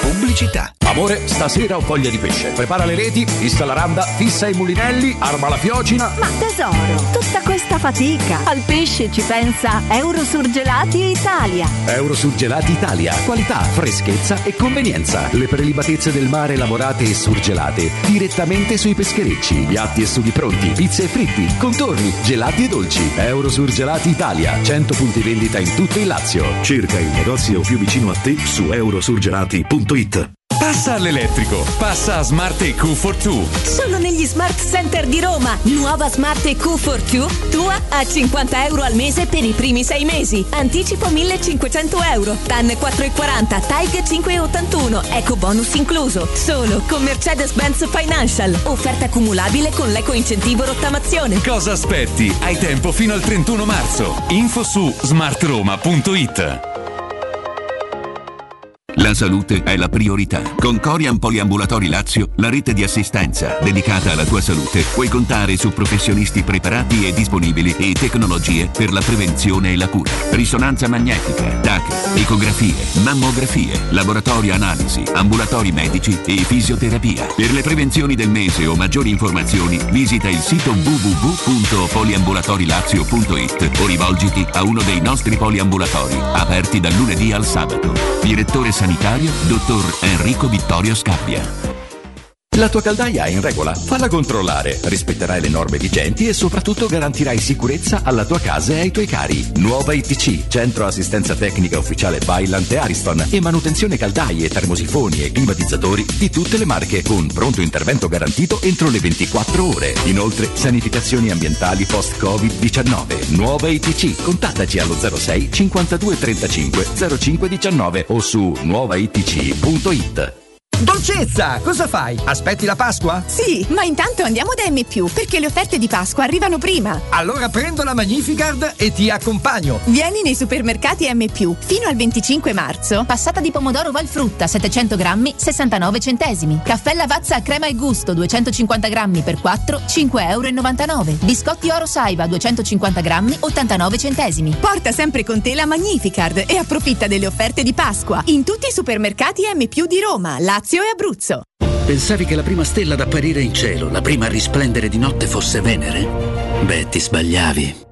Classe A Night Edition, la prima stella della notte. Con pacchetto Night cerchi in lega da 18 finiture in nero e doppio schermo widescreen. Versione 180D Automatic Sport da 350 euro al mese con My Drive Pass, anticipo 6.500 euro, 35 canoni leasing, TAG 488 TAN 390, salvo approvazione Mercedes-Benz Financial, fogli informativi in concessionaria. E inoltre solo da Mercedes-Benz Roma, permutando la tua vettura usata, puoi avere una supervalutazione di 3.500 euro. Info su mercedes-benzroma.it Spazio. Fino a ieri pensavamo a quello con la luna e le stelle. Oggi a quello che desideriamo nella nostra casa. Per questo le stelle ve le faremo vedere senza sbattere le ginocchia nei vostri vecchi ed angusti appartamenti, ma dalle spaziose terrazze dei nostri spaziosi appartamenti. Residenze Colle degli Abeti. Benvenuti nello spazio. Ufficio vendite in via Piero Corti 13. Telefono 06 66 18 36 75. www.residenze.com Gruppo Edoardo Caltagirone ha costruito residenze, vende. Sicuro con la tua auto dai numero uno dei ricambi. GM Autoricambi. Passione per i motori, prezzi super concorrenziali, competenza nei servizi sono i nostri marchi di fabbrica. La migliore qualità dei prodotti e risparmio su ogni ricambio. Approfitta delle nostre vantaggiosissime offerte. Scegli la competenza e la convenienza di GM Autoricambi. gmautoricambi.com Il tuo pistop a Roma. Via Giovanni Passerini 1725 06 25 20 92 51. 06 88 52 91 82. Per la tua pubblicità su Teleradio Stereo chiamalo 06 06 88 8 52 52 91 82 91 82.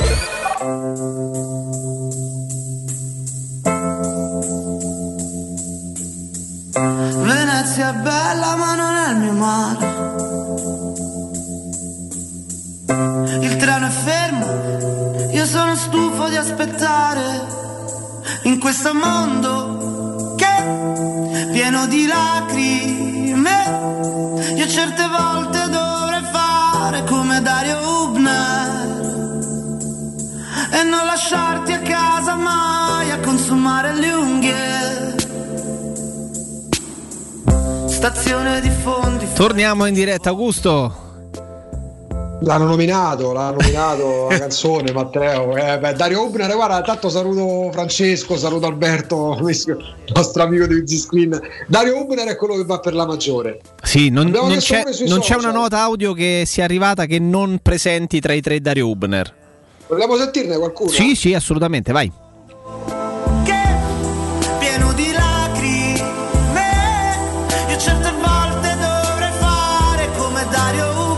Voglio Vericano, eh, Zampagna e unghie. Possanzini, Tiribocchi e Dario Ubner. Consumare le unghie. Numero 1 Dario Ubner, numero 2 Nicola Ventola e numero 3 Marzio Amoroso o Animal. Un saluto a zio Fabio da Sezze. Ciao ragazzi, per me Poggi, Ubner e Meggiorini. Il mio personale podio è questo. Marco Del Vecchio, Paolo Poggi, Cristiano Lucarelli. Ubener, Perché poi nella stessa frase è querela? e Maccarone. No, ecco, un attimo, interrompiamo. Ecco, cioè, mettere Lucarelli e Del Vecchio insieme a Paolo Poggi, se non vorrei con tutta la buona volontà. Eh, del no? vecchio querela, Cioè- eh, eh, altra persona da arrestare No, nel ecco. giro di 5 minuti. Pure Cristiano Lucarelli eh, ne avrà fatti tanti con il Livorno, per carità, però è uno che ha giocato pure, tra le altre cose, con lo Shakhtar Donetsk ha giocato Cristiano Come Lucarelli, no? Facendo no? gol in no? Champions, facendo 4 gol nel girone di Champions, quindi non proprio, non proprio l'ultimo degli arrivati. Eh, con tutta la buona volontà rispettiamo, chiaro, vostra, il, vostro, il, il vostro pensiero, i vostri pensieri, ma Possanzini, no? Quante partite avrà giocato in Serie A Possanzini? Vabbè, però che era come la regina, qualcosetta ha fatto pure. Il Meggiorini Sì, sì, sì. pure. No, Meggiorini però vedi, gioca, vedi, eh. sono tutti, sono tutti accosta- accomunati dal fatto di non aver vestito maglie importantissime. Eccezione fatta per chi ha, ha fatto il nome di Del Vecchio, di Marzio Amoroso. Ehm, però ecco, eh, di tanti tanti gol, forse tra tutti quelli nominati li ha fatti solamente Ubner. Che credo che Ubner, con Un altro che segnava come un disgraziato era Marco Ferrante. del Marco. Ferrante, Lui- bravissimo. Lui passando di- dalla Serie B alla Serie A parecchi gol ha fatti. Io poi avevo un debole per Emiliano Bonazzoli. Come no? Io quando, quando emerge Bonazzoli pensavo fosse davvero un fenomeno. E poi c'era Fabio Bazzani, che quando esplode con la Sampa sembrava l'ira di Dio. Lui non è stato insieme o sta tuttora con Alessia Mersa, se non ricordo male. Sicuramente è stato insieme, adesso non so se ancora. Ecco, adesso va a fare loro, se, Parizzi sempre nel, gol, nel gossip sfocia, ma vabbè. Io, cioè, veramente- sei tu che la metti in mezzo, ma accolli a me. però sono veramente tanti se ci pensiamo. eh. Sì. Però Dario Ubner è un po' ecco, da titolo delle canzoni. Ma, ma sai perché? Sai perché? E poi ne ascoltiamo altre, ne sono arrivate veramente una, una valanga. Perché Ubner eh, con eh, Igor Protti eh, è l'unico giocatore ad aver vinto la classifica cannonieri nelle tre categorie, Serie A, Serie B e Serie C. E Ubner era uno di quelli che non pagava il salto di categoria. Cioè lui per anni aveva giocato in Serie C e in Serie B, ma per anni consecutivi. Primo anno di Serie A, doppia cifra. Riscende in Serie B, 20 gol. 20 gol nuovamente la, stagione dopo, risale in Serie A, doppia cifra. Cioè lui non cambiava assolutamente No, nulla, no. Cioè la categoria non, non contava per lui, lui faceva gol a prescindere. Sentiamo ancora un po' di, un po' di note, vai. Buongiorno, mi chiamo Antonio, eh, Ubner, Caracciolo e Pippo Maniero. Dario Ubner per Nasino da Velletri. Ciao, buona giornata. Allora, i tre, ciao, sono Danilo, e Ubener, Lucarelli e Caccia. Nicola Io Caccia. soltanto uno, uno su tutti, Darione Ubner. Buongiorno Luca. Beh, sicuramente Ubner, Ganz e poi metterei anche Caracciolo. Beh, Lucarelli di Natale, ma soprattutto Darione Hübner. Scusa Fabio, a me ne vengono solo due che ce l'avevo sempre al fantacalcio, Pasquale Luiso e Roberto Muzzi. Buongiorno, sono Andrea. Io dico Graffieti, Zampagni e Paolo Poggi. Graffiedi. Scuola Cesena, Graffiti. Scuola Cesena, è vero, è vero, è vero. Ma poi Gianni Comandini che fece tripletta in un Milan Inter, se- sì, Milan Inter 6 a 0, Inter Milan Sì. 06, fece tripletta Gianni Comandini. È vero, c'era Eh, lui negli stessi anni di Ventola, grosso modo, e poi per anni ha bazzicato la Serie A, credimi Augusto, ma lo- lo- cioè, per, per il gusto di parlare di calcio, senza una, una ragione specifica, ha continuato a fare il centravanti in Serie A per anni, Fausto Rossini. Rossini da ragazzino era un predestinato. Era un predestinato, però poi in Serie A ha continuato a giocare per anni e anni, eh, arrivando a un massimo di gol, credo, a stagionale di 3 o Sai 4 perché? gol. Perché Rossini, se non me lo ricordo male, era mh, quel periodo in cui si andava a privilegiare il fisico. Sì, lui scuola Atalanta. attacca- eh, Bravo, perché c'era un attaccante che oggettivamente non è mai stato un bomber, ma che per qualsiasi allenatore lo abbia avuto a disposizione era un punto di riferimento perché è utilissimo nel calcio che prevedeva l'attaccante che non facesse solo gol, che è Bernardo Corradi. Sì. Bernardo Corradi non, non era bomber, tra l'altro grande fisico, ma non era neanche un grande stoccatore di testa, ma aveva un'intelligenza tattica tale che veniva premiata dagli allenatori. Insomma, pure nella Lazio De Mancini fece molto bene. ha giocato in nazionale Corradi, eh? Insomma. Come no, nel Chievo a proposito di Chievo. E Fausto Rossini era in quel periodo lì, quella fase storica lì, c'era pure come si chiama Foti. Sal- Eh, sì, Salvatore Foti, come no? Esatto, sempre scuola, sempre scuola Samp, che poi è andato pure lui a Reggio Calabria dove c'era l'omo- l'omonimo Foti, il presidente Lillo Foti. Eh, ce ne sono tanti, ce ne sono tanti. A me piaceva da Matti Bonazzoli e pensavo, Jacopo, che Roberto Acquafresca fosse il nuovo Vieri. Pensa quanto non ci capisco niente di pallone. Vidi Acquafresca a Torino, stavo. Eh, lui era eh, scuola Toro, prima giovanili del Toro, poi il Torino fallì e lo prese l'Inter esattamente, poi iniziarono a girovagare. A 16 anni Acquafresca era un fenomeno. Rubava l'occhio, tant'è che lo volevano tutti. C'era È il vero, discorso della naturalizzazione perché c'ha la mamma polacca. E poi però non ha rispettato nemmeno il 30% le premelle È verissimo, se tu pe- vedi eh, facendo questo giochino semplice, guarda quanti nomi sono usciti fuori di calciatori che hanno giocato in Serie A. Adesso prima ah, mi ero permesso di fare il nome di Fausto Rossini che tra Bologna, Atalanta, Udinese, Catania e Livorno ha giocato consecutivamente in Serie A 8 anni. Augusto, 8 stagioni consecutive in Serie A con tante presenze pure, 18, 20, 30, 25, gol totali in 8 anni 15. Cioè, se tu fai Eh, il manco male, dai. Sì, hai capito, se tu fai il centravanti in Serie A per 8 anni consecutivi, 15 gol mi aspetto che li fai a- in due anni, ma in 8 cioè, mi pare troppo. sei mesi. Cioè. Invece ti ricordi che era, era considerato pure lui il predestinato, lo chiamavano il chip, Giacomo Cipriani del Bologna. Giacomo Cipriani.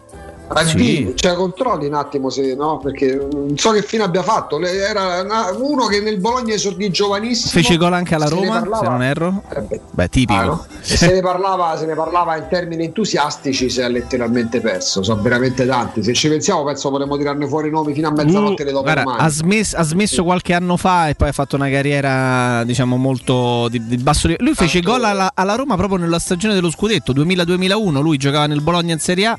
Mi sa che fece gol eh, proprio lui alla Roma. Eh, continuiamo ancora, ne abbiamo, ne abbiamo tante e ne ascoltiamo ancora un po'. Vai. Ciao a tutti, Alessio, eh, Ganz quando stava all'Atalanta, Hubner e Pato Aguilera. Ciao. Ubner, Luiso e Balbo. Buongiorno, da centravanti puro vi dico Dario Hubner, Cristiano Lucarelli e Caracciolo. Viene in mente Tiribocchi e, e Darione Hubner. Cioè Hubner era proprio gobbo. Ciao Daniele, secondo me i migliori erano Lucarelli, Protti e Maniero. Piacevano tanto Ubner, Kolivanov e Amoroso quando giocava all'Udinese. Che Marzio, ragazzi. Ciao ragazzi, Fabrizio, a me al volo vengono in mente Lucarelli, Protti e Dario Hubner. Ciao. Eh, comunque sono, questi, Sono dai, questi, sono questi. E Tra, tra l'altro, vabbè, a parte il fatto, la querelo io, chi ha detto chi ha messo tra questi Balbo lo querelo io, a parte gli No. scherzi, grazie. Balbo categoria superiore. Ma categoria superiore pure Marzio Amoroso, Jacopo. Eh, perché è vero- certo, quello È vero, che al Milan fa, è vero che al Milan fa molto meno rispetto a quanto mm, faceva vedere nell'Udinese, ma nell'Udinese stavamo a livelli di Alexis Sanchez, Marzio Amoroso. E Pato Aguilera, no, Pato Aguilera era un grande attaccante.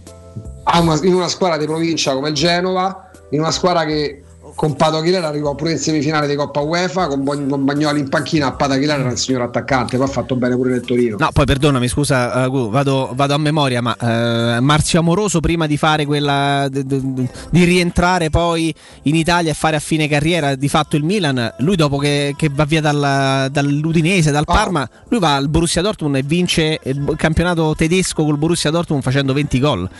Cioè, Sai stiamo mi parlando di dimenticato la parentesi nel Dortmund, è rimasto amoroso pure là giocare. Cioè, stiamo parlando di un giocatore che è andato in Bundesliga vent'anni fa e con 20 gol ha portato eh, il Dortmund a vincere lo scudetto. Quindi mm, non ce ne vorranno, ma giocatori, parliamo di un giocatore di un altro livello, di un'altra categoria. eh. Poi magari lo ricordiamo spento e appesantito a fine carriera, ha finito, ha finito addirittura in Grecia, è andato in Brasile, poi è tornato in Italia. Poi altra Ma. Ma poi ce ne sono tanti. Prima, a proposito del Chievo, abbiamo nominato Pellissi e Corradi. Nel Chievo, nel Chievo giocava Cossato, nel Chievo, nel Chievo giocava Marazzina. Ma ce ne sono veramente tanti. Ecco, Ganz, pure attenzione, Ganz siamo al limite perché Ganz comunque ha trascinato il Milan di Zaccherone allo scudetto. Bravo. Perché il centravanti era lui e l'attaccante era lui, risolve la partita. Ganz ha avuto una signora carriera. Ganz ha fatto Inter e Milan.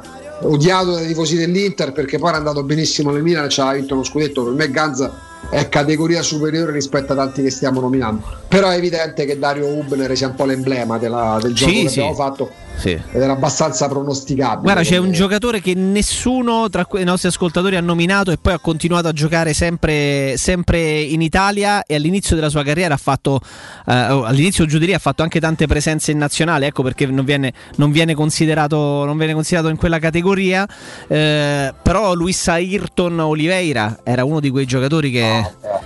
No? Che- Un giorno di questi lo chiamiamo carinissimo tra le altre cose. Lulu Oliveira era, era, era veramente tanto. Poi lui brasiliano, naturalizzato belga, ma questi giocatori giocavano, questi, questi attaccanti giocavano in provincia. Cioè, Esatto. Oliveira- io impazzisco, sai quando, Jacopo? Quando ripenso a qualche anno prima rispetto al giochino che stiamo facendo. Nel Cagliari giocava Enzo Francescoli. Cioè, noi tante volte diciamo il sosia di, di Milito, no? Sì, sì, e beh, perché il principe è Francesco, il principito è Milito. Noi tante volte diciamo, signori, Zico ha giocato nell'Udinese, Junior ha giocato nel Torino. Signori, il Cagliari ha avuto Enzo Francescoli, uno dei più grandi numeri 10 da- de- de- del calcio sudamericano, un fuori classe assoluto. Certo. Che, Mamma mia. rispetto al pazzesco che si urla oggi, qualsiasi gol faccia mh, un carneade con tutto il rispetto, ma, con tutto il rispetto parliamo del pallone, del, Benevento, Certo. del Crotone, Certo. Segnasì mi sembra che stiamo descrivendo le movenze di de, de, Eh, de- Rud Van Eh, Nistelrooy. adesso però perdonami, porta rispetto a un cuonco per favore. Ehm, Augusto, visto, eh, hai fatto gli ultimi ricordi, giusto? Cioè, Ne manca uno. Ne manca uno. Allora ti do una notizia velocissima perché ehm, D'Ambrosio positivo al coronavirus, giocatore ovviamente dell'Inter, quindi attenzione pure lì, sappiamo essere tornati in zona rossa e quindi tornano anche tanti casi tra i calciatori e quindi è una cosa da tenere in considerazione. E poi dopo il, mm, dopo il, tuo, il tuo ricordo eh, presentiamo una cosa veramente molto molto carina con cui chiudiamo trasmissione. Ma prima, prima linea a te Augusto. Gran bel consiglio, dall'altro la parola sanificazione, il verbo sanificare, purificare, insomma li stiamo coniugando da ormai un anno, eh, abbiamo superato anche l'anno e continuiamo a farlo, ma dobbiamo sempre farlo perché questo è un consiglio che vale sempre, non soltanto sotto pandemia, perché è un consiglio che nasce da un'iniziativa, da uno studio della NASA che ha permesso di, di- di avere eh, dei sistemi di purificazione e sanificazione dell'aria perfetti, eh, studi approfonditi e per questo c'è Beyond Guardian Air e Pure and Clean. Parliamo dei migliori dispositivi al mondo che con questa tecnologia esclusiva Active Pure riescono a purificare e sanificare l'aria e tutte le superfici delle nostre case, dei nostri locali, dei luoghi di lavoro, agendo, cosa molto importante, H24, quindi 24 ore su 24 e in presenza di persone, quindi anche molto molto pratico perché come si suol dire non bisogna reggiare prima di rientrare eh, ma mentre noi siamo a casa sul posto di lavoro c'è questo sistema, questi dispositivi che ci permettono di, di avere a che fare con aria come deve essere respirata. Beyond Guardian Air, Pure and Clean svolgono infatti un'azione sanificante, catturano ed eliminano il 99,99% delle microparticelle e dei contaminanti che sono presenti negli ambienti chiusi, ci mettono al sicuro da virus, da batteri, funghi, muffe e allergeni. E poi ne sappiamo qualcosa perché dentro Teleradio Stereo nei nostri studi si utilizza questo dispositivo che ci fa muovere e lavorare in tutta sicurezza. Fatelo anche voi, affidatevi a Beyond Guardian Air Pure and Clean perché è nato un nuovo modo di respirare. Se volete un contatto c'è il sito sanificazione.online e poi il telefono 06 41 20 5943, lo ripeto 06 41 20 5943. Ha fatto il vaccino AstraZeneca non ha ragione di essere preoccupato, questa è una pausa solo precauzionale, i vaccini sono e restano l'arma fondamentale con cui uscire da questi mesi difficili. Questa parola del Ministro della Salute Roberto Speranza. Con questo chiudiamo Augusto, grazie, grazie di cuore davvero. Eh, ci Grazie risentiamo domani in diretta con ehm, Riccardo come, come sempre, dopo di noi ci sono eh, Mimmo Ferretti, Stefano Petrucci e Roberto Infascelli, dopo il GR e noi ci salutiamo però mm, con un ricordo perché eh, l'abbiamo fatto anche ad inizio trasmissione eh, ricordando come un anno fa veniva a mancare il nostro Massimo Ruggeri e quindi lo, lo omaggiamo, omaggiamo la sua memoria con questo, questo piccolo ricordo con cui ci salutiamo. Grazie Augusto, a domani.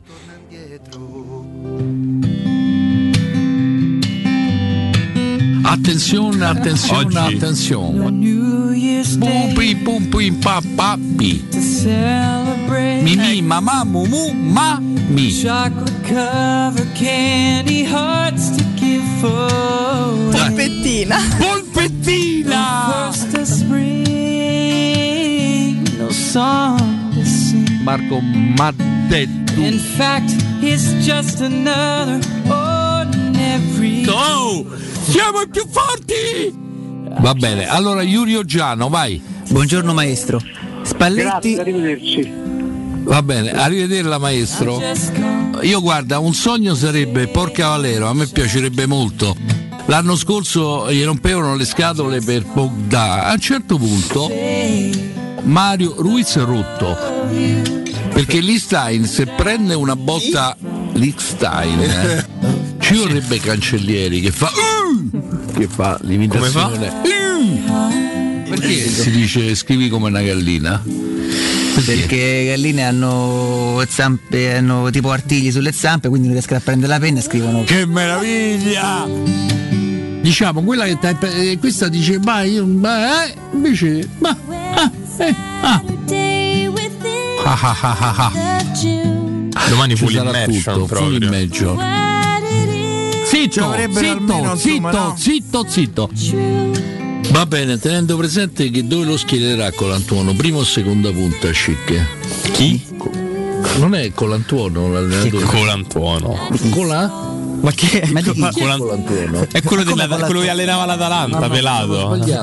è? Giampaolo. Giampaolo. Dicevo, stavo io pensavo fosse una battuta. No, no, infatti era- doveva essere una battuta, doveva essere, ma è riuscita male. Ma no, dico Giampaolo dove lo schiererà? Chic, prima punta o seconda? Prima punta, prima punta, ma lo mette eh, verso la fine. Esatto, quindi non gioca Quagliarella. No, no, non gioca Chic de Frel.